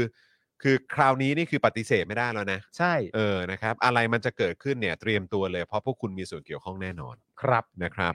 คราวนี้มาที่ประเด็นของคุณเดียสุภาพรนะครับ ที่ อืม ถูกขังฟรีมา 7 ปีครับ ก่อนถูกยกฟ้องอะนะฮะ ถูกขังฟรีมา 7 ปีนะครับ ครับ คุณเดียสุภาพรนะครับ เรื่องนี้ก็ไม่พูดถึงก็ไม่ได้ครับ อืม เมื่อวันศุกร์ที่ผ่านมานะครับ สรายุทธ์ตั้งประเสริฐจากประชาไทยครับ รายงานว่าคุณเดียสุภาพรมิตรอารักษ์ หญิงชาวมุกดาหารเนี่ยนะครับ ได้รับอิสรภาพแล้วนะครับ หลังจากถูกขังฟรี อืม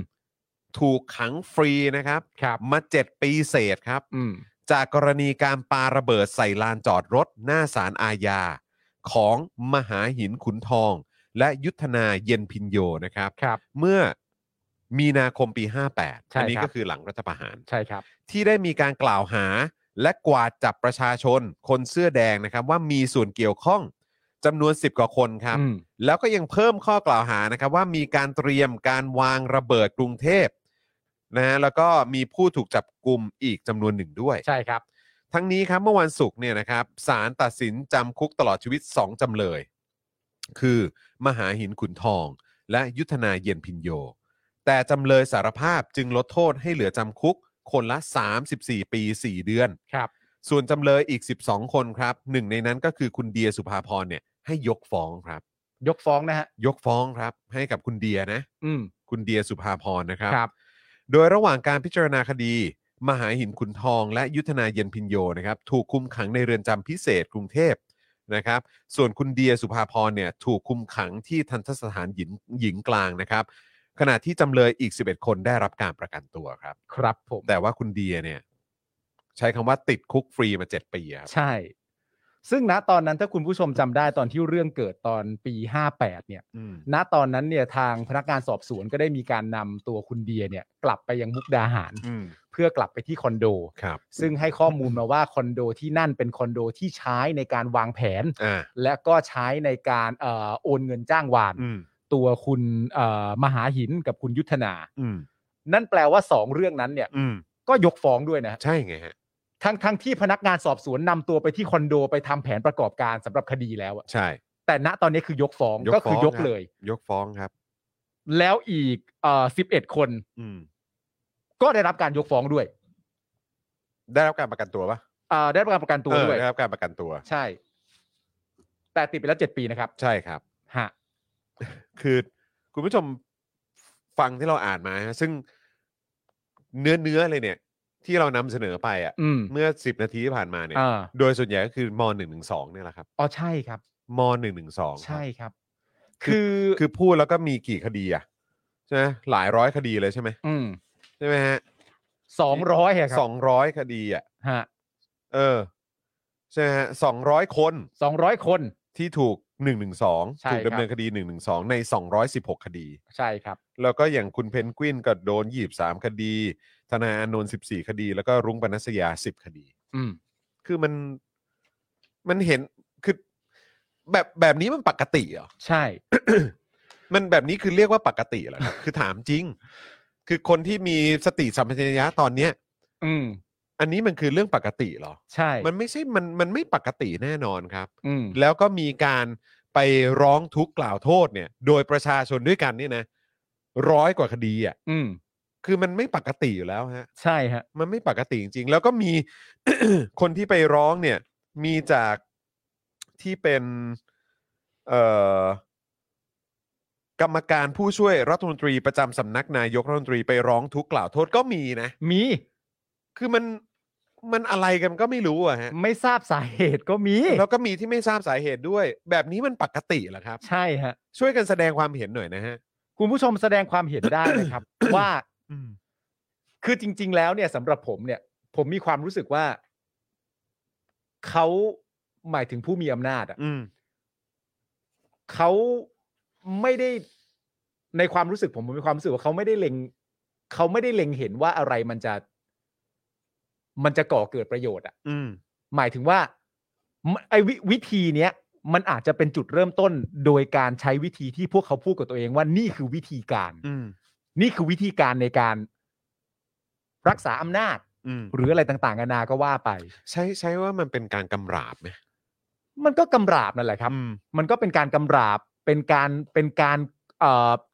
กดหรือบีบบังคับให้ยอมแพ้ อืม กดหรือบีบบังคับให้หยุดการต่อสู้ อืม หยุดการเรียกร้อง สร้างอุปสรรค สร้างอุปสรรค อืม สร้างความลำบากใน อืม ชีวิต สร้างความหวาดกลัว เสียเวลาในชีวิตเนาะ มากมายเหลือเกิน เสียเงินด้วยฮะ เสียเงินเสียทอง เสียเงิน ด้ว เสียทอง เสี เสี ย ยเวลา โอกาสใน เสียเวลา ชีวิต ในชีวิต อืม ถูกจองจำ อืม อะไรต่างๆนานานั่นนู่นนี่ เสียการศึกษา อืม เสียการประกอบอาชีพ อืม เสียเวลาในการได้อยู่กับครอบครัว เสียเวลาในการได้เลี้ยงดูพ่อแม่หลาย ๆ คนพ่อแม่เจ็บป่วย อืม แต่พอมาถึงตอนเนี้ย ถ้าสมมติว่ามีสมองหน่อยเนี่ย ก็มันก็ควรจะถึงเวลาที่รู้ตัวแล้วว่านี่มันไม่ใช่วิธีที่ได้ผล อืม แล้วผลที่จะตามกลับมาเนี่ย มันจะรุนแรง ใช่ จากความไม่ได้ผลเหล่านี้ อืม เพราะฉะนั้นผมจึงวิเคราะห์ว่าเขาอาจจะไม่ได้แคร์แล้วด้วยซ้ำไปว่ามันได้ผลหรือเปล่า อืม แต่มันอาจจะไม่เหลือยุทธวิธีอื่นในการใช้ กับเรื่องเหล่านี้แล้ว คือทีแรกผมก็คิดว่าเออมันเป็นการประคองสถานการณ์ไปก่อนหรือเปล่า อืม คือหมายความว่าอ่ะก็มีอันนี้มากับประคองสถานการณ์ไปก่อนด้วยการแบบเหมือนปรามปรามๆไว้ด้วยการแจกอะไร อ่า แบบนี้ให้อะไรแบบเนี้ยเออซึ่งผมก็มีความรู้สึกว่า คือถ้าเกิดว่าเป็นแค่ทำไปเพื่อประคองสถานการณ์ เท่านั้นเนี่ย อืม ผมรู้สึกว่ามันไม่คุ้มนะ ซึ่งจริง ๆ พอมึงพูดอย่างเงี้ยมันเหมือนอะไรรู้ป่ะ อืมอะไรฮะ มันเหมือนทุกเรื่องที่รัฐบาลนี้ทำอะ อืม ประคองทุกสถานการณ์ด้วยการแจกอะ ใช่ ไม่ว่าจะเป็นกฎหมาย อืม ไม่ว่าจะเป็นเงิน อืม และสิ่งที่สองอย่างนี้มีเหมือนกันก็คือว่า หลังจากผ่านการแจกหลังจากผ่านอะไรต่างๆนานาเสร็จเรียบร้อยเมื่อเข้าสู่ในสเต็ปต่อไปเนี่ย อืม มันมีแต่ล้มเหลวและเลวร้ายมากขึ้นนะ ใช่ แต่ยังไงก็แล้วแต่พวกมึงก็ยังเลือกประคอง เศรษฐกิจ อืม ก็ประคองด้วยการแจก อืมอืม การต่อสู้ในเชิงการเรียกร้องประชาธิปไตย อืม มึงก็ประคองด้วยการแจก อืม แต่เป็นการแจกคดี อืม เป็นการแจกกฎหมาย อืม เป็นการเอาผิด อืม หรืออะไรต่างๆนานา ซึ่งทั้งสองเรื่องไม่ว่าจะเป็นเศรษฐกิจหรือการต่อสู้ที่เกิดขึ้นนะตอนนี้เนี่ย อืม หลังจากผ่านการแจกทั้งหมดเรียบร้อยแล้วเนี่ย มันไม่ได้เลวร้ายน้อยลงนะฮะ ไม่เลย มันต้องเลวร้ายมากขึ้นกว่าเดิม ใช่ แต่นั่นคือสุดหนทางในความคิดแล้วใช่ไหม อืม ว่ายังไงก็แล้วแต่กูก็ต้องประคองไว้ก่อน อืมอืม เพราะว่าวิธีอื่นที่ดีกว่านี้กูก็หมดแล้วจริง อืม ๆ อาจจะเป็นอย่างนั้นเลยก็ได้นะ เป็นไปได้ ที่ที่ผ่านมาที่มันทำมา มันเป็นไปได้จริงๆ เพราะว่าคือเราเห็นถึงความมันผมว่าคุณผู้ชมลองนึกย้อนดูอ่ะ อืม ผมคิดว่าน่าจะพอสัมผัสได้นะ อืม ก็คือหมายความว่าไอ้การประคองสถานการณ์เนี่ยมันประคองมาตั้งแต่ปี 57 ใช่ ตั้งแต่มันยึดอำนาจแล้ว อืม ก็คือก็แก้นั่นแก้นี่เอ่อใช้อำนาจนั้นอำนาจนี่แบบว่าเออแบบแก้ไขสถานการณ์เฉพาะหน้า อืม คือมันเหมือนมีสถานการณ์เฉพาะหน้าที่ต้องแก้ปัญหา อ่า เกิดขึ้นทุกวันทุกอาทิตย์หรือว่าทุกเดือนหรืออ ม ด้วยด้วยประเด็นไหนก็ตามอะ อ่า ใช่ไหมอย่างไอ้ที่เราเห็นแบบปัญหาที่มันต่อเนื่องกันมา แบบเหมืองทอง อืม ใช่ไหมหรือว่าแบบพวกสัญญาเอ่อรถไฟฟ้า อืม หรือว่าไอ้เรื่องของเอ่อเอ่อพลังงานหรืออะไร อืม ต่างๆเหล่านี้คือมันเป็นการแก้ไขสถานการณ์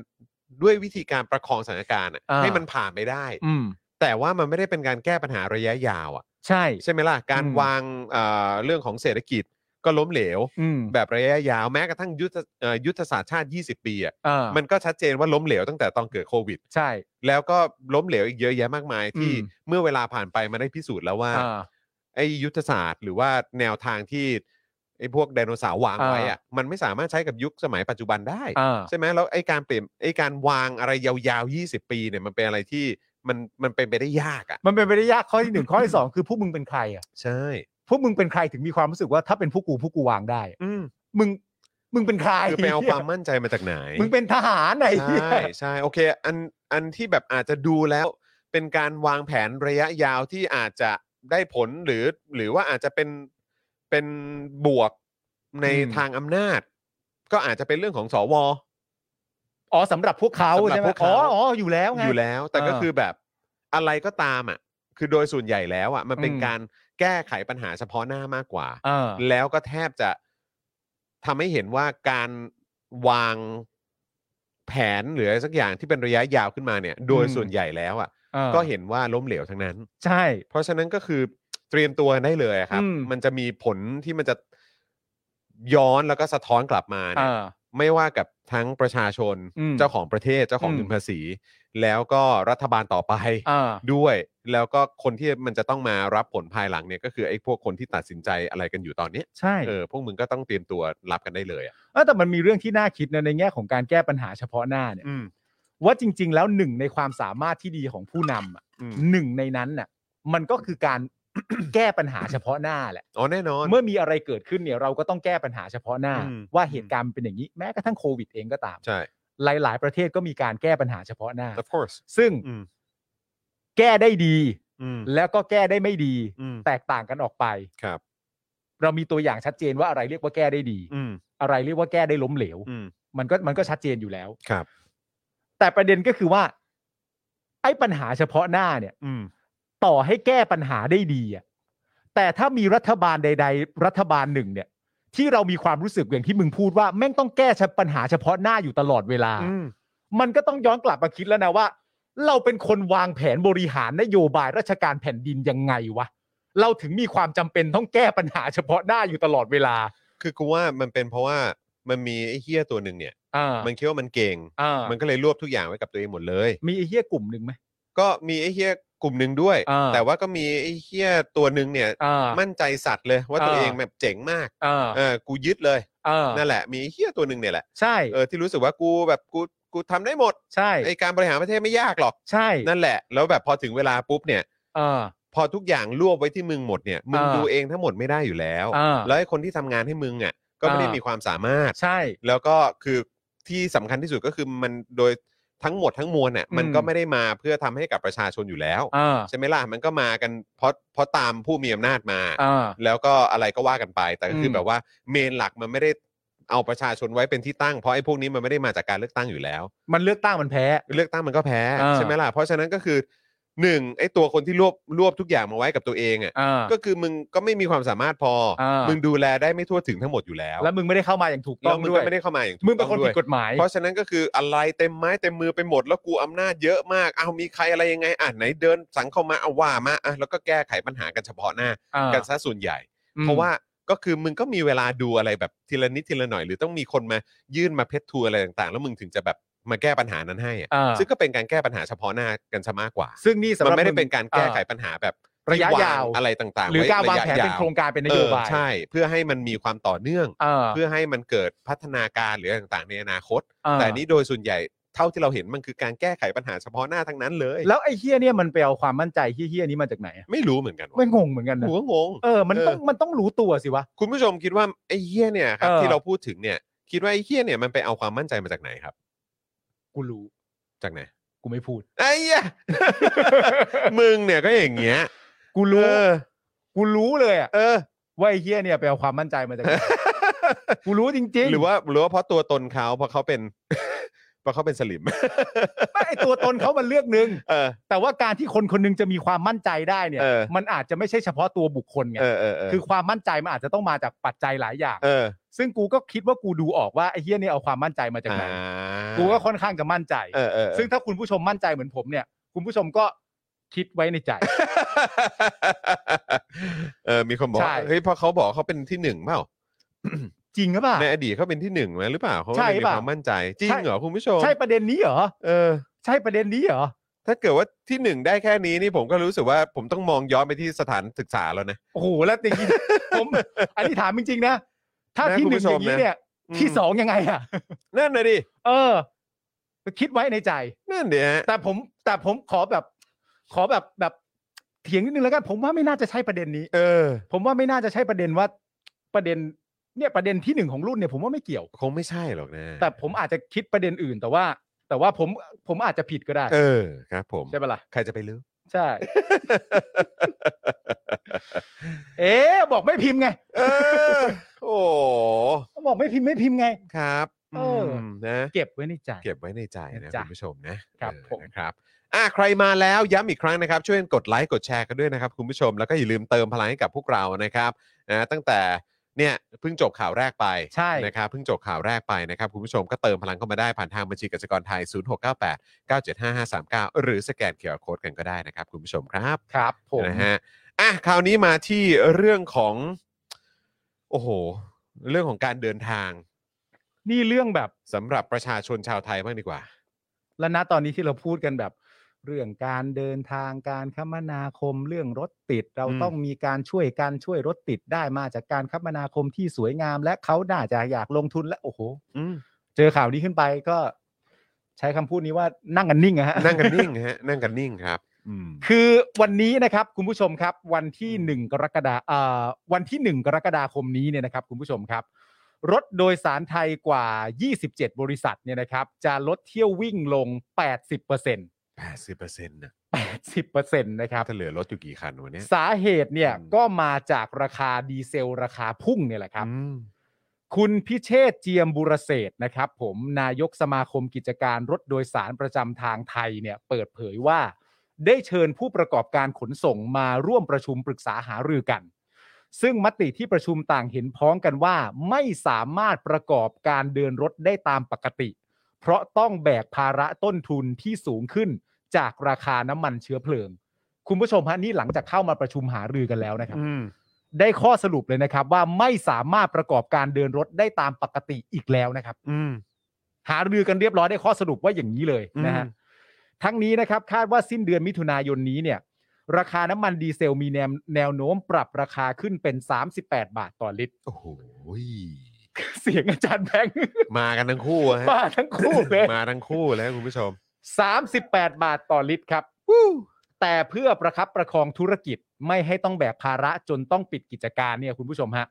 ผู้ประกอบการขนส่งและบริษัทรถร่วม จึงมีมติกำหนดให้ลดเที่ยวบินลง 80%เ เที่ยวเที่ยววิ่งไหม เที่ยววิ่งเที่ยววิ่ง ออ โทษนะ เที่ยววิ่ง ที่ยววิ่งลง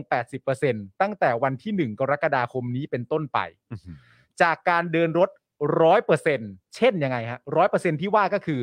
มีรถโดยสาร 100 เที่ยววิ่งต่อวัน ก็จะลดเหลือ 20 เที่ยววิ่งต่อวัน นั่นคือ 80%ถูกต้องไหมฮะ เหี้ย จาก 100 คันวิ่งต่อวัน 80%ไม่ไหวต้องตัดทิ้งไป ก็เหลือ 20 เที่ยววิ่งต่อวันครับ บ้าไปแล้ว ขณะนี้นะครับ ผู้ประกอบการขนส่งอยู่ระหว่างแจ้งความประสงค์จะปรับลดเที่ยววิ่งครั้งนี้ เบื้องต้นแจ้งว่าจะลดเที่ยววิ่งแล้ว 27 บริษัทครับ 27 บริษัท คุณผู้ชมฮะ แล้วเมื่อกี้ผมเห็นพาดหัวเร็วๆเมื่อกี้ ว่า ก็จะเพิ่มขึ้นเรื่อยๆนะฮะ จะมีอีกใช่ไหม หมายถึงจำนวนบริษัทใช่ไหมฮะ ใช่ ที่จะหยุดที่จะลดเที่ยววิ่งอ่ะ คือจำนวนบริษัทเนี่ยเรื่องหนึ่งนึกออกปะ อืม แต่คุณนึกออกปะว่า ณตอนเนี้ย มันต้องเป็นสถานการณ์ที่วิกฤตเกี่ยวกับเรื่องราคาน้ำมันขนาดไหนหนึ่งร้อยอ่ะถ้าเรามีความรู้สึกว่านี่คือจุดเริ่มต้นน่ะในความรู้สึกเราเรามีความรู้สึกว่าหนึ่งร้อยควรจะปรับลงสักสามสิบเปอร์เซ็นต์ อืม สี่สิบเปอร์เซ็นต์สิบห้าเปอร์เซ็นต์ยี่สิบสี่เปอร์เซ็น ม ต์อะไรต่างๆนานาก็ว่าไป แต่ ไม่ นี่ 80เปอร์เซ็นต์ หารือกันแล้ว ครับ ไหวกันที่ลดลงไปแปดสิบเปอร์เซ็นต์ยี่สิบเจ็ดบริษัท อืม รับรองแล้วว่าจะเป็นอย่างนั้น อืม ไม่แล้วแล้วคืออยากถามคุณผู้ชม คุณผู้ชมรู้สึกเหมือนผมไหม คือ คือผมอ่ะก็ทำเจาะข่าวตื้นมาทำเดลี่ท็อปิกมาหรืออะไรก็ตาม แล้วเราก็พูดถึงเรื่องราคาน้ำมันอ่ะ อืม มาตั้งนานแล้วอะครับ ครับ นานมากแล้วตั้งแต่เจาะข่าวตื้นแบบยุคแรก ๆ จนมาถึงแบบทำมาผ่านมาแบบหลายปีก็ก็ยังทำอยู่ มันก็จะมีวนเวียนอะไรพวกเนี้ยเข้ามา อืม แต่คือแบบเหมือนราคาน้ำมันในบ้านในบ้านเราอ่ะ มันดู อืม เป็นมิติพิศวงมากเลยอ่ะ อ๋อหลายคนพูดอย่างนั้น ใช่ หลายคนพูด คื ย่าง อ นั้น แบบมันดูมันอะไรกันนักหนา คือราคาน้ำมันบ้านเราเนี่ย เราตั้งคำถามกับมันในแง่ของของเซอร์เคิลของมันอะ อืม หลาย ๆ ครั้งเราตั้งคำถามว่าอะไรวะ เออ ม บ่อยมาก แล้วทำไมมันดูแบบ มันดูแบบ มันมีรายละเอียดอะไรต่างๆ ที่แบบพูดเรื่องนี้ก็ต้องพูดเรื่องนี้ด้วย เออ อ่า แบบมันมีเรื่องนั้นเรื่องนี้มาเกี่ยวข้องด้วย คือแบบดูทุกอย่างมันดูแบบ มิติพิศวง มิติพิศวงจริงๆอะ อืม มากมันดูซับซ้อนมาก แล้วแล้วเมื่อเมื่อเมื่อเมื่อเวลาที่ข้อมูลมันถูกแจกแจงออกมาเยอะที่คุณผู้ชมจำได้ว่าเราก็เคย เราก็เคยรายงานกันไปใช่ไหมว่า อืม อ่าถามว่านี่คือช่วงเวลาที่น้ำมันมันสูงที่สุดเป็นประวัติการณ์หรือเปล่า อืม มันก็ไม่ใช่ ไม่ใช่ มันก็เคยสูงกว่านี้ มันเคยสูงกว่านี้ แล้วรา ใช่ คาน้ำมันโลกสูงที่สุดนะตอนนี้เป็นประวัติการณ์หรือเปล่า ก็ไม่ใช่ อืม ก็สูงกว่านี้ อืม แต่ว่าพอมันเอามาเทียบเคียงกันว่า ตอนที่ราคาน้ำมันต่อบาร์เรลของสหรัฐนะตอนนั้น มันราคาประมาณเท่านี้ ซึ่งสูงกว่านี้เยอะเกือบประมาณเท่าตัว ของไทยเราขึ้นไปอยู่ตรงนู้นพอไอสหรัฐมันลดลงมาเหลือตอนนี้แล้ว ซึ่งยังสูงอยู่ทำไมของเรายังใกล้เคียงกับราคาอันเดิมอยู่ เออ เอ้ย ใช่ไหม ใช่ มัน เอาเอาแผนล่าสุดก็ได้ อืม อ่า น้ำมันโลกลดมาหกเปอร์เซ็นต์อ่ะ อ่า ประเทศไทยทำอะไรบ้าง เออ นิ่ง ใช่ เนี่ยมันงงอ่ะ อืม ใช่แล้วคือประกอบกับเรื่องข้อมูลอะไรต่างๆ ที่มันก็จะมีออกมาจากสื่ออยู่เรื่อยๆ อย่างช่วงที่ผ่านมาก็จะมีว่า ไอ้ค่ากลันมัน อืม ราคาเท่าไหร่ อ่า แล้วก็แบบแล้วก็มีการโต้กันไปโต้กันมาบอกเฮ้ยอะไร 10 บาทอ่ะไม่ถึงอ่ะแปดบาท แล้วก็ อ่า เฮ้ยข้อมูลอันนี้มันไม่ตรงไปอะไรอย่างเงี้ย ก็มีก็มีอะไรพวกเนี้ยที่มันจะเป็นข่าวขึ้นมาให้ให้ผ่านหูผ่านตาเราอยู่เรื่อยๆ อืม หรือแม้กระทั่งแบบดูสิแบบว่ารายได้ของคนที่เกี่ยวที่ทำงานเกี่ยวข้องกับพลังงาน อืม เออเขามีโบนัสเท่าไหร่เขาอะไรยังไง อืม เออ โอ้ยทำไมมันถึงขนาดนั้นขนาดนี้ อืม คือเราก็แบบ เออ เออ มันดูสวนทางกับเรื่องของราคา อืม ราคาน้ำมันราคาพลังงานในบ้านเราจังเลย แบบว่า อืม คือคนต้องแบกรับกันเยอะ แต่คนที่ทำงานในในเซกเตอร์นี้ดูแบบอู้ฟู่กันแบบสุดๆ อะไรแบบเนี้ยคือแบบ คือมันมันมันยิ่งทำให้เรา อืม คือผมอะ่ะมานั่งประมวลดูนะ อืม ว่าผมเนี่ยแบบโหดร้ายกับแบบพวกแบบอย่างข้าราชการไทย อืม หรือแบบกระบวนการยุติธรรม หรือว่าแบบเนี่ยไอ้พวกอะไรต่างๆ ที่มีความเกี่ยวข้องกับองค์คาพยพของเผด็จการมากไปหรือเปล่าอ่ะ อืม คือหมายความว่าคือผมแบบฮาร์ดออนออนไอ้คนพวกเนี้ยคือหมายความว่าคือ คือเขาเรียกว่าอะไรอะมีมีความตั้งต้นด้วยด้วยความไม่ไว้ใจอ่ะ หนักเกินไปหรือเปล่า นักเกินไปหรือเปล่า อ่า แต่ผมกลับมีความรู้สึกว่า ผมว่ามันเป็นสิ่งที่มันสั่งสมมา อืม ในตั้งแต่ตั้งแต่ยึดอำนาจมา อืม เพราะมันก็นานมากแล้วนะ อืม นี่มันเจ็ดแปดปี 9 ปีแล้วป่ะ อืม ที่เข้าสู่เข้าสู่ปีที่ 9 แล้วนะ ใช่ ที่เราอยู่ในอำนาจของเผด็จการมา อืม แล้วผมรู้สึกว่าไอ้ตอนช่วงแรกๆอ่ะตอนช่วงยึดอำนาจแรกๆอ่ะ อืม ผมก็ไม่ได้แบบสปอตไลท์ไม่ได้ไปที่รัฐราชการไทย หรือว่าแบบรัฐวิสาหกิจหรือว่า อ่า อะไรก็ตามที่เกี่ยวข้องกับเนี่ยพวกผู้มีอำนาจ อืม สักเท่าไหร่ขนาดนั้นนะ อืม แต่เหมือนเวลามันผ่านไปแล้วมันรู้สึกว่า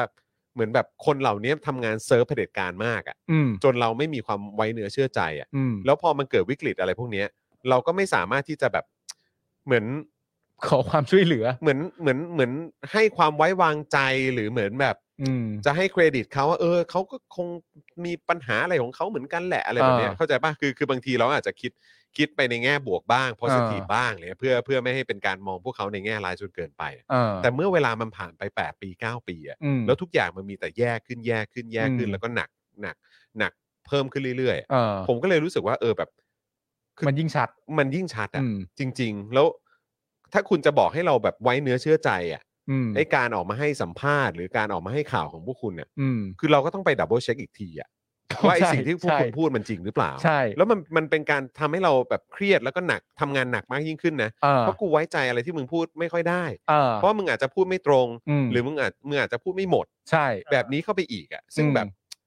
คือมันไม่มันไม่ได้เป็นบรรยากาศที่ส่งเสริมให้ให้ประเทศมันพัฒนาหรือก้าวหน้าไปด้วยกันนะ ใช่ เพราะว่าในพาร์ทของประชาชนหรือแม้กระทั่งสื่อเองอะ อ่า ก็ยังไม่ไว้ใจผู้มีอำนาจเลย ใช่ จริง ๆ ก็เหมือนอันนั้นที่เราเคยเอามาให้ดูไงอะไรนะดั ด ดัชนีความไว้เนื้อเชื่อใจที่ ใช่ มีต่อรัฐบาล ใช่ ซึ่งอันนั้นอ่ะรันประเทศได้เลยนะ ใช่ เพราะว่าดัชนีความเชื่อใจที่ประชาชนมีต่อรัฐบาลน่ะแต่ว่า ดัชนีนั้นมันไม่ได้มาจากประชาชนเดินเออระเหยแล้วก็แบบเชื่อใจแม่งดีกว่า มันก็ไม่ใช่ไง ไม่ ฮะ ใช่ฮะ มันก็ต้องมีที่มานะฮะ ใช่ ซึ่งที่มาสำคัญที่สุดก็คือที่มาจากเสียงประชาชนน่ะ ถูก อันนี้มันเป็นสิ่งที่ยอมรับได้ทั่วกัน ถูกอื ใช่ไหมฮะ ซึ่งแต่แต่จริง ๆ ก็เป็นเรื่องในความเป็นจริงนะว่า เหมือนแม้กระทั่งตอนโควิดอ่ะ อืม คือในในช่วงยุคของรัฐบาลอะไรต่างๆนานา นี่เขานี่คือเอาในแง่ของการสื่อสารและข้อมูลข่าวสารนะ อืม เวลารัฐบาลประกาศมาแบบเนี้ย เราจะเป็นที่ทราบกันร่วมกัน เช่นสมมติโฆษกของรัฐบาลประกาศ อืม แล้วประกาศมาเสร็จเรียบร้อยมันจะเป็นที่ทราบกันร่วมกันว่าอ๋อเอาแบบนี้นะ อืม เราจะใช้กันแบบนี้นะ เราจะดำเนินตามแบบนี้นะ อืม ป้องกันแบบนี้นะ กฎหมายควบคุมอะไรต่างๆนานาแบบนี้นะ ซึ่งปัจจุบันน่ะไม่ใช่อย่างนั้น อืม เราฟังโฆษกรัฐบาลพูดเราก็แบบเออ ก็คือมึงพูดนั่นแหละ เออ แต่เดี๋ยวกูรอวันสองวันก่อนว่าใช่ไหมอ่ะ ใช่ ซึ่งไอ้ที่มันมันนี่วิธีเหรอวะ เออ มันไม่ใช่การดำเนินชีวิตของผู้คนภายใต้รัฐบาลอยู่แล้วอ่ะ อืม ซึ่งมันก็ คือมันควรจะต้องเป็นคำไหนคำนั้นหรืออะไรแบบเนี้ย เออ เนาะเออล้ว ใช้ บบ แบบ ว่า นี้ใช้ร่วมกัน กูก็จะได้ดำเนินชีวิตกูต่อได้ ใช่ แต่ด้วยความที่ประสบการณ์ที่ผ่านมา 78 ปีเนี่ยมึงพูดอย่างปุ๊บแล้วถัดไปไม่กี่ชั่วโมง หรือ เออ แค่ไม่กี่วันมึงเปลี่ยนอีกแล้ว อืม คือกูจะมีความมั่นใจในการใช้ชีวิตในแต่ละวันกูได้ยังไง เอ วะ อ เพราะว่ารัฐเองก็ยังไม่สามารถการันตีอะไรให้กูได้เลย เออ แล้วปัญหาก็ตามมาอยู่เรื่อยๆ แล้วก็มึงก็แก้ปัญหาเฉพาะหน้ากันไปเรื่อย เออ ๆ แล้วแม่งก็พอกพูนปัญหาแม่งก็ทับถมไปเรื่อย เออ ๆ แล้วไอ้การแก้ปัญหาเฉพาะหน้าเนี่ยมันมันคือการแก้ปัญหาโดยไม่ได้วางแผน ถูก เพื่อระยะยาว เพราะฉะนั้นมันก็ต้องใช้งบมากขึ้น เออ ใช้เงินมากขึ้นภาษี ก็คือเงินจากพวกกูก็ต้องใช้มากขึ้น แจกสไตล์ แล้วก็เละเทะมากยิ่งขึ้น อืม แล้วก็แล้วก็เนี่ยทับถมแบบนี้ไปเรื่อย อืม ๆ แล้วก็กลายเป็นว่าก็คงจะต้องเป็นรัฐบาลที่มาจากเสียงของประชาชนที่ต้องเข้ามาแก้ปัญหานี่แหละ ใช่ แต่ว่าเรื่องเรื่องน้ำมันมันก็เป็นเรื่องพิศวงเพราะว่าไม่ไม่รู้ว่านะอาจารย์แบงค์ฟังหรือเปล่าที่พี่ซี่พูดอะ อืม คือเอ่อที่สหรัฐอเมริกา มันจะมีราคาแบบราคาหน้าโรงกลั่น เออเออ ราคา เออ ที่ เออ ขนส่งมา เออเออ ราคาน้ำมันโลกอะไร อืม ต่างๆนานา อืม นั่นนู่นนี่ อืม แล้วเวลาที่อย่างประเทศสหรัฐอเมริกาเวลาน้ำมันที่มันแพงขึ้นมากๆอ่ะ อืม มันก็จะมีแก๊งเจ้าของโรงกลั่นเจ้าของบริษัทถูกปะ อืม เวลาที่มันแพงมากๆ จนประชาชนเริ่มรับไม่ไหวอะและไม่สามารถจะดำเนินชีวิตตัวเองต่อได้เนื่องจากราคาน้ำมัน อื อะ ม แก๊งสวอะ อืม ของประเทศเขาอ่ะ ก็จะเรียกคนเหล่าเนี้ยมาตำหนิติเตียน อืม เรียกมาด่าว่าแบบ อืม มันต้องหาวิธีแก้ไขนะนั่นนู่น อื นี่ ม อะไรต่างๆนานานั่นนู่นนี่ แต่ประเด็นก็คือว่าทุกครั้งที่ทำแบบเนี้ยมันจะจบโดยการไม่ประสบความสำเร็จ อืม ถ้ามันแพงมันจะยังคงแพงเหมือนเดิม ใช่ เพราะว่าคนที่เป็นเจ้าของบริษัทอะไรต่างๆนานาเหล่านี้มีความรู้สึกว่า เพราะว่าตอนโควิดกูโดนมาหนัก ใช่ มาก ใช่ เพราะฉะนั้นถึงเวลาถ้าน้ำมันมันจะต้องขึ้น กูก็จะขึ้นตามมัน ใช่ เพราะว่าก็ถึงเวลาที่กูต้องเอาคืนแล้วเหมื ถู อก นกัน ต้อง แต่นั่นคือประเทศประชาธิปไตยนะ ใช่ แล้วพวกกูล่ะครับ ใช่ พวกกูภายใต้รัฐบาลเฮียนี่ ถ้าใช้โมเดลเดียวกัน อืม เขา เขาอาจจะไม่ไปถึงขั้นล้มเหลวอะ อืม แต่กูล้มเหลวแน่อะ ใช่ ถ้าโมเดลเดียวกันอะ ใช่ ถ้าแตะไม่ได้ อืม ราคาเท่านั้นแปลว่าเท่านั้น อืม หรือแม้กระทั่งประชาชนในประเทศไทยตั้งคำถามว่า กูก็อยากรู้จริง ๆ เหมือนกันนะว่าถ้าน้ำมันตรงราคาตรงหน้าโรงกลั่นมันลดลงเนี่ย ตอนที่กูเติมมันยังจะลดลงหรือเปล่า อืม คือกูไม่ไว้ใจเฮียอะไรสักอย่างเลย ใช่ใช่แล้วก็แบบพอมันตั้งคำถามว่าอ้าวแล้วเงินในกองทุนน้ำมันหายไปไหนหมดตอนนี้ติดลบเท่านั้นเท่านี้แล้วก็แบบแล้วมันติดลบขนาดนี้ได้ยังไง เนี่ย อะไรก็แบบแปด แต่แรก ปีที่ผ่านมามึงทำอะไรเนี่ยอะไร ตั้งแต่แรกมึงทำอะไร ตั้งแต่แรกมึงทำอะไร ขาดทุนขาดทุนขาดทุ น เราคือแบบเหมือน ก็ เหมือน เนี่ยอันนี้ก็คือเป็นสิ่งที่พูดไงว่าก็เพราะมึงแบบเอะอะก็แก้ไขปัญหาเฉพาะหน้าเนี่ยแหละ ใช่ เออแล้วมึงก็พูดอย่างเงี้ยมาตั้งแต่มึงเข้ามาตอนต้นก็ต้องแก้ปัญหาเฉพาะหน้าต้องแก้ปัญหาเพราะรัฐบาลที่แล้วอย่างนั้นอย่างนี้ ใช่ มึงอย่ามานะเพราะนี่ผ่านมา 8 ปีแล้วมึงก็ยังมีวิธีการแก้ปัญหาแบบแก้เฉพาะหน้ากันอยู่เนี่ย ใช่ ซึ่งมันเป็นวิธีการจริงๆมันอารมณ์แบบที่มึงพูดอะไรเงี้ย เออ มึงบอก เฮ้ยทำไมมันแบบนี้ทำไมมันแพงนั้นนู่นนี่อะไรต่างกันนะมันตึงไว้แบบนี้ไม่ได้ ถ้ามันจะมาช่วยเนี่ยมันต้องใช้จากกองทุนน้ำมันสำรองนั่นนู่นนี่ ซึ่งณตอนนี้เราเหลือแค่นี้แล้ว เราติดลบขนาด เรา นี้ ติด แล้ ล ว บเราติดลบขนาดนี้แล้ว แล้วที่ผ่านมาคืออะไร แล้วมึงหวังให้ประชาชนแบบว่า เออ อ๋อ เออโอเค คือให้กูยอมรับเหรอแล้วก็ให้ให้กูยอมรับกับสิ่งที่มันเกิดขึ้นอะไรอย่างเงี้ยเหรอ มันหายไปไหน ซึ่งแบบเอ๊ะจะให้กูยอมรับได้ยังไง เพราะกูไม่ได้เลือกมึงมาด้วยไง ถูก เออ ถูก เออคือมันเหมือนแบบมึงแบบบอกให้พวกกูยอมรับในการตัดสินใจของพวกมึงเถอะ ครับ ให้เชื่อพวกมึงเถอะแต่คือจะให้กูเชื่อมึงได้ไงเพราะกูไม่ได้เลือกมึงมาไง ใช่ แล้วแม้กระทั่งไอ้การอยู่ในตำแหน่งของมึงตอนนี้เนี่ยมึงก็ไม่ได้ชนะการเลือกตั้งมา แล้วจะให้กูไว้เนื้อเชื่อใจมึงได้ยังไง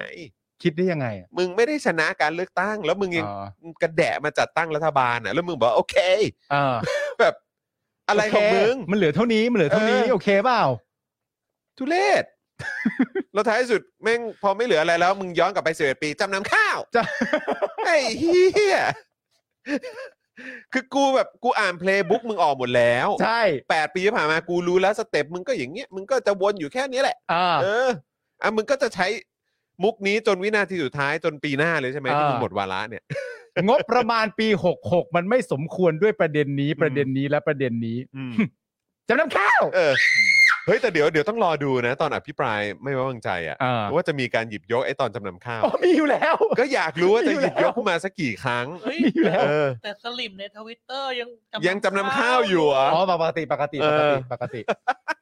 ปกติ แปลว่า ปกติ แปลว่าข้างบนก็ต้อง อยู่แล้ว อ ฮะ ยู่แล้ว อยู่แล้วฮะ ก็เดี๋ยวรอดูกันดีกว่า อ่ ว่าอภิปรายไม่ไว้วางใจ รอบนี้คือ 5 วันมะเข้ใจ ห้าวัน ห้าวันมั้ง ห้าวันเพราะว่ามันเยอะสุด อ่า ถ้าห้าวันเนี่ยอยากจะรู้ว่าจะมี อ่า การหยิบยกเรื่องของการจำนำข้าวเนี่ย อ่า เออมาเป็นข้ออ้าง อ่า ในการแก้ตัวของรัฐบาลเนี่ย อ่า กี่ครั้งอยากรู้ แต่ว่า 11 คนเนี่ยมีคนดิ้นด้วยนะ ฮะ รู้ อ๋อ ข่าวยัง เห็นอยู่เห็นอยู่ ดิ้นเลย เอ อะ อ ดิ้นใหญ่มากเลย ดิ้นใหญ่มากด้วยเออ ผมไม่เคยมีปัญหาอะไรกับพักก้าวไกล เอ นะ อ ซึ่งคำคำถามแรกที่กูถามขึ้นมาว่า ประโยคนี้ถูกพูดออกมาทำเหี้ยอะไร เออ คือมันต้องมีปัญหาอะไรกันเหรอ เออ ถ้าเปิดมาว่าไม่มีปัญหาแปลว่ามี ว่าจะใช่แต่มึงพูดออกมาทำไมอ่ะ ไม่แล้วก็คือถ้าเกิดว่าการอภิปรายไม่ไว้วางใจเนี่ยมันเกี่ยวกับเรื่องของการมีปัญหากันกันเป็นเรื่องส่วนตัวหรืออะไรเงี้ย เออ คือกูว่ากูว่ามึงน่าจะเข้าใจอะไรผิดแล้วแหละ มึงเป็นนักเรียนเหรอ มึงตีกั เอน อ ในห้องเหรอเนี่ย อันเนี้ยมันไม่ได้เป็นปัญหาของเหมือนแบบเขาเรียกอะไรอ่ะสองอินดิวิชวลอ่ะ ใช่ มันเป็นมันเป็นปัญหาที่มันเป็นปัญหาส่วนรวมอะ เออ ที่พอดีว่ามีคนหยิบยกขึ้นมาเพื่อวิพากษ์วิจารณ์กับคนที่ที่ที่รับผิดชอบปัญหาส่วนรวมนั้น เออ มันไม่ใช่เรื่องของคนสองคนหรือมัน อ่า ไม่ใช่เรื่องของคนแค่สองกลุ่ม เออ แต่มันเป็นเรื่องของของส่วนรวมอะ ใช่ เพราะฉะนั้นคือมึงจะมาพูดแบบประมาณว่า ไม่เคยมีปัญหากับพักนั้นพักแล้วมันเกี่ยวอะไรกันวะ พัก คือ ก้าวไกล คื ก็ อยกยกประเด็นนี้ขึ้นมาก็ฟังดูแบบ แปลกๆแล้วอะ แปลกๆ เหมือน แล้วอะ เหมือนเหมือนงอแงเหมือนนอนแนะ ใช่ เออ เหมือนนอนแนะ ใช่ แล้วก็เดี๋ยวจะจะถ้าทีมก้าวไกลก็มีทีมกฎหมายอยู่แล้ว ก็น่าจะรู้ว่าอะไรมันถูกต้องไม่ถูก แต่ถ้าอยากฟังจริงเดี๋ยวจะรู้แล้วก็จะหนาวแน่โอ้โห เออจ้า เก๋าคไปรับ อีก ผม ทำไม พออภิปรายเสร็จแล้วแอร์ดังหรือไง ฮะหนาวหรือไง พอตอบคำถามแล้วแอร์ดังหรือไง เออ หนาวขึ้นมาเชียวเดี๋ยวคุณผู้ชมอาจจะงงว่าพูดถึงเรื่องอะไร เดี๋ยวพรุ่งนี้มาขยี้เรื่องนี้ก็ได้ อ่าอ่าโอเ นะครับ โอเ ผม เดี๋ยวคุณนี้ขยี้ อ่ะสรุปรวมเรื่องน้ำมันเป็น ครับ ประโยคสุดท้ายให้ท้อใจกันเล่นๆนะครับ ให้ท้อใจกันเล่น นะฮะว่าส่วนสถานการณ์รถโดยสารในปัจจุบันเนี่ยนะครับ คุณผู้ชมครับเอ่ออ๋ออันนี่ก่อนขณะเดียวกันนะครับเอ่อหากได้รับความช่วยเหลือจากรัฐบาลที่ปัจจุบันได้เสนอขอปรับขึ้นราคาโดยสารเนี่ยนะฮะจากปัจจุบันราคาดีเซลอยู่ที่ 35 บาทต่อลิตร จะขอปรับขึ้นเป็น 59 สตางค์ต่อกิโลเมตรเนี่ยนะครับ แล้วก็จากเดิมที่เก็บอยู่ที่เอ่อเอ่อจากเดิมที่เก็บอยู่ที่ 53 สตางค์ต่อกิโลเมตร หรือปรับขึ้น 6 สตางค์ต่อต่อกิโลเมตรเนี่ยเพื่อให้สอดคล้องกับต้นทุนน้ำมันเชื้อเพลิงในการเดินรถ แต่ว่าหากไม่ได้รับความช่วยเหลือจากภาครัฐ ก็คงต้องหยุดวิ่งทุกเส้นทางต่อไปครับ คือไม่ยังไงก็ก็ก็ แล้ มัน ว มันก็กระทบเงินในกระเป๋าประชาชนอ่ะ อืม ใช่ ใช่ไหมมัน แต่เขา ก็ วิ่งไม่ไหวใช่ไหม ก็ใช่ใช่ใช่คือปัญหาเนี้ยอย่างไรก็ตามยังไงก็ ก็คือประชาชนก็ต้องแบกรับอ่ะ เอาแน่นอน ใช่ไหมฮะ คือไม่ว่าจะเป็นอ่ะถ้าขึ้นราคา ก็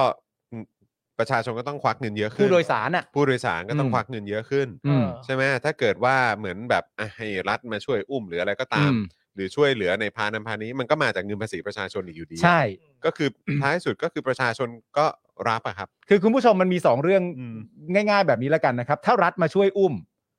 เพิ่มราคาให้หรือว่าขึ้นราคาให้ตามที่ตามที่ทางรถโดยสารบอกเนี่ย นั่นก็แปลว่าเขาสามารถวิ่งต่อได้ แต่ประชาชนต้องเสียเงินเยอะขึ้น มันก็จะกระทบกระเป๋าประชาชนในเศรษฐกิจณปัจจุบันนี้ แต่ถ้าเกิดไม่เพิ่มขึ้นให้ ก็ไม่วิ่งอะฮะ เออ ก็เท่านั้นเลย แล้ว ก็วิ่งไม่ไหวแล้ว เออ อีกอันหนึ่งที่ผมสเอยน่าสนใจนะ อืม คือนายกของเราเนี่ย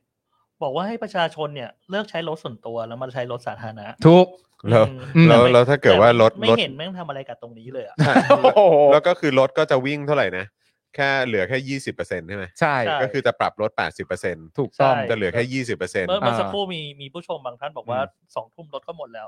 ใช่ สองทุ่มรถก็หมดแล้ว แล้วก็คือ โเ ก่อนหน้านั้นก็คือนายกก็ออกมาบอกว่าให้ใช้รถขนส่งมวลชน ใช่ แต่ มาก ไม่ ขึ้น เห็นช่วยอะไรเรื่องนี้เลย แต่ว่าประเด็นนี้ก็คือก็นี่ไงผมถึงบอกไงว่า มันดูแบบสันดานคนแก้ปัญหาเฉพาะหน้าไง ถูกถูกถูก เวลามีปัญหามีใครบ่นขึ้นมา มีใคร อืม โวยวายขึ้นมาอ่ะพวกเราก็ไปแค่เอ่อไปแก้ไปอุดตรงนี้ก่อนนู่นนั่นนี่แต่คือแบบไม่ได้เป็นการแก้ปัญหาระยะยาวเลย เหมือนมองแบบเฮ้ยเชื่อตรงนี้มันแย่แล้วมีอะไรแจก เดี๋ยวโดน ไหม ด่าเดี๋ยวโดนด่า เดี๋ยวโดนด่าแจกก่อเดี๋ยวโดนนด่า แจกก่อนแจกให้เรื่องเงียบ คือ ก่ มันทุเรศอ่ะมันทุเรศตรงที่ว่าแม่งกลัวโดนด่าแล้วก็แบบแม่งก็แก้ปัญหาแบบชุยๆแบบเนี้ย ใช่ เออ กลัวโดนด่า แล้วก็ออก ทำ มายืนแบบแก้ปัญหาแล้วนะนู่นนั่นแล้วแถมเนี่ยไอ้ที่แม่งน่ารังเกียจที่สุดเนี่ยก็คือแม่งก็ชอบออกมา ทวงแบบ ล้ำเลิก ลำเลิกบุญคุณน่ะซึ่งแบบ โอ้โห คือถ้ามึงแก้ปัญหาแบบนี้ แล้วมึงมาลำเลิกบุญคุณกูเนี่ย เออ คือ เออ คือกูยอมเสียห้าร้อยบาทนะ เออ ขอตบกระบาลแม่งทีนึงได้ไหมขอโบกแม่งทีนึงได้ไหม แจ๊ะหน้าไหม เออมองมองดูแม่งเป็นปูนหน่อยละ ปู กัน นไอ้ ไอ้ เหี้ เหี้ ย ยกูอยากโบกมือเหลือเกินไอ้เหี้ย เธอเธอคนหรือปูนอ่ะ เออ ทำไมอ่ะ หน้าเธอหน้าโบกมากเลย หน้าโบกจริงเลย หน้าเธอหน้าโบกมากเลยที่เธอเป็นคนหรือปูนเนี่ย คุณนัทพลบอกว่าเยอรมันเนี่ยมีตั๋ว 9 ยูโรเหรอฮะต่อเดือนนั่งได้ทั้งประเทศ ว้าวโอ้ เฮ้ยประเทศไทยก็เคยมีนะ อืม ยังไงฮะ เออก็ก็เป็นตั๋วแบบรายวันรายเดือนอย่างเงี้ยแหละครับ อ๋อเหรอฮะ แต่ว่า อืม เฉพาะในกรุงเทพ อ่า เคยมีใช่ไหม เคยมี เคยมี สมัยเรา นั่นแหละ สมัยวัยรุ่น อ่า สมัยเราวัยรุ่น สมัย ใช่ สมัยไม่ใช่สมัยเผด็จการใช่ไหม เอออ ครับ สมัย ผ ช่วงที่ชอบไปสยามอะ อืม เออ เออบอกไม่ถูก เออแล้วแล้วคือที่บอกว่าจะอะไรอะไรเอาเอาทหารมารับมาขับรถรับประชาชน อืม นะ ใช่ไหม อืม อันนี้ คื เรื่องจริงเหรอ คือมันคือมันจะมีไอเดียนี้ผุดออกมาอีกหรือเปล่าวะ มัน เพราะ ก็ ว่าคือท้ายสุดแล้วแล้ว ค่าน้ำมัน คือมึงควักกันเองเหรอ ใช่ คือมึงควักกันเองคือหมายความว่าควักจากเงินเดือนพวกมึงเหรอ เออ ซึ่ง ก็ เงินเดือนก็ภาษีกูอะนะ เงินเดือนมึงก็ภาษี กู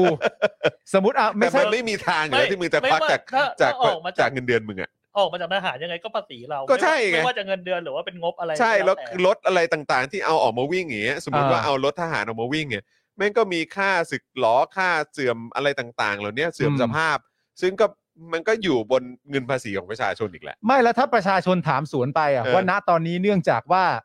ว่ารถไม่สามารถวิ่งได้ 80%ในการช่วยเหลือเราจะนำรถทหารมาแล้วก็วิ่งให้ฟรีหรือเก็บน้อยลงหรืออะไรต่างๆนานาบาบาก็ว่าไปอะแล้วประชาชนถามคืนน่ะ อืม เอาเงินก้อนไหนมา เออ ตอบกูหน่อยดิ เออเอาเงินก้อนไหนมา ที่จะทำให้อันเนี้ยสมมติว่าทำให้จริง ๆ เนี่ย อืม เอาเงินจากก้อนไหนมา อืม ที่บอกว่าจำเป็นทุกอย่างเนี่ย อื มันไปดึงเงินตรงนี้มาช่วยจากก้อนไหน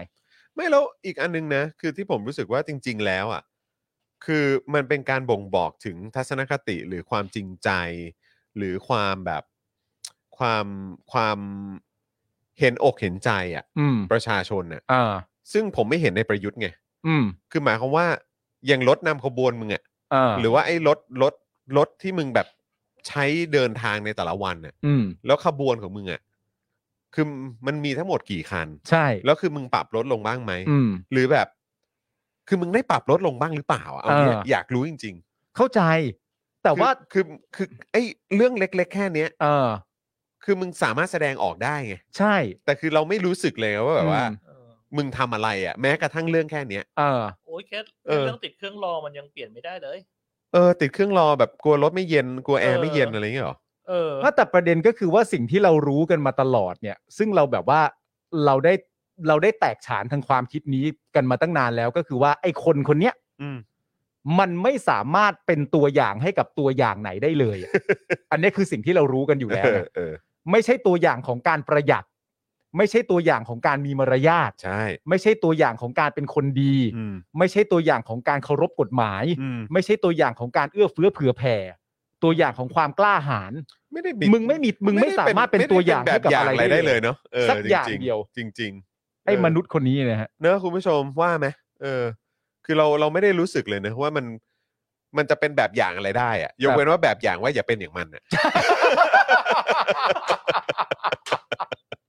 เข้าใจไหม โอ้ เข้าใจไหม คลิปสั้นละมั้งไอ้เหี้ยคลิปสั้นละมั้งปากดีขนาดนี้ คือ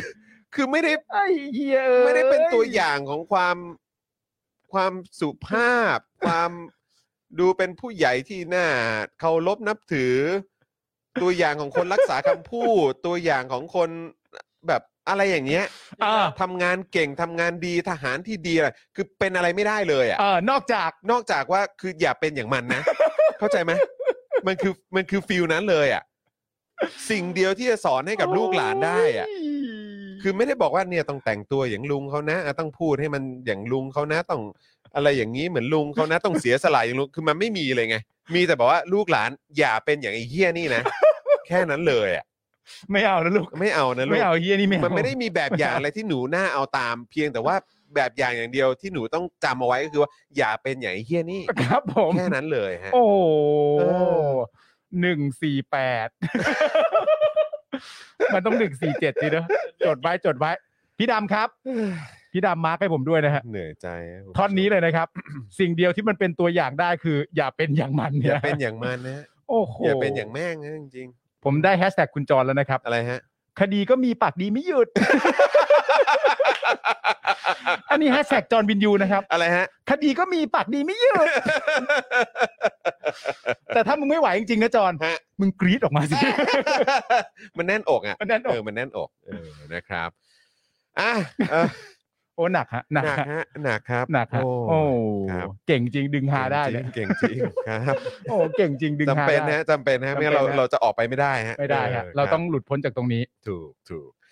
อ่ะงั้นต่อกันเลยดีกว่าเนอะ ครับ นะครับ เกี่ยวกับเอ่อการชุมนุมที่เกิดขึ้นในช่วงสุดสัปดาห์ที่ผ่านมา ครับ แล้วดูทรงแล้วก็คงจะมีเพิ่มขึ้นเรื่อย อ๋อไม่หยุดแล้วครับ ๆ ไม่หยุดแน่นอนนะครับ แล้วก็ถ้าเกิดว่าไปจนถึงสิ้นเดือนกรกฎาคม อ่า ก็ต้องมาดูกันนะครับ ว่าจะมีการต่อพรกฉุกเฉินหรือเปล่า ครับผม อืนะครับ ซึ่งถ้าเกิดว่าไม่ต่อขึ้นมาเนี่ย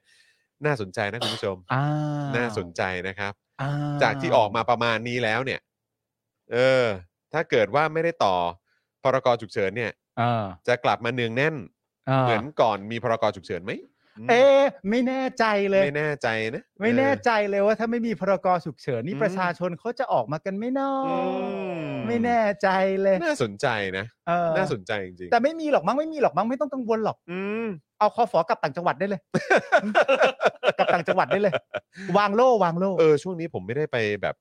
เอ่อซิ่งดูแถวแถวที่พักเขาเลยอะ จะไปทำเฮียอะไรครับ ไม่ก็อยากไปดูไง อ๋อว่าทำอะไรกันอยู่บ้าง เออเพราะตอนนั้นผมก็ชอบพาพาเอ่อวิลเลียมกับไรอันซิ่งไปดูแบบพวกรถฉีดน้ำไง จริงเหรอ ดูสภาพไง ลูกมึงลูกมึงทำผิดอะไรอ่ะทำไมไม่ต้องมา พาไปดู อ๋อ แบบลูกดูสิลูกเนี่ยเห็นไหมเนี่ยเอามาฉีดแบบคนนั้นคนเนี้ยลูกเอออ อ เนี่ยแล้วก็ดูสภาพรถแต่ละคันก็แบบว่าเละเทะทั้งนั้นเลยเออแต่ตอนนี้คงซ่อมแล้วมั้งเห็นเอาไปวิ่งบนโทเวกันแล้ว ครับ เออนะครับนะอ่ะมาที่เรื่องของม็อบนะในช่วงสุดสัปดาห์ที่ผ่านมาดีกว่านะครับครับ หลังจากเมื่อวันศุกร์ที่ผ่านมานะครับ ก็เราได้นำเสนอเรื่องการชุมนุมที่หน้ากระทรวงพลังงานของกลุ่มอาชีวะพิทักษ์ประชาชนนะครับเพื่อประชาธิปไตย ซึ่งเรียกร้องให้มีการปรับลดราคาน้ำมัน ซึ่งช่วงประมาณ 1 ทุ่มนะของวันศุกร์เนี่ยตัวแทนผู้ชุมนุมก็ได้ประกาศยุติการชุมนุม เนื่องจากหวั่นว่าจะเกิดความรุนแรงหลังจากที่เจ้าหน้าที่คอฟอครับ พร้อมอาวุธครบมือนะครับ เริ่มตรึงกำลังเข้ากดดันผู้ชุมนุมจาก เอ่อเอ่อมากขึ้นนะครับในช่วงเย็น ครับ โดยตัวแทนผู้ชุมนุมประกาศว่าจะมีการนัดชุมนุมกันอีกครั้ง ส่วนจะเป็นวันไหนก็จะแจ้งให้ทราบกันอีกทีนะครับ อันนี้คือเขามาเรียกร้องเรื่องของราคาพลังงานนะครับ ครับ ก็จัดคอฟออาวุธครบมือนะครับ อ่า นะฮะไปกดดันเขา อ้าวใช่ จน สิครับ เขาก็รู้สึกว่าไม่ปลอดภัย อ่า นี่คือคอฟอเจ้าหน้าที่ตำรวจ อืม ซึ่งรับเงินภาษีประชาชนเป็นเงินเดือน ต้องเออเขาว่าเป็นผู้พิทักษ์สันติราษฎร์ต้อง อ่า ดูแลปกป้องประชาชน อืม ประชาชนออกมาเรียกร้องเรื่องพลังงาน ราคาพลังงานต้องการให้มี ครับ คำตอบมีการช่วย เหลือ นะแต่ก็กลายเป็นว่าคอฟอเนี่ยก็อาวุธครบมือมามากดดันเขา นี่ จนเขารู้สึกไม่ปลอดภัยเขา ฮะ ก็เลยยุติการชุมนุม นี่เท่ากับว่าพกภาษีประชาชนไปควบคุมเจ้าของภาษีเลยเหรฮะ ถูกต้องครับ โอ้โห ถูกต้องครับ ก็ทำกันได้เหรอเนี่ย นะฮะ อ๋อฮะ ขณะที่วันเสาร์ที่ 18 นะครับนะฮะก็ที่ผ่านมาเนี่ยเพจ Facebook นะครับเพจราษฎรไล่ตู่ คนแดงปฏิวัตินะครับ ครับ นัดรวมตัวกันที่แยกปทุมวัน เพื่อเคลื่อนขบวนไปที่หน้าสำนักงานตำรวจแห่งชาติ อืม โดยระบุว่าเพื่อไปบอกข้าราชการตำรวจให้หยุดรับใช้อำนาจเผด็จการของประยุทธ์ได้แล้ว อืม ในเมื่อมันไม่เห็นหัวประชาชน และใช้เจ้าหน้าที่มาทำร้ายประชาชน ประชาชนอย่างเราจะยอมได้อย่างไรนะครับ ด้านกฤษณะพัฒนาเจริญ รองโฆษกเอ่อสำนักงานตำรวจแห่งชาตินะครับ คนเดิมนะฮะ ครับ ก็ออกมาพูดประมาณว่าจะยึดหลักการเจรจา แล้วก็อดทนอดกลั้นนะในข้อกฎหมายปัจจุบันเนี่ยอยู่ภายใต้พรกฉุกเฉิน อืม นะไม่ได้มีการบังคับใช้พรบชุมนุม อืม กฤษณะก็บอกว่า ฉะนั้นเนี่ยท่านลืมไปได้เลย เรื่องของการชุมนุมทางการเมือง ถ้าท่านทำผิดก็เป็น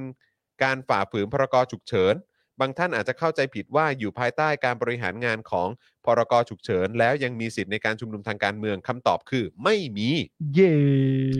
ก็ย้อนกลับไปถามกฤษณะ ครับ ว่าก็พูดออกมาอย่างเงี้ยพูดออกมาตรงๆต้นๆแบบเนี้ย อืม ว่าเออการชุมนุมทางการเมืองซึ่งจริง ๆ แล้วก็เป็นสิทธิ์เอ่อตามรัฐธรรมนูญเนี่ยการชุมนุมการรวมตัวกันการแสดงออกในด้านของเสรีภาพ อืม หรือความคิดอะไรต่างๆเนี่ยมันก็เป็นสิ่งที่รัฐธรรมนูญรับรองไง ใช่ ใช่ไหมแล้วคุณก็บอกว่า เออ พอมันเป็นพรกฉุกเฉินเนี่ย สิทธิ์ในการชุมนุมทางการเมืองของประชาชนคือไม่มีอ่ะ อืม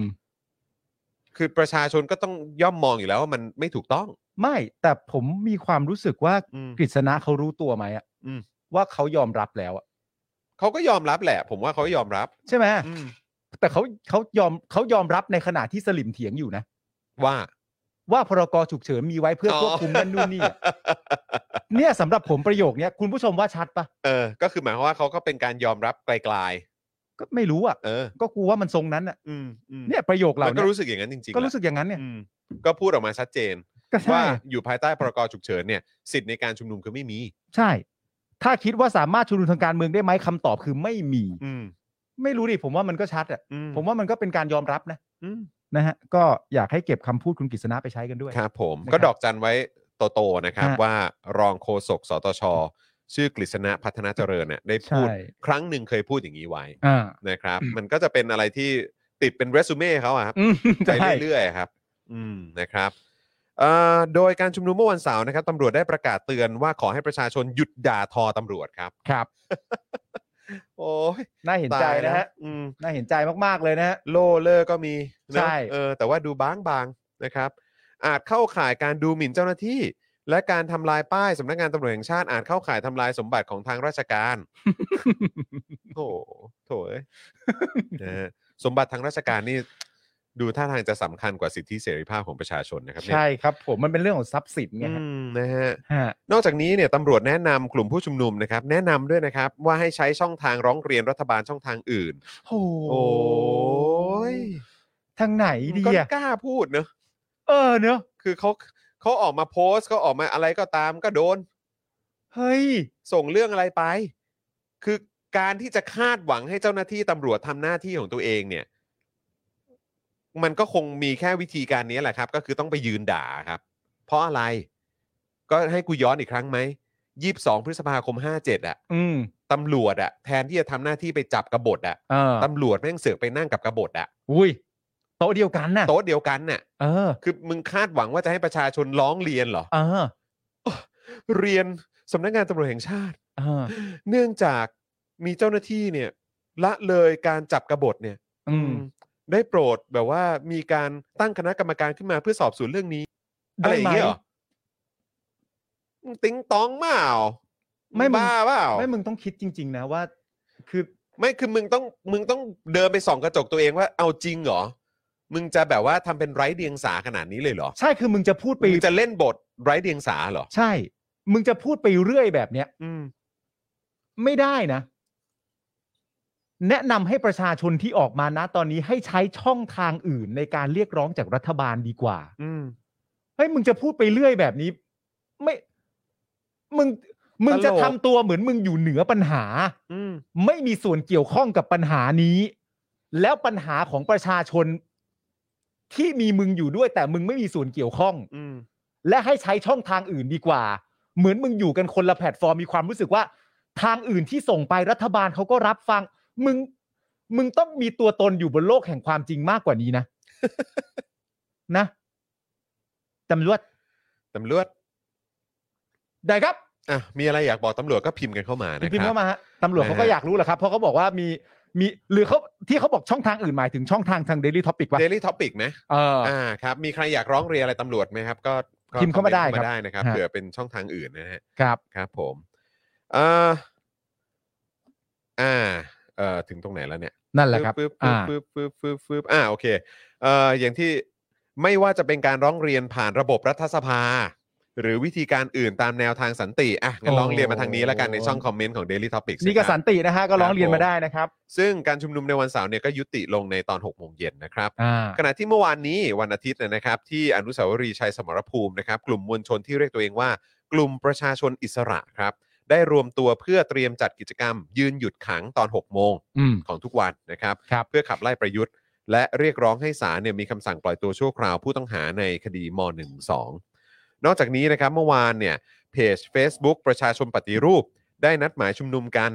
โดยประกาศชุมนุมในรูปแบบคาร์ม็อบนะครับรวมตัวที่หลักกิโลเมตรที่ 0 ใกล้อนุสาวรีย์ประชาธิปไตยก่อนมุ่งหน้าสู่กรมฐานราบที่ 1 ครับ มหาดเล็ก ราชวัลลบรักษาพระองค์ ซึ่งเป็นจุดที่บ้านพักของประยุทธ์นะครับเอ่ออยู่ตรงนั้นเนี่ยนะครับ ครับ อย่างไรก็ตาม เมื่อถึงตอนประมาณสักบ่าย 3.45 นะครับทวิตเตอร์ของกลุ่มประชาชนปฏิรูป ประกาศย้ายจุดรวมพลนะครับ เป็นที่อนุสาวรีย์ประชาธิปไตยพร้อมเอ่อทวีตนะฮะอีกข้อความหนึ่งแซวเจ้าหน้าที่ทำนองว่าแกงอร่อยไหม โอ้โหแน่นอกเลย อ๋อเดี๋ยวก่อนนะ คือ ทีแรกเขาเขาจะรวมตัวกันที่อนุสาวรีย์ชัยปะ อ่า ใช่ ใช่ไหมอนุสาวรีย์ชัยมั้ง อืม ใช่ไหมคงเป็นอนุสาวรีย์ชัยแล้วท้ายสุดเขาก็ไปรวมตัวกันที่อนุสาวรีย์ประชาธิปไตยแทนใช่ไหม อืม อืมนะครับ ตอน5โมงเย็นนะครับอ่าผู้ชุมนุมก็เริ่มเดินเท้านะครับ จากอนุสาวรีย์ชัยอ๋อโทษทีเดี๋ยวก่อนนะ ไม่ใช่สิคือตอนทีแรกตั้งตั้งไว้ว่าจะที่อนุสาวรีย์ประชาธิปไตยแล้วหลังจากนั้นก็ย้ายมาเป็นอนุสาวรีย์ชัยเหรอ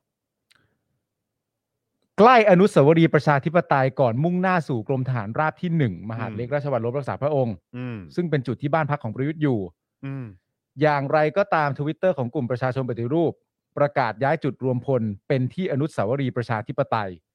พร้อมทวิตอีกข้อความหนึ่งแซวเจ้าหน้าที่ทำนองว่าแกงอร่อยไหมก็แสดงว่าที่สุดท้ายที่ไปก็คืออนุสาวรีย์ประชาธิปไตยอ่ะ อืม อืม อ่ะเดี๋ยวเดี๋ยวเดี๋ยวฝากให้น้ำนิ่งช่วยเช็คตรงนี้หน่อยนะ เออนะครับว่าสรุปว่าเขาไปสตาร์ทกันที่ไหนกันแน่นะครับ ผ นะ ม ฮะอ่ะแต่ว่าตอน 5 โมงเนี่ยนะครับผู้ชุมนุมก็เริ่มเดินเท้าจากอนุสาวรีย์ชัยสมรภูมิ มายังแยกดินแดงก่อนประกาศยุติการชุมนุมตอน 6 โมงครึ่งนะครับ โดยหลังเอ่อผู้ชุมนุมประกาศยุติการชุมนุมไม่ถึง 10 นาทีเนี่ยก็มีเสียงคล้ายประทัดดังขึ้น อ่า เจ้าหน้าที่ควบคุมฝูงชนจึงประกาศให้ผู้ชุมนุมสลายตัวพร้อมระบุว่ามีคนสร้างสถานการณ์ครับ ครับผมอ๋อเป็นอนุสาวรีย์ประชาธิปไตย แล้วแกงย้ายไปเป็นอนุสาวรีย์ชัย อ่าโอ นะ เค ครับ งั้น โอ ก็ เค งั้นก็ตามนั้นนะครับ ตรง ทั้งนี้นะครับ สื่อรายงานว่าช่วงเย็นเมื่อวานนี้เนี่ยนะครับท่ามกลางฝนที่ตกลงมาอย่างหนักนะครับ เจ้าหน้าที่ตำรวจประกาศว่า สื่อมวลชนและประชาชนที่ไม่เกี่ยวข้องเนี่ยขอให้แยกย้ายเดินทางกลับนะครับ เนื่องจากมีกลุ่มผู้ไม่หวังดีคว้างปาประทัด เจ้าหน้าที่จำเป็นต้องเข้าควบคุมสถานการณ์ อืม โดยผู้ชุมนุมรายหนึ่งเนี่ยตะโกนกลับว่าฝนตกจะกลับได้ยังไง แหกตาดู อ่า อืม ดูสิดู ครับ จากนั้นนะครับเจ้าหน้าที่ก็เริ่มเข้าควบคุมพื้นที่พร้อมโล่ครับ โดยเจ้าหน้าที่ตำรวจได้สั่งให้สื่องดเอ่อถ่ายภาพนะ อืม แล้วก็กันออกจากพื้นที่ด้วย ขอให้สื่ออย่าเพิ่งทำงาน โดยตำรวจบอกกับสื่อว่า เรายึดวัตถุเคมี วัตถุอันตรายได้เยอะอยู่ แต่ไม่ให้เขาถ่ายนะฮะอืม โอ้โห กันเขาออกจากพื้นที่เนาะ กันด้วยบอกซื้อยาซื้อยา เออ เห็น ครับ อยู่ ผม หลายอัน เรายึดเคมี เรายึดวัตถุเคมี วัตถุอันตรายได้เยอะอยู่ จ้า เราอยู่บนถูกเข็มหิวแต่อะไรอยู่ซื้อยายายาไม่เอาทำงานอยู่ทำงานอยู่ออกไป คือคือคือบางผมพยายามคิดอยู่ว่าในบางช่วงชีวิตเนี่ยก็พยายามนึกอยู่เหมือนกันว่าเนี่ยเวลามันมีสถานการณ์ทางการเมืองอะไรแบบเนี้ยมันมีครั้งไหนบ้างที่เราเชื่อตำรวจบ้างวะ ช่วงเนี้ยไม่ไง ช่วงเนี้ยไม่นะ ช่วงนี้ไม่อยู่แล้ว คือผมพยายามนึกอยู่ว่าครั้งสุดท้ายที่แบบ เออ ที่เราแบบ ก็ต้องฟังตำรวจเขาเหมือนกันนะ ไม่ช่วงเนี้ยไม่ ช่วงนี้ไม่เลยนะ ช่วงนี้ไม่ ผมก็รู้สึกอย่างนั้นว่า เออแบบ เอ๊ะ คือกูใจแคบไปเหรอแต่ก็ ไม่ แต่ ไม่ แต่ ไม่ ภาพนั้นมันติดตากูจริงๆนะ ใช่ คือตำรวจไปนั่งกับโจรอ่ะ ใช่ เออ ไปนั่งไปนั่งกับกบฏอ่ะ เออ เออคือภาพนั้นติดตากูจริงๆ จนแบบ คือภาพนั้นมันสะท้อนให้เห็นถึงว่า คือกูไว้ใจตำรวจไม่ได้อีกแล้วอ่ะ ไม่คือ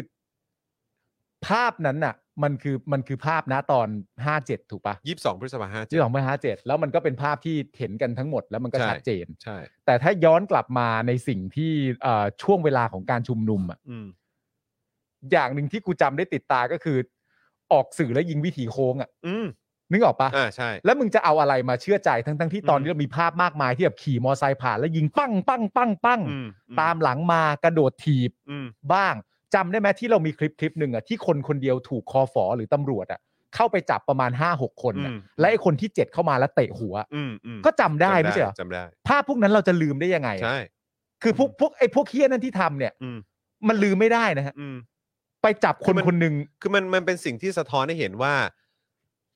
จากบนสุดคือหมายความว่าตำแหน่งตำแหน่งสูงสุดเนี่ย ใช่ ที่ไปนั่งกับกบฏเนี่ย เออ เออลงมาจนถึงข้างล่างที่เป็นแบบ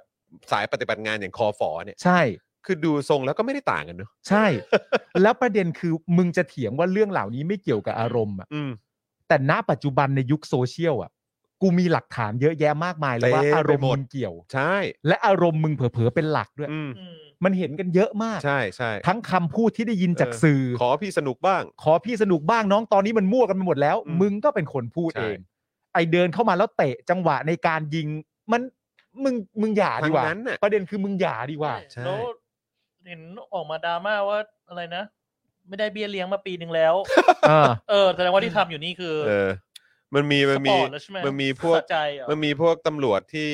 ที่อะไรนะ ที่ทำเนียบด้วยปะ เออ ที่ออกมา อืม หนอแหนกันน่ะ ไม่แต่จบแล้วเข้าใจกัน ช่ต่จบ แล้วเข้าใจกันแล้ว เออใช่ แล้วก็แบบของพาร์ทคอฟอก็มีคนตั้งคำถามด้วยเหมือนกัน อ่า อะไรอย่างนี้ใช่ไหม แล้วแล้วสุดท้าย อืม เรื่องมันจบที่เรื่องอะไรจำได้ปะเอกสารช้า อ่าใช่ เอกสารช้า ใช่เหมือนว่ามีคนติดโควิดด้วยปะ เออ ไรประมาณเนี้ย เออใช่มีคนติดโค ใช่ วิด มีคนติดโควิด ติดโควิดแล้วเหมือนไอ้คนเซ็นคน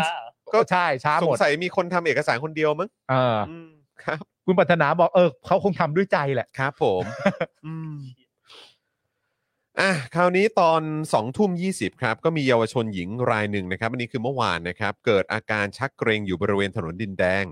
มวลชนจึงเข้าไปดูผู้บาดเจ็บ แต่เจ้าหน้าที่ตำรวจได้เข้ามาใช้โล่ดันมวลชน อืม และสื่อออกจากบริเวณ และล้อมผู้บาดเจ็บไว้ ขณะที่ผู้ชุมนุมพยายามปฐมพยาบาลนะครับ แล้วก็โทรแจ้งสายด่วน 1669 จึงเกิดการต่อว่าเจ้าหน้าที่ด้วยความไม่พอใจนะครับ อืม พอประมาณ2ทุ่ม25ครับ ผ่านไปสัก 5 นาที เจ้าหน้าที่ตำรวจถอยออกจากผู้ได้รับบาดเจ็บ มวลชนจึงเข้าไปปฐมพยาบาลได้ ครับ ซึ่งอันตรายนะครับ มาก ถ้าเกิดเขาชักเกรงอยู่เนี่ย แล้วเขากัดลงกัดลิ้นหรือเป็นอะไรขึ้นมา อืม เนี่ย อันตรายนะนี่คือ 5 นาทีกว่าจะให้เขาเข้าไปนะ ใช่ ตายได้นะฮะ เป็นอะไร ด้านศูนย์ทนายความเพื่อสิทธิมนุษยชนรายงานนะครับ ว่าจากการชุมนุมเมื่อวานนี้เนี่ยมีผู้ถูกนำตัวไปกองบัญชาการตำรวจ ปราบปรามยาเสพติด 2 ราย เป็นเยาวชนอายุ 17 ปีและ 18 ปี โดยทั้งสองถูกแจ้งรวมกว่า 6 ข้อกล่าวหานะครับสำหรับหนุ่มวัย 18 ปีตำรวจเตรียมขอฝากขังต่อศาลอาญา ส่วนเยาวชนจะนำตัวไปตรวจสอบการจับกลุ่มที่ศาลเยาวชนครับ ครับ ข้อมูลเพิ่มเติมนะครับ คือศูนย์ทนายความเนี่ยก็รายงานนะครับว่าจากเหตุการณ์ชุมนุมที่ดินแดงในช่วงวันที่ 11 ถึง 15 มิถุนายน มีจำนวนผู้ถูกดำเนินคดีรวม 11 ราย ครับ โดยเมื่อวันศุกร์ที่ผ่านมาศาลไม่ให้ประกันผู้ชุมนุมทั้ง 11 คนนะครับ โดยระบุว่าเป็นข้อหาร้ายแรง อืม โทษสูงใช้ความรุนแรงในที่สาธารณะ หากได้ประกันอาจหลบหนีครับ ครับ โดยข้อหาหลักๆที่ถูกแจ้งนะครับ ก็คือต่อสู้ขัดขวางเจ้าพนักงานโดยมีหรือใช้อาวุธ มั่วสุมกันตั้งแต่ 10 คนขึ้นไป ใช้กำลังประทุษร้าย หรือกระทำให้เกิดความวุ่นวายในบ้านเมือง ไม่เลิกชุมนุมมั่วสุมตามคำสั่งเจ้าพนักงาน และฝ่าฝืนพรกฉุกเฉินครับ ฝ่าฝืนพรกฉุกเฉินอีก มัน ล้ว แบบน่ารั ะ งเกียจน่ารังเกียจมากๆเลยอะที่แบบว่าเราเห็นคนที่แบบว่ามา แจ้งข้อหานั้นข้อหานี้คนอื่น แต่คือแบบพอถึงหน้าที่ตัวเองก็กูไม่เห็นมึงทำเลย เขาคือ เออ นี่นี่ แล้วก็เห็น จริงๆกลุ่ม การทำงานอย่างหนักชัดเจน อืม ของเอ่อพาร์ตตุลาการของบ้านเราแต่คือแบบ แล้วแล้วมันเกิดอะไรขึ้นในวันที่ 22 พฤษภาคม 57 ถูก ซึ่งจริง ๆ คนกลุ่มนี้แบบพวกตำรวจเนี่ย ก็เป็นเหมือนอารมณ์เดียวกับกับกับประยุทธ์อ่ะก็คือเป็นตัวอย่างในคำพูดของเรื่องเหล่านี้ไม่ได้ อืม อืม ทั้งทั้งที่ตัวเองเป็นผู้พิทักษ์สันติราษฎร์นะ ใช่ แต่เป็นตัวอย่างให้กับคำพูดว่าแบบ อย่าฝ่าฝืนเคารพกฎหมายหรืออะไรต่างๆกันนะ เป็นไม่ได้เลยฮะ อ๋อแล้วนี่ล่าสุดใช่ไหมขอบคุณคุณไอรับคิงของเนี่ยวันนี้ผมก็ฟังข่าวบนรถมาเหมือนกันบอกว่าบชนลั่นเอาจริง โดนใบสั่งแล้วไม่จ่ายค่าปรับเจอหมายจับแน่ โอ้ คือแบบ เราก็มีความรู้สึกว่า คือ คือจะมองในมุมไหนเดียมุมหนึ่งก็คือที่เขาไม่จ่ายค่าปรับ เพราะเขาเขา เพราะเขาก็ไม่แคร์พวกมึงแล้วเปล่าวะ ก็ก็ คือเขาก็ไม่มั่นใจ ด้วย ว่าค่าปรับอะเอาไปทำอะไรไง อืม ใช่ ก็ด้วย แล้วก็คือแบบ อืม เขาก็มองว่าแบบเรื่องของมึง อะไรอย่างเงี้ย คือแบบว่า คือกฎมันก็ไม่กฎ คือกูทำผิดกฎจราจร แต่คือกฎมันก็ไม่เป็นกฎอยู่แล้วปะวะ เพราะพวกมึงก็ไม่เห็นจะรักษา อืม กฎหมายเลย เข้าใจปะ สร้างสร้างตัวเอ คื งมา คือมุมเนี้ย คือแบบ ถ้าประชาชนจะคิดจะรู้สึกอย่างนั้น เออ กับตำรวจหรืออะไรก็ตามอ่ะผมว่าไม่ผิดนะ อืม ประชาชนมีสิทธินะ อืม เพราะสิ่งที่ตำรวจทำโดยเฉพาะใน 8-9 ปีที่ผ่านมาตั้งแต่ 22 พฤษภาคม 57 เนี่ย อืม คุณก็ไม่เหลือความไว้วางใจให้กับประชาชนแล้ว ใช่ อันนั้นคือพาร์ทหนึ่งแล้วก็ track record หรือกะแต่ละการกระทำที่มันเกิดขึ้นตลอดระยะเวลาที่ผ่านมา ตั้งแต่วันนั้นจนถึงวินาทีนี้เนี่ย อืม ประชาชนจะไม่จะไม่มีความไว้เนื้อเชื่อใจคุณ แล้วก็จะไม่เคารพคุณจะไม่ อืม ให้เกียรติคุณเนี่ยก็ไม่แปลกเลยนะ ม แล้วพอตอนนี้ก็มาหนอนแหนว่าเฮ้ยด่าท่ออย่างเงี้ยเดี๋ยวโดนนะเดี๋ยวโดน อ่า คดีด้วยนะ คือมึงยิ่งไม่เหลืออะไรแล้ว มึงไม่มันหมดแล้ว แล้วเนี่ยพอเนี่ยปุ๊บเนี่ยถ้าเกิดไม่จ่ายค่าใบสั่งนะโดนหมายจับแน่แล้วก็ โอ้ อ๋อ แม่พอเรื่องพอเรื่องใบสั่งปุ๊บนี่ก็โอ้โหเริ่มมีการใช้หมายจงหมายจับอะไร ใช่ มาแล้วเนาะ ถ้า เออ ถ้าใบสั่งไม่จ่ายนี่ก็ต้องหมายจับเลยเพราะว่าประชาชนนี่ไม่เคารพนะฮะ อืม แต่ว่าถ้าทำรัฐประหารนี่ก็นั่งข้างได้ อืม นะครับผม นั่งข้างนั่งข้างได้ นั่งข้างได้ ครับผ อื ม ม ทั้งทั้งที่ถ้าคุณลุกจากเก้าอี้นั้นมา อืม พ้นมาแค่คนเดียวอ่ะ ครับ เจอตัวกลางเนี่ย ครับ ใส่กุญแจมือได้เลยนะ ใช่ เนี่ยนิดเดียวเท่านั้นน่ะ ใช่ แต่พอนั่งจนจบการแถลงนั้นได้เนี่ย มันก็ชัดเจนนะฮะ ถูกต้อง เฮ้ย เพราะมันมันคือภาพที่ซิมบอลิกมากนะคุณผู้ชม ใช่ คือตำคือวันนั้นคือเป็นตำรวจแบบอยู่ร่วมกับกบฏอะ อ่า คือมันแบบภาพนั้นมันซิมบอลิกที่แบบว่า ใช่ มันจะเป็นสิ่งที่มันตอกย้ำว่าดูสิคนที่มีหน้าที่ต้องพิทักษ์กฎหมายอะ อ่า ก็ไปนั่งกับคนที่ทำลายกฎหมายอะ ใช่ ชัดฮะทำอะไรไม่ได้แล้วครับ นั่นแหละฮะ และทุกวันนี้ก็ยังมีความพยายามแบบว่า ต้องการเรียกความเชื่อมั่นและศรัทธาจากประชาชนกลับมามึงเอามึงเอามาจากไหนอ่ะ เออเรียก มึงจะเอา มา มา ใช่เอามาจากไหน มึงจะเอาจากไหนมาเรียกอ่ะ ตลก ด้วยการทำอะไร เออ ด้วยการทำอะไร ยังมี นี่ อะไร กู เหลือ ถาม อีก ตัวเองนะ ทุกทุกวันนี้ที่มันถือโล่เนี่ย อืม มันรู้เปล่าว่าโล่นี่ไม่ใช่รางวัลนะ อืม เพราะไม่ได้แจกโล่ให้มึงนะ เออ โล่เหล่านั้นนะคือโล่ที่มาจากภาษีประชาชนนะ ใช่ ไม่ต้องนิยมชมชอบในการถือขนาดนั้นก็ได้นะ อืมคุณดึงดาวบอกว่าทุกวันนี้ตำรวจทหารมีเมียน้อยเยอะมาก ก็ครับผมก็แต่ไหนแต่ไรแล้วอ่ะ ตำรวจทหารมีเมียน้อยเยอะมาก อืม ทุกวันนี้แหละ ผมว่าก็แต่ไหนแต่ไรแล้วมั้งครับ เอออันนี้ ม ไม่แน่ ครับ ใจ ผมก็คือต้องถามคุณผู้ชม เคยมีมีช่วงเวลาไหนของชีวิตที่ที่ไม่เคยได้ยินเรื่องนี้บ้าง ใช่ จริง ๆ มันมีช่วงเวลาไหนของชีวิตบ้างที่เราไม่เคยได้ยินเรื่องเนี้ย อืม แล้วยิ่งในยุคสมัยนี้ก็ยิ่งแบบ ก็ก็ก็เชื่อ เออ ก็ผมถึงบอกไงว่าเออแบบมีคนที่ผมรู้จักที่แบบเนี่ย เป็นคนมีสีเหมือนกันอ่ะ อืม เออ แล้วก็แบบ โอ้โห ทำไมมันเยอะจัง โอ้โห นี่มึงออกรถยุโรปป้ายแดงแล้วก็แบบ อืม โอ้โหแล้วก็แบบเพิ่งจัดงานนั้นจัดงานนี้เราก็หูยแล้วพอถามทำไมมึงแบบ คือมึงไปมึงขายตรงไปด้วยหรือเปล่าหรืออะไรอย่างเงี้ยเข้าใจปะคือมึงคือ มึงเป็นทหารอย่างเดียวหรือเปล่าเนี่ย มึงมีมึงมี passive income หรือเปล่า เออครอบครัวมึง เป็ ดี น ห คนมีรือเปล่า สีเป็นคนมีสี อ่า เออ แต่ว่าก็คือแบบมึง passive income เหรอหรือว่าอะไรอ่ะ เออ เพราะว่าคือแบบแม่มึงกูก็รู้จักอ่ะ เออ เออ ก็แบบก็เป็นข้าราชการอ่ะ เออ เออ พ่อมึงก็เหมือนกันอะไรอย่างเงี้ย อ่า เออ แล้วก็คือแบบ แล้วก็คือเห็นเห็นกันมา เออ ตั้งนานแล้วอ่ะ เขาเป็นเจ้าของที่ป่ะ ไม่ใช่ดิ เขาไม่ใช่ ก็คือ ด้วย ถามว่ามึงมึงมึงขายตรงเหรอ มึงมีแพสซีฟอินคัมเหรอพอเปล่า อ่า เปล่าแล้วมึงทำอะไร ก็ทำงานอยู่อันเดียวเนี่ยแหละ ก็อยู่อยู่อันเนี้ยแหละ ก็ทำงานอันเนี้ย ทำงานอันเนี้ยแหละแล้วโอ้โห มึงก็แบบ โอ้โหอู้ฟู่เว้ย อ๋อแต่ถ้า แล้วหลายคนด้วยครับ หลายคนด้วยมันมันมันไม่ใช่แค่แค่คนนี้คนเดียวอะไรอย่างเงี้ย อ่า คือแบบ ในระยะเวลาที่ผ่านมาก็คือมันเห็นจนแบบว่ามันแบบ จะให้กูคิดเป็นอื่นมันก็ไม่ได้อะนะ อืม เข้าใจปะ แล้วพอมีจำนวนเม็ดเงินอย่างนั้นมันก็อาจจะแบบเลี้ยงดูคนได้อะไรเงี้ยอ๋ออ ม คุณโบบอกว่าพ่อเราทำคดีมรดกระหว่างลูกเมียหลวงกับกับเมียน้อยทหารตลอดอะ อ๋อทำคดีมรดกระหว่างลูกของเมียหลวงกับลูกของเมียน้อยทหารโอ้โหครับ พ่อ ผม เออไอเออข้างบนอะไรนะข้างบน ครับ นะเออเพื่อนผมเป็นลูกในายพันที่บ้านมีเบนซ์สามคันครับ ไม่มีธุรกิจอย่างอื่น เออ ครับผม มัน เป็นมันพิมพ์เหมือนสโลแกนอะ ครับ สวัสดีครับเพื่อนผมเป็นลูกในพันมีเบนซ์สามคันไม่มีธุรกิจอื่นครับ ครับผม ก็คือจะให้จะให้กูคิดอะไรได้นอกจากแค่เนี้ย อืม ใช่ปะ แต่ แล้ เขา ว มีเมียเยอะเหรอ แล้ว แล้วเวลาเวลาเวลามันผ่านไปอ่ะ ยิ่งนานวันเข้าอ่ะ มันก็ยิ่งตอกย้ำไง อ่า เออ ว่าแบบไม่มีทาง อ่า คืออย่ามา ย่ำย่ำมา อย่ามา เอาที่ไหนมามี เออ อ๋อ โถ่เอ้ย อ๋อมีเมียเยอะ ครับผม พวกเธอไอ้พวกเนี้ยนะ อ๋อเขาบอกก็มีไอดอลอะเนอะ เออใช่ใช่ใช่พวกนักธุรกิจเลยพวกเนี้ยดิ อ๋อ ใช่ไหม เออโอ้โหนึกว่านักร้อง มีมีไอดอลมีไอดอ มี ล เมียเยอะ ครับ นะครับไล่ครับแล้วแต่คน อืมครับ ครับ อ่ะคราวนี้มาต่อกันดีกว่า เงิน เนี่ย เงิน รายการเนี้ยกูพูดอะไรไม่ได้เลยอะ ทำไม กูพูดอะไรแบบเล็ก ๆ น้อยๆก็ เออ ได้ยินกูหมด ได้ยินหม ด ได้ยินหมด ได้ยินหมด แค่ เ บอกว่ามีเมียเยอะ ครับผม นะครับ อืม ผมอ่ะอ่า เงินเงินทองไหม มาเรื่องเงินทองมางดีก เงิน ว่า ทองอ่ะ เออ ซึ่งเหมือนแบบมันก็จะวนมาทุกสักสองสัปดาห์เนอะ ครับ ที่เราก็จะกลับมาคุยเรื่องหนี้สาธารณะกันอีกแล้ว ซึ่งมันต้องคุยอะ เหมือนแบบเป็นเรื่องที่แบบว่า มันต้องคุยอะ ต้องมาเตือนความจำนะว่าพวกเรามีกันอยู่ ไม่มันต้องมันต้อง อืม เตือนความจำเนื่องจากว่าผมไม่อยากให้คุณผู้ชมเวลาจะไปแซะไปแซวอะ อืม แล้วไปยังใช้จำนวนตัวเลขเดิมอยู่ เออ ทั้งทั้งที่ตัวเลขมันขยับไปแล้วอะ เออ แม้จะได้แบบทำให้มันถูก เออ เดี๋ยวสลิมมาเถียงแบบ 9.9 ที่ไหนตั้ง 10 แล้วอะไรอย่างเงี้ยสลิมมาเถียงมาวุ่นวาย เขาเรียกว่าต้องแบบ อัปเดต ป๊ะๆนิดนึงอัปเดต เป๊ะๆนิดนึง อัปเดต ตัวเลข อัปเดต นี่ นะครับ ต้องขอเป๊ะๆนะคะ อ่ะคุณผู้ชมฮะเรามาพูดเรื่องหนี้ให้สบายใจกันดีกว่านะครับ ค ผ รับ มหนี้สาธารณะยุครัฐบาลประยุทธ์เนี่ยนะครับทะลุ 10 ล้านล้านไปแล้วนะฮะ วู้ สุดยอดไปเลย โหวันนี้ต้องชมไหม ชมดิ ชมเลย ชื่นชม ชื่นชม ชมว่า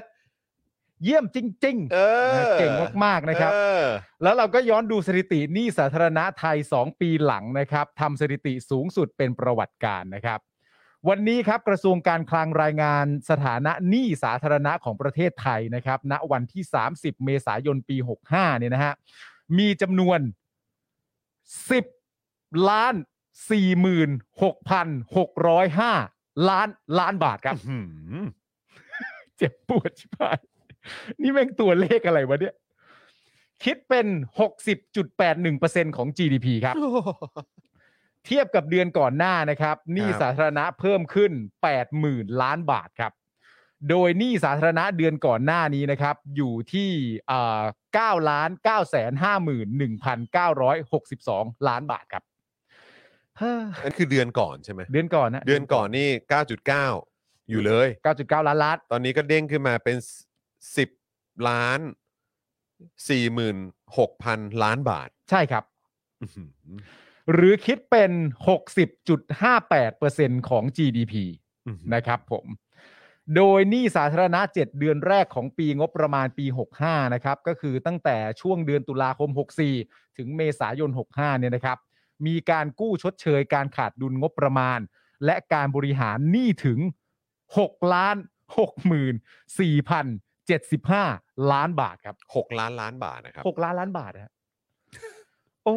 มีการกู้ชดเชยการขาดดุลงบประมาณ และการบริหารหนี้นี้ถึง 6 ล้านล้านบาทครั ใช่ครับ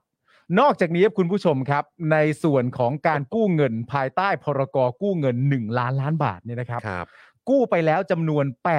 873,000 ล้านบาทครับ อืม ขณะที่ภายใต้พรกกู้เงิน 5 0 0แสนล้านบาทเนี่ยกู้ไปแล้ว 3 9 0 0 0 0 ล้านบาทนะครับ อื้อหือ ซึ่งก็ถือว่าใกล้วงเงินเต็มทีแล้วครับคุณผู้ชมฮะ ใกล้เต็มแล้วฮะ ใกล้เต็มแล้วครับ ใกล้เต็มวงเงินแล้วครับคุณผู้ชม ใช่ครับ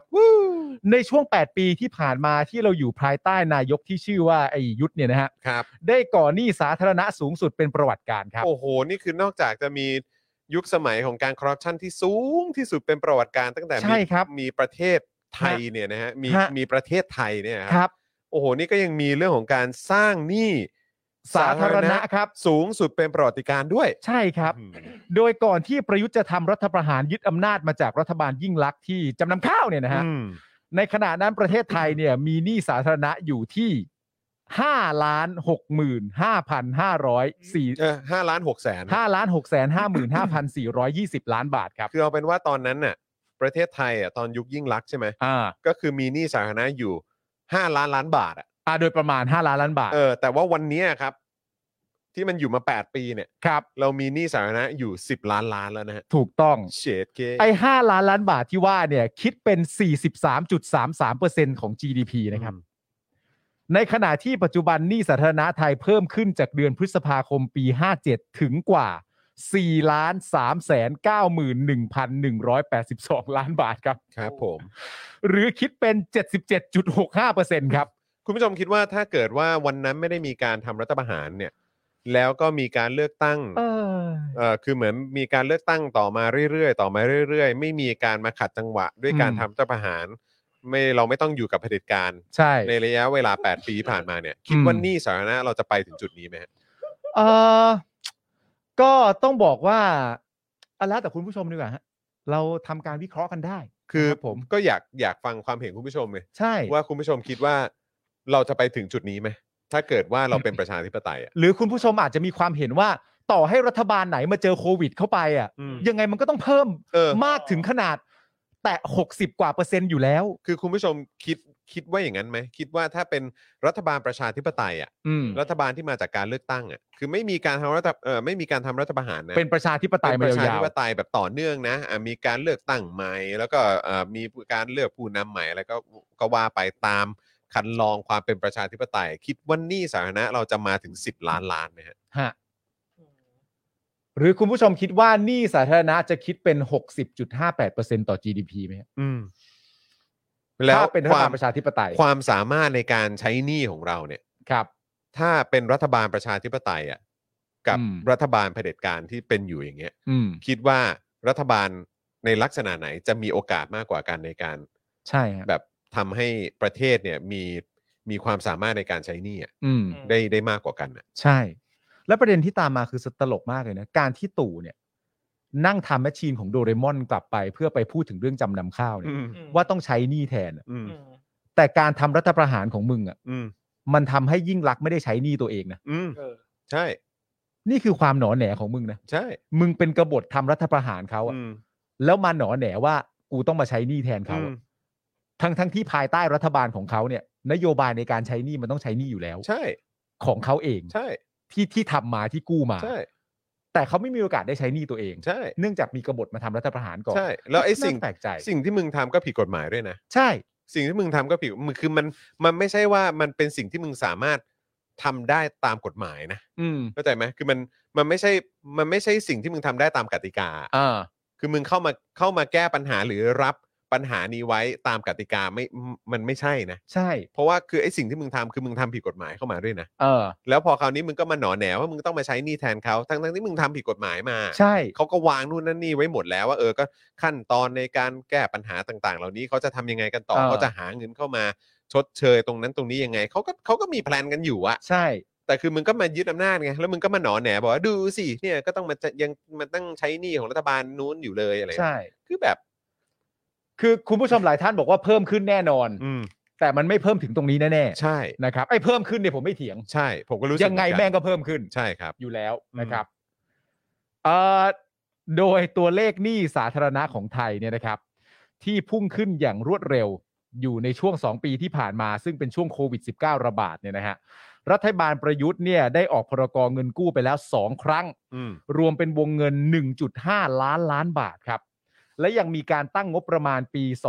2564 และปี 2565 ขาดดุลที่ 6.23 แสนล้านบาทครับ อืม และก็ 7 แสนล้านบาทตามลำดับการปี 64 กับปี 65 ส่งผลให้ระดับหนี้สาธารณะไทยพุ่งขึ้นสูงสุดเป็นประวัติการณ์โดยตลอด 2 ปีงบประมาณที่ผ่านมา มีหนี้สาธารณะเพิ่มขึ้นจากปีงบประมาณ 62 นะฮะ จากปี 62 นะ ถึง 2.44 ล้านล้านบาทครับ หรือคิดเป็นอัตราเพิ่มขึ้นประมาณ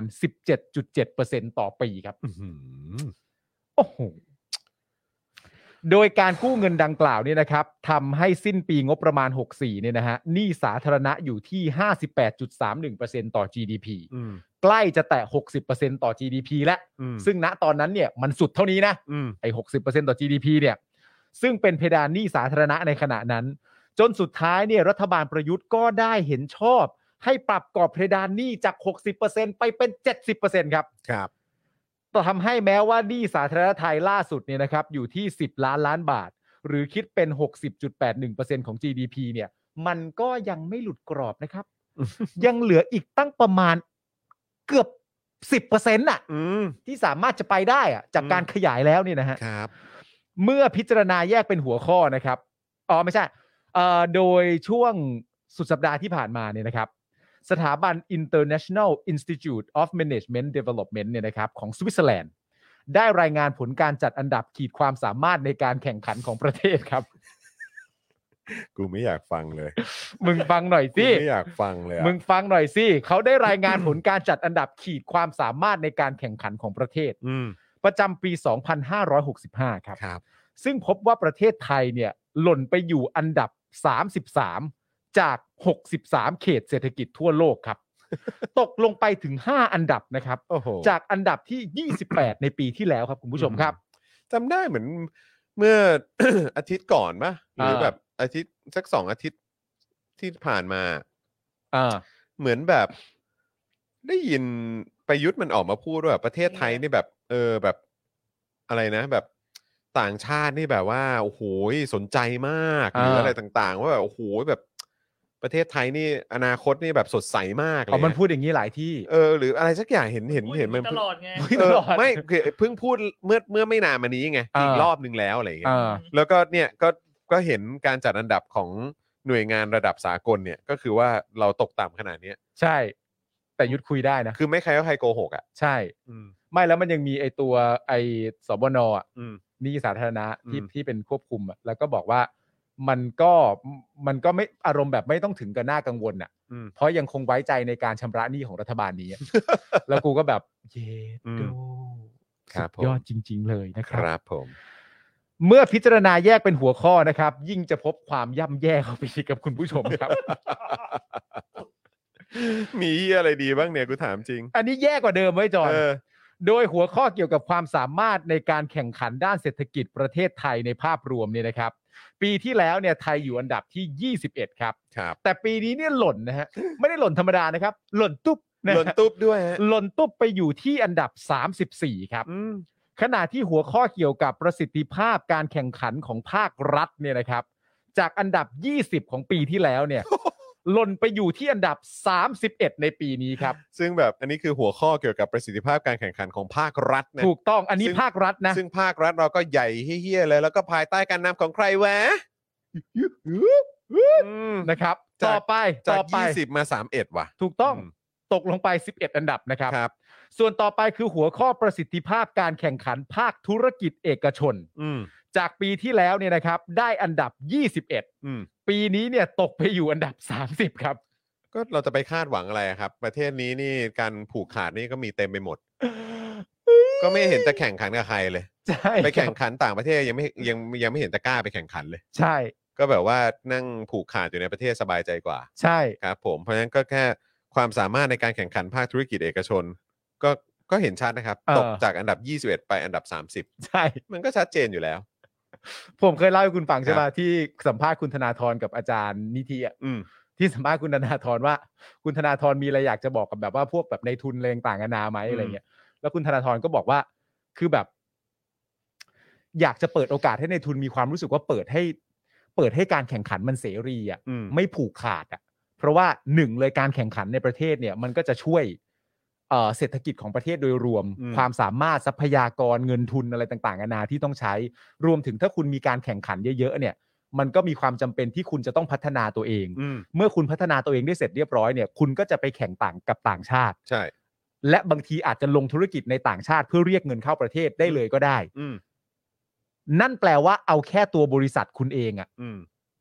คุณได้เงินเยอะกว่าเดิมจากการกระทำแบบนี้ด้วยนะ ใช่ เพราะฉะนั้นมันเป็นสิ่งที่คุณจะทำเพื่อประเทศและที่สำคัญอย่างน้อยถ้าคิดถึงแต่ตัวเองอะ่ะ มันก็เพื่อคุณด้วย อืม ธนาธรพูด อาจารย์นิธิบอกว่า ผมว่าคุณธนาธรไม่ควรจะไปพูดกับเขาแบบนั้นนะครับ เออ เพราะว่าเขาไม่ฟังคุณธนาธร ใช่ ไม่ฟังอยู่แล้ว เขาไม่ฟังหรอกครับ อยู่เฉยๆอ้วนพีกว่า อยู่อยู่เฉยๆอ้วนพีกว่า ใช่ เขาใช้คำพูดนี้เลยก็คือว่าทำไมเราต้องไปแข่งขันกับเมืองนอกด้วย อืม ในเมื่อในสมมติเราผูกขาดในประเทศได้ เราก็อยู่ในประเทศแล้วก็แดกหัวรัฐบาลไปเรื่อยๆไม่ดีกว่าเหรอ ใช่ ก็จบเลย ใช่ แค่นั้นเอง ชัดเจนครับ นะฮะก็ ชัดเจนครับ แต่ก็ขอบคุณในความหวังของคุณธนาธร ครับ มั ผ ก็ ม เป็นเรื่องที่ดีนะครับผมต่อนะครับ โดยเขตเศรษฐกิจที่มีอันดับความสามารถในการแข่งขันสูงที่สุด 5 อันดับแรกในปี 65 นะครับคุณผู้ชม ได้แก่อันดับหนึ่งเดนมาร์ก อืม อันดับ 2 สวิตเซอร์แลนด์ อืม อันดับ 3 สิงคโปร์ อืม อันดับ 4 สวีเดน และอันดับ 5 ฮ่องกงครับ อืมโหฮ่องกงนี่ก็ยังยังมีความสามารถในการแข่งขันอยู่เนาะ ก็อยู่อันดับ 5 นะ อืมยังอันดับ 5 อยู่นะ ไทยเราอ่ะ30 กับ 31 และ 34 นะ อืม ดูแบบโหยสัตว์ไม่เห็นฝุ่นเลย แล้วก็ล่วงจังไอ้เหี้ย เออ เออนึกว่าใบไม้ ไม่เห็นฝุ่นได้ไง วะ ไม่เห็นฝุ่นได้ไง นี่ประเทศไทยนุ้ย อ๋อ ฝุ่นเต็มไปหมดเลย ฝุ่นเต็มหมดเลยเหี้ย อุ้ยฝุ่นเข้าตา โอ้ยปัดต่ออีกแล้ว โอ้ปัดอ่อยละ เฮ้ยมาเป็นช่วงๆกันเนี่ย ครับผม เออนะฮะอ้าวอีกสักเรื่องดีกว่าครับคุณผู้ชม ได้เลย นะครับ แล้วคุณผู้ชมเติมพลังยางมาเติมพลังให้กับพวกเราหน่อยนะครับ คุณผู้ชม ผ่านทางบัญชีกสิกรไทยนะครับ ครับ นี่เราอยู่กันมา 2 ชั่วโมงครึ่งแล้วนะคุณผู้ชม โอ้ยเราวันจันทร์เราอยู่กันนาน เออเติมพลังให้กับพวกเรากันหน่อยนะครับ ๆอยู่กันคุณให้ผู้ชม หายคิดถึงนะครั เออนะครับ ฮะ นะฮะอ่ะคราวนี้มาที่ประเด็นของโควิดบ้างดีกว่า โอ้สำคัญฮะ เพราะเราก็อยากจะเราก็ยังคงตามหาคำตอบอยู่ มันก็จำ ว่า เป็นเนี่ย สรุปว่าโควิดเนี่ยโควิด -19 เนี่ย เออ มันมีที่มา เออ จากที่ไหนกันหนออ อย่างไรกันแน่ เออมันมาจากแบบตลาดสัตว์แบบสัตว์ป่าเลยใช่ไหม เออ ของป่าที่อู่ฮั่นหรือเปล่า หรือเปล่า หรือว่ามาจากแลบ หรือว่ามาจากแลบที่แบบทำการสำรวจ เออ หรือทางทางจีนก็ตอบโต้มาว่า มันมีการต้องการจะทำอาวุธทางชีวภาพของสหรัฐอเมริกาหรือเปล่า เอออะไรแบบ เอ้ยมัน เนี้ย อะไรกันนะ อะไรกันแน่นะครับ อ่า เราก็ยังคงตามหาความเป็นจริงกันอยู่ครับ ก็รอกันอยู่นะครับอ้าวสวัสดีคุณทริปเปอร์เอ็นด้วยนะครับ สวัสดีครับ ไม่ได้เจอกันพักใหญ่นะครับนะฮะจีนได้ออกมาตอบโต้ทฤษฎีที่มีการคาดการณ์นะครับ ว่าไวรัสโคโรนาที่เป็นต้นต่อของโควิด -19 อาจรั่วไหลมาจากห้องทดลองของจีนครับ ว่าเป็นเรื่องโกหกที่มีแรงจูงใจทางการเมือง อ่า หลังจากที่ก่อนหน้านี้ครับ องค์การอนามัยโลกหรือ WHO เนี่ยได้แนะนำว่าควรต้องมีการตรวจสอบในเชิงลึกในเชิงลึกนะครับว่า อุบัติเหตุในห้องทดลองที่จีนเนี่ยอาจเป็นสาเหตุทำให้โควิด -19 ระบาดไปทั่วโลกหรือไม่ครับ อ๋อให้คำแนะนำว่าต้องตรวจสอบเชิงลึกนะ ใช่ อืม นะครับ โดยโฆษกกระทรวงต่างประเทศของจีนนะครับ ระบุว่าทฤษฎีการรั่วไหลจากห้องทดลองเป็นเรื่องโกหก ที่กองกำลังต่อต้านจีน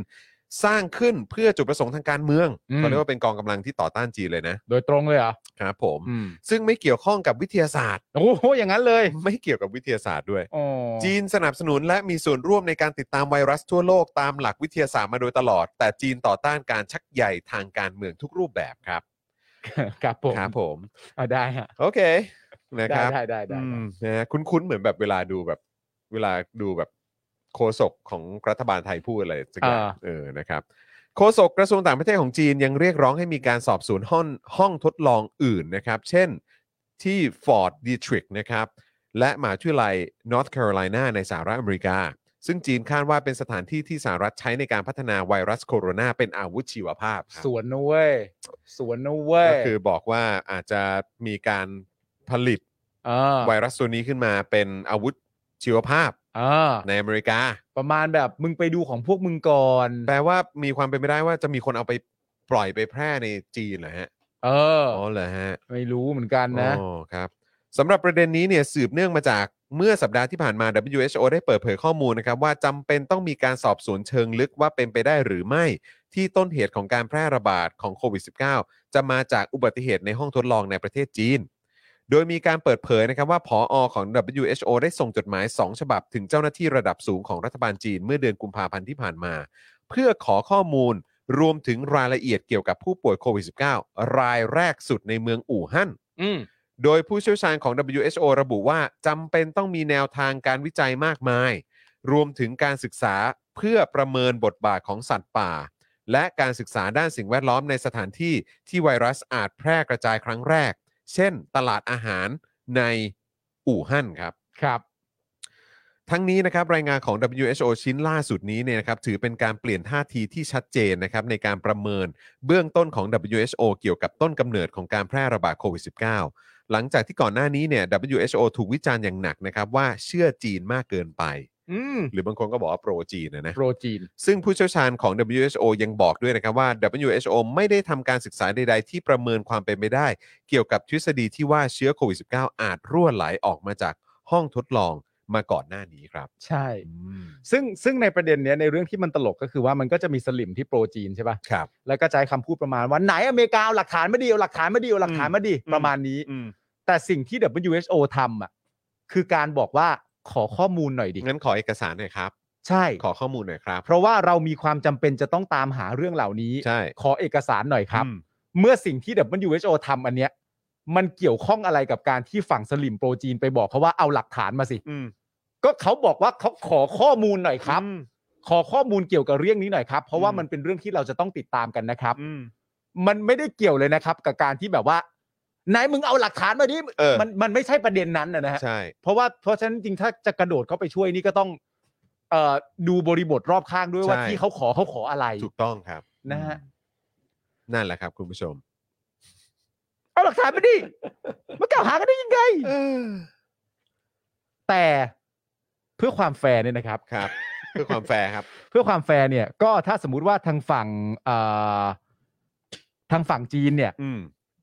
ต้องการจะขอข้อมูลหรือให้มีการสอบสวนอะไรต่างๆนานาไปที่ฟอร์ดดิสทริกหรือว่า อืม มหาวิทยาลัยนอร์ทแคโรไลนาทางสหรัฐอเมริกาก็ควรจะส่งให้จีนเช่นเดียวกัน อืม นะฮะมันก็เป็นการเชื่อมโยงข้อมูลซึ่งกันด้วยกัน ซึ่งก็คงส่งแหละ ใช่ อืมก็รอของจีนด้วยไง เออ เออ ก็เขาเรียกว่าอะไรยิ่งตรวจสอบยิ่งชอบทำใช่ไหม แน่นอนฮะ ท่านชาติเขาบอกมา ท่านจะชาติเขาบอกไว้ บอกมา เออ ครับผม นั่นแหละครับ แหมรถติดเลย แม่โดนตบกันละนาวเลย โอ้เออเห็นเห็นใครนะ เห็นใครโพสต์ เป็นเป็นรุ่นพี่ใน Facebook เนี่ยแหละก็บอกว่าเนี่ย เออ เห็นคนบอกว่าเนี่ยเออพอฝนตกเนี่ย พวกสลิมก็จะบอกว่าท่วมเลยท่วมเลยอะไรอย่างเงี้ย อ่า ท่วมเลยจะได้แบบมีมีเรื่องด่าชอชอ เออ เออ แล้วแบบว่า เนี่ย แล้วเมื่อวานก็ท่วมจริง เออ ท่วมตรงแครไลน์ เออ แล้วก็ แล้วก็บอกเออเดี๋ยวกันนะแครไลน์นี่อยู่นนท์ปะ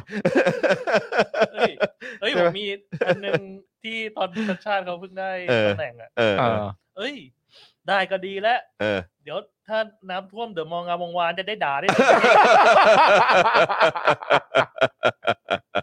ไกลกว่าอีก ด่าให้หมด เออ ไม่พอใจอะไรด่าไปได้หมด โอ้ยครับ โอ้ ผ โห ม กูก็เพิ่งรู้ว่าบ้านกูอยู่ กรุงเทพเนี่ย โอ้โหแยกแครายเลย แล้วว่า อะ โอ้ยยินดีด้วยเนี่ยมีผู้ว่าชื่อชัดชาติอะ โอ้โหดีใจมากชัดชาติไม่ยอมแก้ไขแยกแครายให้กูเลย เออ กูแม่งเจ็บปวดมาก จริงๆเลยเออ และล่าสุดไปไปพายอาอะไรกันแล้วไม่รู้อะ เออเออเออ ที่แบบคำนวณการวิ่งอะไรของเขาอะ ได้ดูป่ะ ไม่ได้ดู ดูดู คุณชัดชาติเนี่ย คืออะไรฮะ แม่ง จำนวนการวิ่งคืออะไรฮะ แบบว่าที่เขาแบบว่าต้องการให้สวนสาธารณะมันอยู่ในระยะเท่านี้ของทุก เออ ที่ใช่ป่ะ เออ แล้วก็จำนวนมาว่าควรจะเป็นสวนสาธารณะกี่ที่อะไรต่างๆกันานา อืม แล้วก็เหมือนแบบคำนวณปากเปล่าพายอามาให้อะ เออ เออ เออแบบค่าพายอาอะไรต่างๆกันานาว่ามันควรจะมีอยู่กี่จุดแต่ละจุดอยู่ห่างกันเท่าไหร่อะ อัน ไร นี้อันนี้ ต่าง ใคร ๆกันานา ใครใคร คุณ เป็น ชัดชาติ คุณชัดชาติคำนวณเอง แบบเดินเดินๆอยู่อ่ะ ดำเนินอยู่แล้วเอ้ย เดินเดินๆอยู่แล้วร้าย เดิน ป่ะ เดินอยู่แล้วก็เหมือนคำนวณในหัวไป เหมือนมีคนถามอ่ะ เออ เดินเดินๆอยู่ร้ายแล้วนักข่าวถามอ่ะ เออ แกก็คำนวณพายอาขึ้นมาในหัวแกว่าแบบ เออ เออนี่ไงคิดอ่ะติ้งต่างว่าอย่างนี้และเซว่ามันมันเท่านี้เท่านี้เท่านี้อะไรต่างกันานาเพราะฉะนั้นคำนวณเป็นค่าพายอาก็ถึงเท่านี้ออกมันก็บอกไปเป็นอย่างนี้ไง เออ เดินเดินๆอยู่อ่ะ เนี่ยคุณปาล์มแล้วคุณปาล์มสังเกตปะ เออ ว่าคุณชัดชาติอ่ะ พูดรวมเหมือนไอ้ตู่เลย อ่าใช่ เออ พูดพูดรัวเหมือนกันใช่ไหม ใช่ เออเออเออ แต่ว่าคนหนึงรู้เรื่องคนหนึงไม่รู้เรื่อง เออว่ะ อ๋อ การพูดรัวเนี่ย เออ ไม่ได้เป็นปัญหาของการสื่อสารเสมอไป เออใช่ อ่ะ การพูดเร็ว อืม ก็ไม่ได้เป็นการสื่อปัญหาของการสื่อสารเสมอไป ใช่ อันนี้เหล่าพิธีกรรู้กันดี ครับ อ่ะ พูดเร็วพูดช้าบางทีมันคือบีทของการพูดและบีทของรายการมันมีเยอะแยะที่ ใช่ พูดเร็ว ใช่ พูดช้ากระตุ้น ห อะ รื ไร อสไต ต่างๆ ล์หรืออะไรก็ว่า หรือ กัน สไต ไป ล์ เออ หรือการเน้นหรือการไม่เน้นอะไรต่างๆนานานั่นนู่นนี่ การพูดรู้เรื่องเนี่ย ไม่ได้ยึดติดกับการพูดเร็วหรือพูดช้า อืม หรือแม้กระทั่งพูดรัว อืม สิ่งที่คุณชัดชาติทำก็คือคนที่พูดรู้เรื่อง อืม เมื่อคนพูดรู้เรื่องมันพูดในสปีดไหนก็ ได้ แต่เรา เพราะมันมีข้อมูล แต่เราอ่ะไม่รู้ แต่ไม่เราไม่รู้เรื่องเพราะเราไม่รู้เรื่องไง ก็ใช่ไง นะคือเราไม่รู้เรื่องไม่ได้แปลว่าคุณชาชาติพูดไม่รู้เรื่อง อืม เราไม่รู้เรื่องไม่ได้แปลว่าคุณชาชาติพูดไม่รู้เรื่อง แต่เราไม่รู้เรื่องที่คุณชาชาติพูด อืม เออ มันเป็นอย่างนั้น อืมอืม เพราะว่าทุกคน ทุกคนแบบแม่งตอนนี้แม่งมีคอมเมนต์เยอะมาก พอคุณชาติชาติคำนวณไอ้พายอะไรต่างๆนานาเสร็จเรียบร้อยอะทุกคนแม่งคอมเมนต์เออโทษนะคะ คืนครูไปหมดแล้วค่ะ พูดอะไรคะเนี่ย คืนครูไปหม โท ด ษ แล้ นะ ว คะคืนครูไปตั้งนานแล้ว คื ค่ะ นครูไปหมดแล้วอ่ะ อยู่ดีๆจะมาอะไรต่างๆนานาไม่ได้ เพิ่งรู้เหมือนกันว่าพายอาใช้ตอนเนี้ยแหละ เออ ไม่รู้เลยอ่ะ โอ้ แต่ว่าเขาคิดจะนั่นเขาก็พูดขึ้นมา ไวจริงครับ ไวไวไว จริง เขาไว จริงโอ้ยต้องยกให้แกนะ ฮะ เออครับผม ก็ดีใจแทนคนกรุงเทพด้วย เออ นะครับผม ครับ ก็หวังว่าจะเป็นเป็นแรงบันดาลใจเนอะเออให้กับคนทั้งประเทศเลยให้ผลักดันให้มีการเลือกตั้งผู้ว่า แล้วกูไปเจอคอมเมนต์หนึ่งมาแล้วกูชอบมากเลย อืม อารมณ์ประมาณว่าเออเหมือนแบบ เหมือนเขาโพสต์ว่าแบบ เออ สลิมนี่แม่งก็แปลกเนอะอยู่ดีๆแม่งก็มาด่าคนว่าอวยชัดชาติ อืม อีดอกมึงอวยเผด็จการค่ะ เออ จริง แล้วมึงมาด่าคนอื่นเขา ถ้าเกิดเขาอวยคนที่มาจากการเลือกตั้งเนี่ย เออเขาชอบไง ก็มันมันก็มันก็มันก็โอเคนี่ ว่าเสียงเขาเขาได้อะ เออ แต่ แต่ มึงมึงอวยเผด็จการเนี่ย เออ คือมันมันต้องมันต้องมีความละอายใจนะ ใช่ เนอะ มึงต้อง เ คิดบ้างนะเป็นไงคุณผู้ชมพาย ครับ อาร์ปะล่ะ พายอาร์ไหมฮะ พายอาร์ด้วย เออ คุณสุพจน์บอกว่าไม่ได้ลืมแค่วิชานะครับ ครับ หน้าครูก็ลืม ลืมหน้าครูไปแล้วอ่ะ เออ ครับ ผมนะฮะ โอ้โห อ่ะคุณผู้ชมครับนะฮะก็เอ่อข่าวของเราที่เตรียมมาวันนี้ก็ครบถ้วนนะครับ ค คุ รั ณ บ ผู้ชมก็อย่าลืมเติมพลังให้กับพวกเราด้วยนะครับ ผ่านทางบัญชีกสิกรไทยนะ 0698975539 หรือสแกน QR Code กันก็ได้นะครับ แล้วก็เราอยากจะขอบคุณนะครับสำหรับผู้สนับสนุนของเรารายวันกันอีกสักครั้งหนึ่งดีกว่า เชิญครับ นะครับนะฮะโทมิเกียวซานะครับก็ต้องขอกราบขอบพระคุณเป็นอย่างยิ่งเลยนะครับนะฮะเกียวซา80 ปีนะครับตำนานแห่งความอร่อยนั่นเองนะครับนะคุณผู้ชมสั่งได้ในอ่าพาร์ทของ Line Man Grab Robin Hood นะครับหรือว่าจะแอดไลน์ไปที่โทมิเกียวซาก็ได้นะครับนะฮะ ครับผม รวมถึงร้านตั้งฮกกีนะครับบะหมี่กวางตุ้งนะครับร้านอาหารประชาธิปไตยขวัญใจพวกเรานะครับนะซึ่งทางร้านก็ขอบคุณลูกค้าที่มาจากรายการ Daily Topics ทุกท่านด้วยนะครับ อย่าลืมแสดงตัวกันด้วยนะครับครับนะฮะ XP Pen ครับเมาส์ปากการะดับโปรนะครับที่มือโปรเขาเลือกใช้กัน ราคาเนี่ยเริ่มต้นไม่ถึงพันนะครับนะคุณผู้ชมถ้าอยากจะรู้ว่าเด็ดแค่ไหนมีให้เลือกเยอะแยะมากมายแค่ไหน รีวิวเป็นอย่างไรบ้าง คลิกเข้าไปที่ Facebook ของ XP Pen Thailand ได้เลยนะครับ ครับ รวมถึงคินิคุนะครับ ข้าวหน้าเนื้อญี่ปุ่น และข้าวหน้าหมู ญี่ปุ่นสไตล์โฮมเมดนะครับสูตรจากคุณยายชาวญี่ปุ่นแท้ๆนะครับ อันนี้ก็อยากให้คุณผู้ชมลองเข้าไปส่องดูทั้งใน Facebook แล้วก็ IG นะครับของคินิคุกิวด้งนั่นเองนะครับนะซึ่งก็อ่าแฟนๆ Daily Topics ไปเนี่ยก็แสดงตัวกันด้วยนะครับ ครับ นะ ผ ฮะ ม เพราะว่าทางร้านเขาก็อยากจะโอ้โหแบบเหมือนติดตามว่าเฮ้ยมีแฟนๆมาบ้างหรือเปล่า ใช่แล้ว นี่นะครับซึ่งเห็นไปกันเยอะเลยนะครับ ครับผม รวมถึงเพจคุณนายปลาดิบด้วยนะครับ ไม่รู้ว่าตอนนี้อาบน้ำเสร็จหรือยัง นะครับ เสร็จแล้วเหรอครับ เสร็จแล้วเหรอครับ เมื่อกี้เข้ามาแล้ว ออกมาแล้วใช่ไหมครับนะฮะก็ อุ้ยนี่ทักกันอย่างนี้ก็ไม่ดีเลยนะ เออ หมายถึงว่า ก็เห็นเมื่อกี้ว่าอาบน้ำกับสามีไง เออ มันไม่ใช่คำถามที่เรา เออไปไปไปแช่น้ำ มันไม่ใช่คำถามที่เราควรจะถามคุณผู้ชมในรายการ ของเราเองว่าแบบเออ อันนี้ถามสปอนเซอร์ เอาถามสปอนเซอร์ เออถาม ไง สปอนเซอร์ ว่าแบบคุณนายประดิษฐ์ นี่ ค ไง รับ นี่ไงเสร็จแล้วจ้า คุณนายประดิษฐ์ครับ เออเออ เออโทษนะฮะอาบน้ำเสร็จหรือยังค อา รั บบ น้ำเสร็จยังครับเนี่ย ครับ เอ ผ อ ม นะฮะก็มาพร้อมกับเรื่องราวมันๆนะครับของชีวิตสาวไทยในญี่ปุ่นนะครับคุณผู้ชมอย่าลืมไปติดตามทั้งทาง Facebook YouTube แล้วก็ Instagram นะครับเสิร์ชคำว่าคุณนายปลาดิบนะครับรับรอง ครับ ไม่ผิดหวังนะครับ มีคุณนายประดิบอยู่ใกล้ชิดนะฮะ อบอุ่นเสมอนะครับ ครับผม นะแล้วก็เฟรนชิกนะครับ น้ำพริกหนังไก่ครับ หนังไก่ทอดกรอบเกรดพรีเมียม ถึงใจ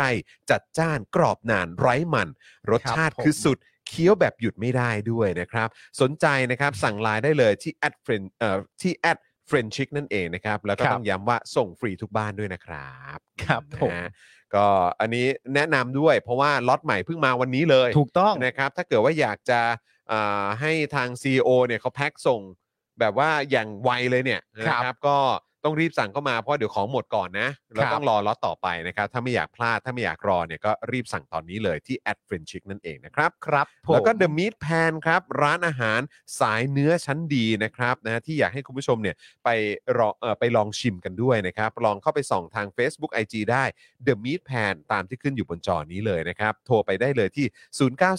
0945655150 นั่นเองนะครับ แล้วเขาก็จะมีส่วนลดให้ด้วยนะครับ ถึง 10%แต่ว่าไม่ได้รวมเครื่องดื่มนะครับ แค่แจ้งโค้ดอตอหอนั่นเองนะครับ อตอหอนะฮะ ถูกต้องครับผม ครั นะ บ ครับแล้วก็ล่าสุดเลยครับนะฮะก็ต้องขอขอบพระคุณผู้สนับสนุนหน้าใหม่ของเราด้วย สปันดีวิวครับนะฮะที่พักนะฮะสปันนะครับนะฮะบ่อเกลือที่จังหวัดน่านนั่นเองนะครับ อ่าซึ่งเขาบอกว่าจองห้องพักกับเราได้เลยนะครับ ที่พักที่ใกล้ชิดกับทุ่งนามากที่สุด ท่ามกลางขุนเขา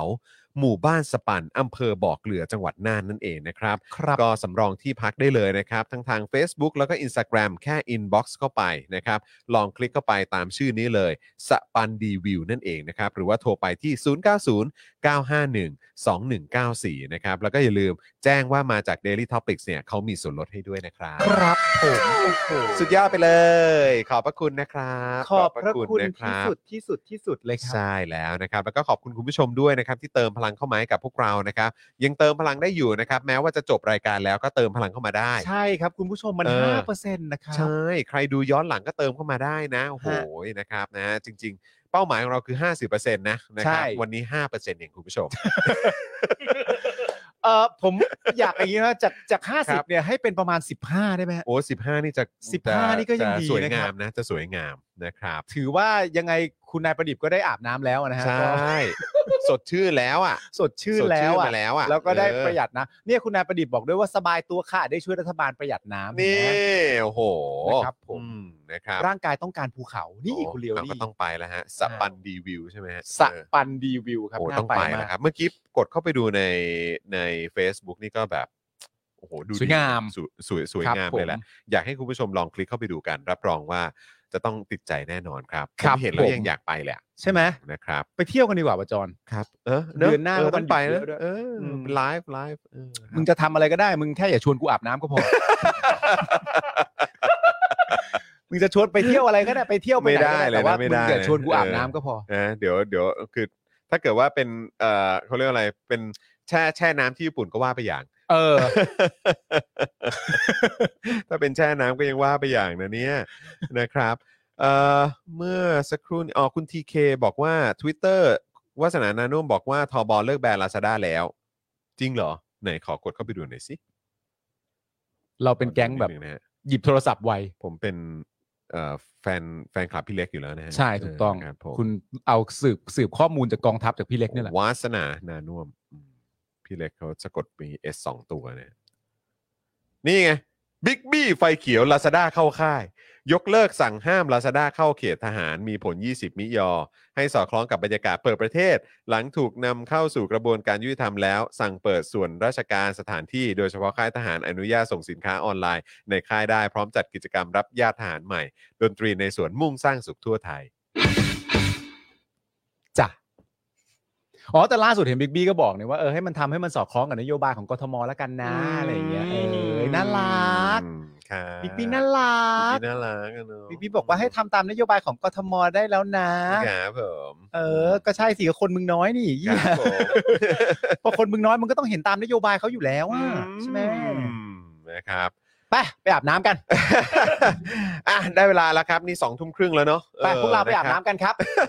ไปไปอาบน้ำกัน นะ ทุกน แล้ว ไป ก็ อาบน้ำน คุณผู้ชมอย่าลืมกดไลค์กดแชร์กันด้วยนะครับ ครับ นะ ผม แล้วก็เติมพลังทิ้งท้ายกับพวกเราได้ด้วยนะครับอ่ะใช่ครับคุณเลวนี่ครับ วันนี้อาจารย์ปิยบุตรก็ไปรับทราบข้อกล่าว หามหนึ่งหนึ่งสองอีกแล้ว ภาพที่เห็นคนบอกว่าที่เดินไปนี่อาชญากรเหรอครับ ตำรวจยังเยอะ ตำรวจนี่แม่งมารับกันเต้ แต่ผมผมรู้สึกว่ามันคือการบ่งบอกถึงความไม่มั่นคงทางทางด้านอำนาจแหละ ถูกต้อง อืมมันคือความแบบความความไม่มั่นคงในในอำนาจจริงๆอ่ะ ครับ คือถึงขั้นว่าต้องเอาแบบตำรวจมาเยอะขนาดนี้ แล้วก็แบบดูดูทรงแล้วมันดูแบบเออดูแบบ ไม่ไว้ใจไง ดูดูไม่มั่นคงใน อืม สถานะของตัวเองกันจริงๆอะครับ ซึ่งอันนี้มันสะท้อนไปโดยทั้งทั้งแกนอำนาจเลยนะ ใช่ใช่ใช่ สะท้อนให้เห็นถึงทั้งแกนอำนาจเลย คุณผู้ชมคิดเห็นว่ายังไงก็แชร์มาได้นะครับ ครับผม นะฮะอ่ะวันนี้หมดเวลาแล้วครับนะผมจอห์นวินยูนะครับนะฮะคุณปาล์มพรุ่งนี้เป็นคิวของคุณสีใช่ไหม ถูกต้องครับ อ่าเดี๋ยวพรุ่งนี้สีจะมานั่งอยู่ตรงนี้ด้วยนะครับ แล้วพรุ่งนี้เป็นคิวเอ่ออาจารย์แบงค์บ้างหรือว่าบิว เออพรุ่งนี้ผมครับ อ่าพรุ่งนี้เป็นอาจารย์แบงค์นะอ่าครับ สามสิบวันหลังจากนี้ ครั ธ บ นาคารเจอจันแบงค์ฮะ อ่า โอเค โอเค เพราะว่าพี่ใหญ่สมมาบอกว่าเหมือนติดภารกิจ ใช่ ที่บ้าน ใช่ใช่ อ๋อ นะครับนะฮะก็เอ่อดีเลยนะครับก็ ใช่ เดี๋ยวก็จะได้เอ่ออยู่ใกล้ชิดกับอาจารย์แบงค์ด้วย ทุกจันทร์อังคารก็จะเป็น ถูกต้อง อาจารย์แบงค์เนอะ ครับผม ตลอดตลอด นะ 30 วันต่อจาก สาม นี้ สิบ โอเค วันนะโอเคนะครับผมเพราะฉะนั้นใครคิดถึงอาจารย์แบงค์ก็มาติดตามกันได้ใน Daily Topics นะครับ ครับ นะผมจอห์นวินยูนะครับจอห์นอิอินะครับคุณปาล์มมีมาโดนต่อยนะครับอาจารย์แบงค์มองบนถอนในใจไปพลางๆนะครับ พวกเรา 3 คนลากันไปก่อนนะครับ สวัสดีครับ สวัสดีครับ บ๊ายบาย Daily t o p i c กกับจอห์นวินยู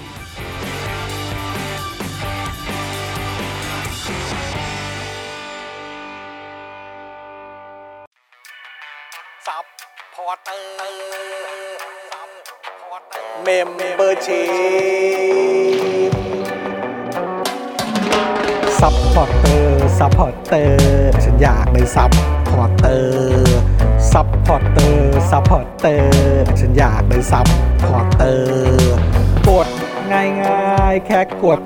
จอยด้านล่าง หรือว่ากด subscribe ก็ช่วยสมัคร กันหน่อยซัพพอร์เตอร์ซัพพอร์เตอร์ฉันอยากเป็นซัพพอร์เตอร์ซัพพอร์เตอร์ซัพพอร์เตอร์ฉันอยากเป็นซัพพอร์เตอร์ซัพพอร์เตอร์ซัพพอร์เตอร์ฉันอยากเป็นซัพพอร์เตอร์ซัพพอร์เตอร์ซัพพอร์เตอร์ฉันอยากเป็นซัพพอร์เตอร์สมัครซัพพอร์เตอร์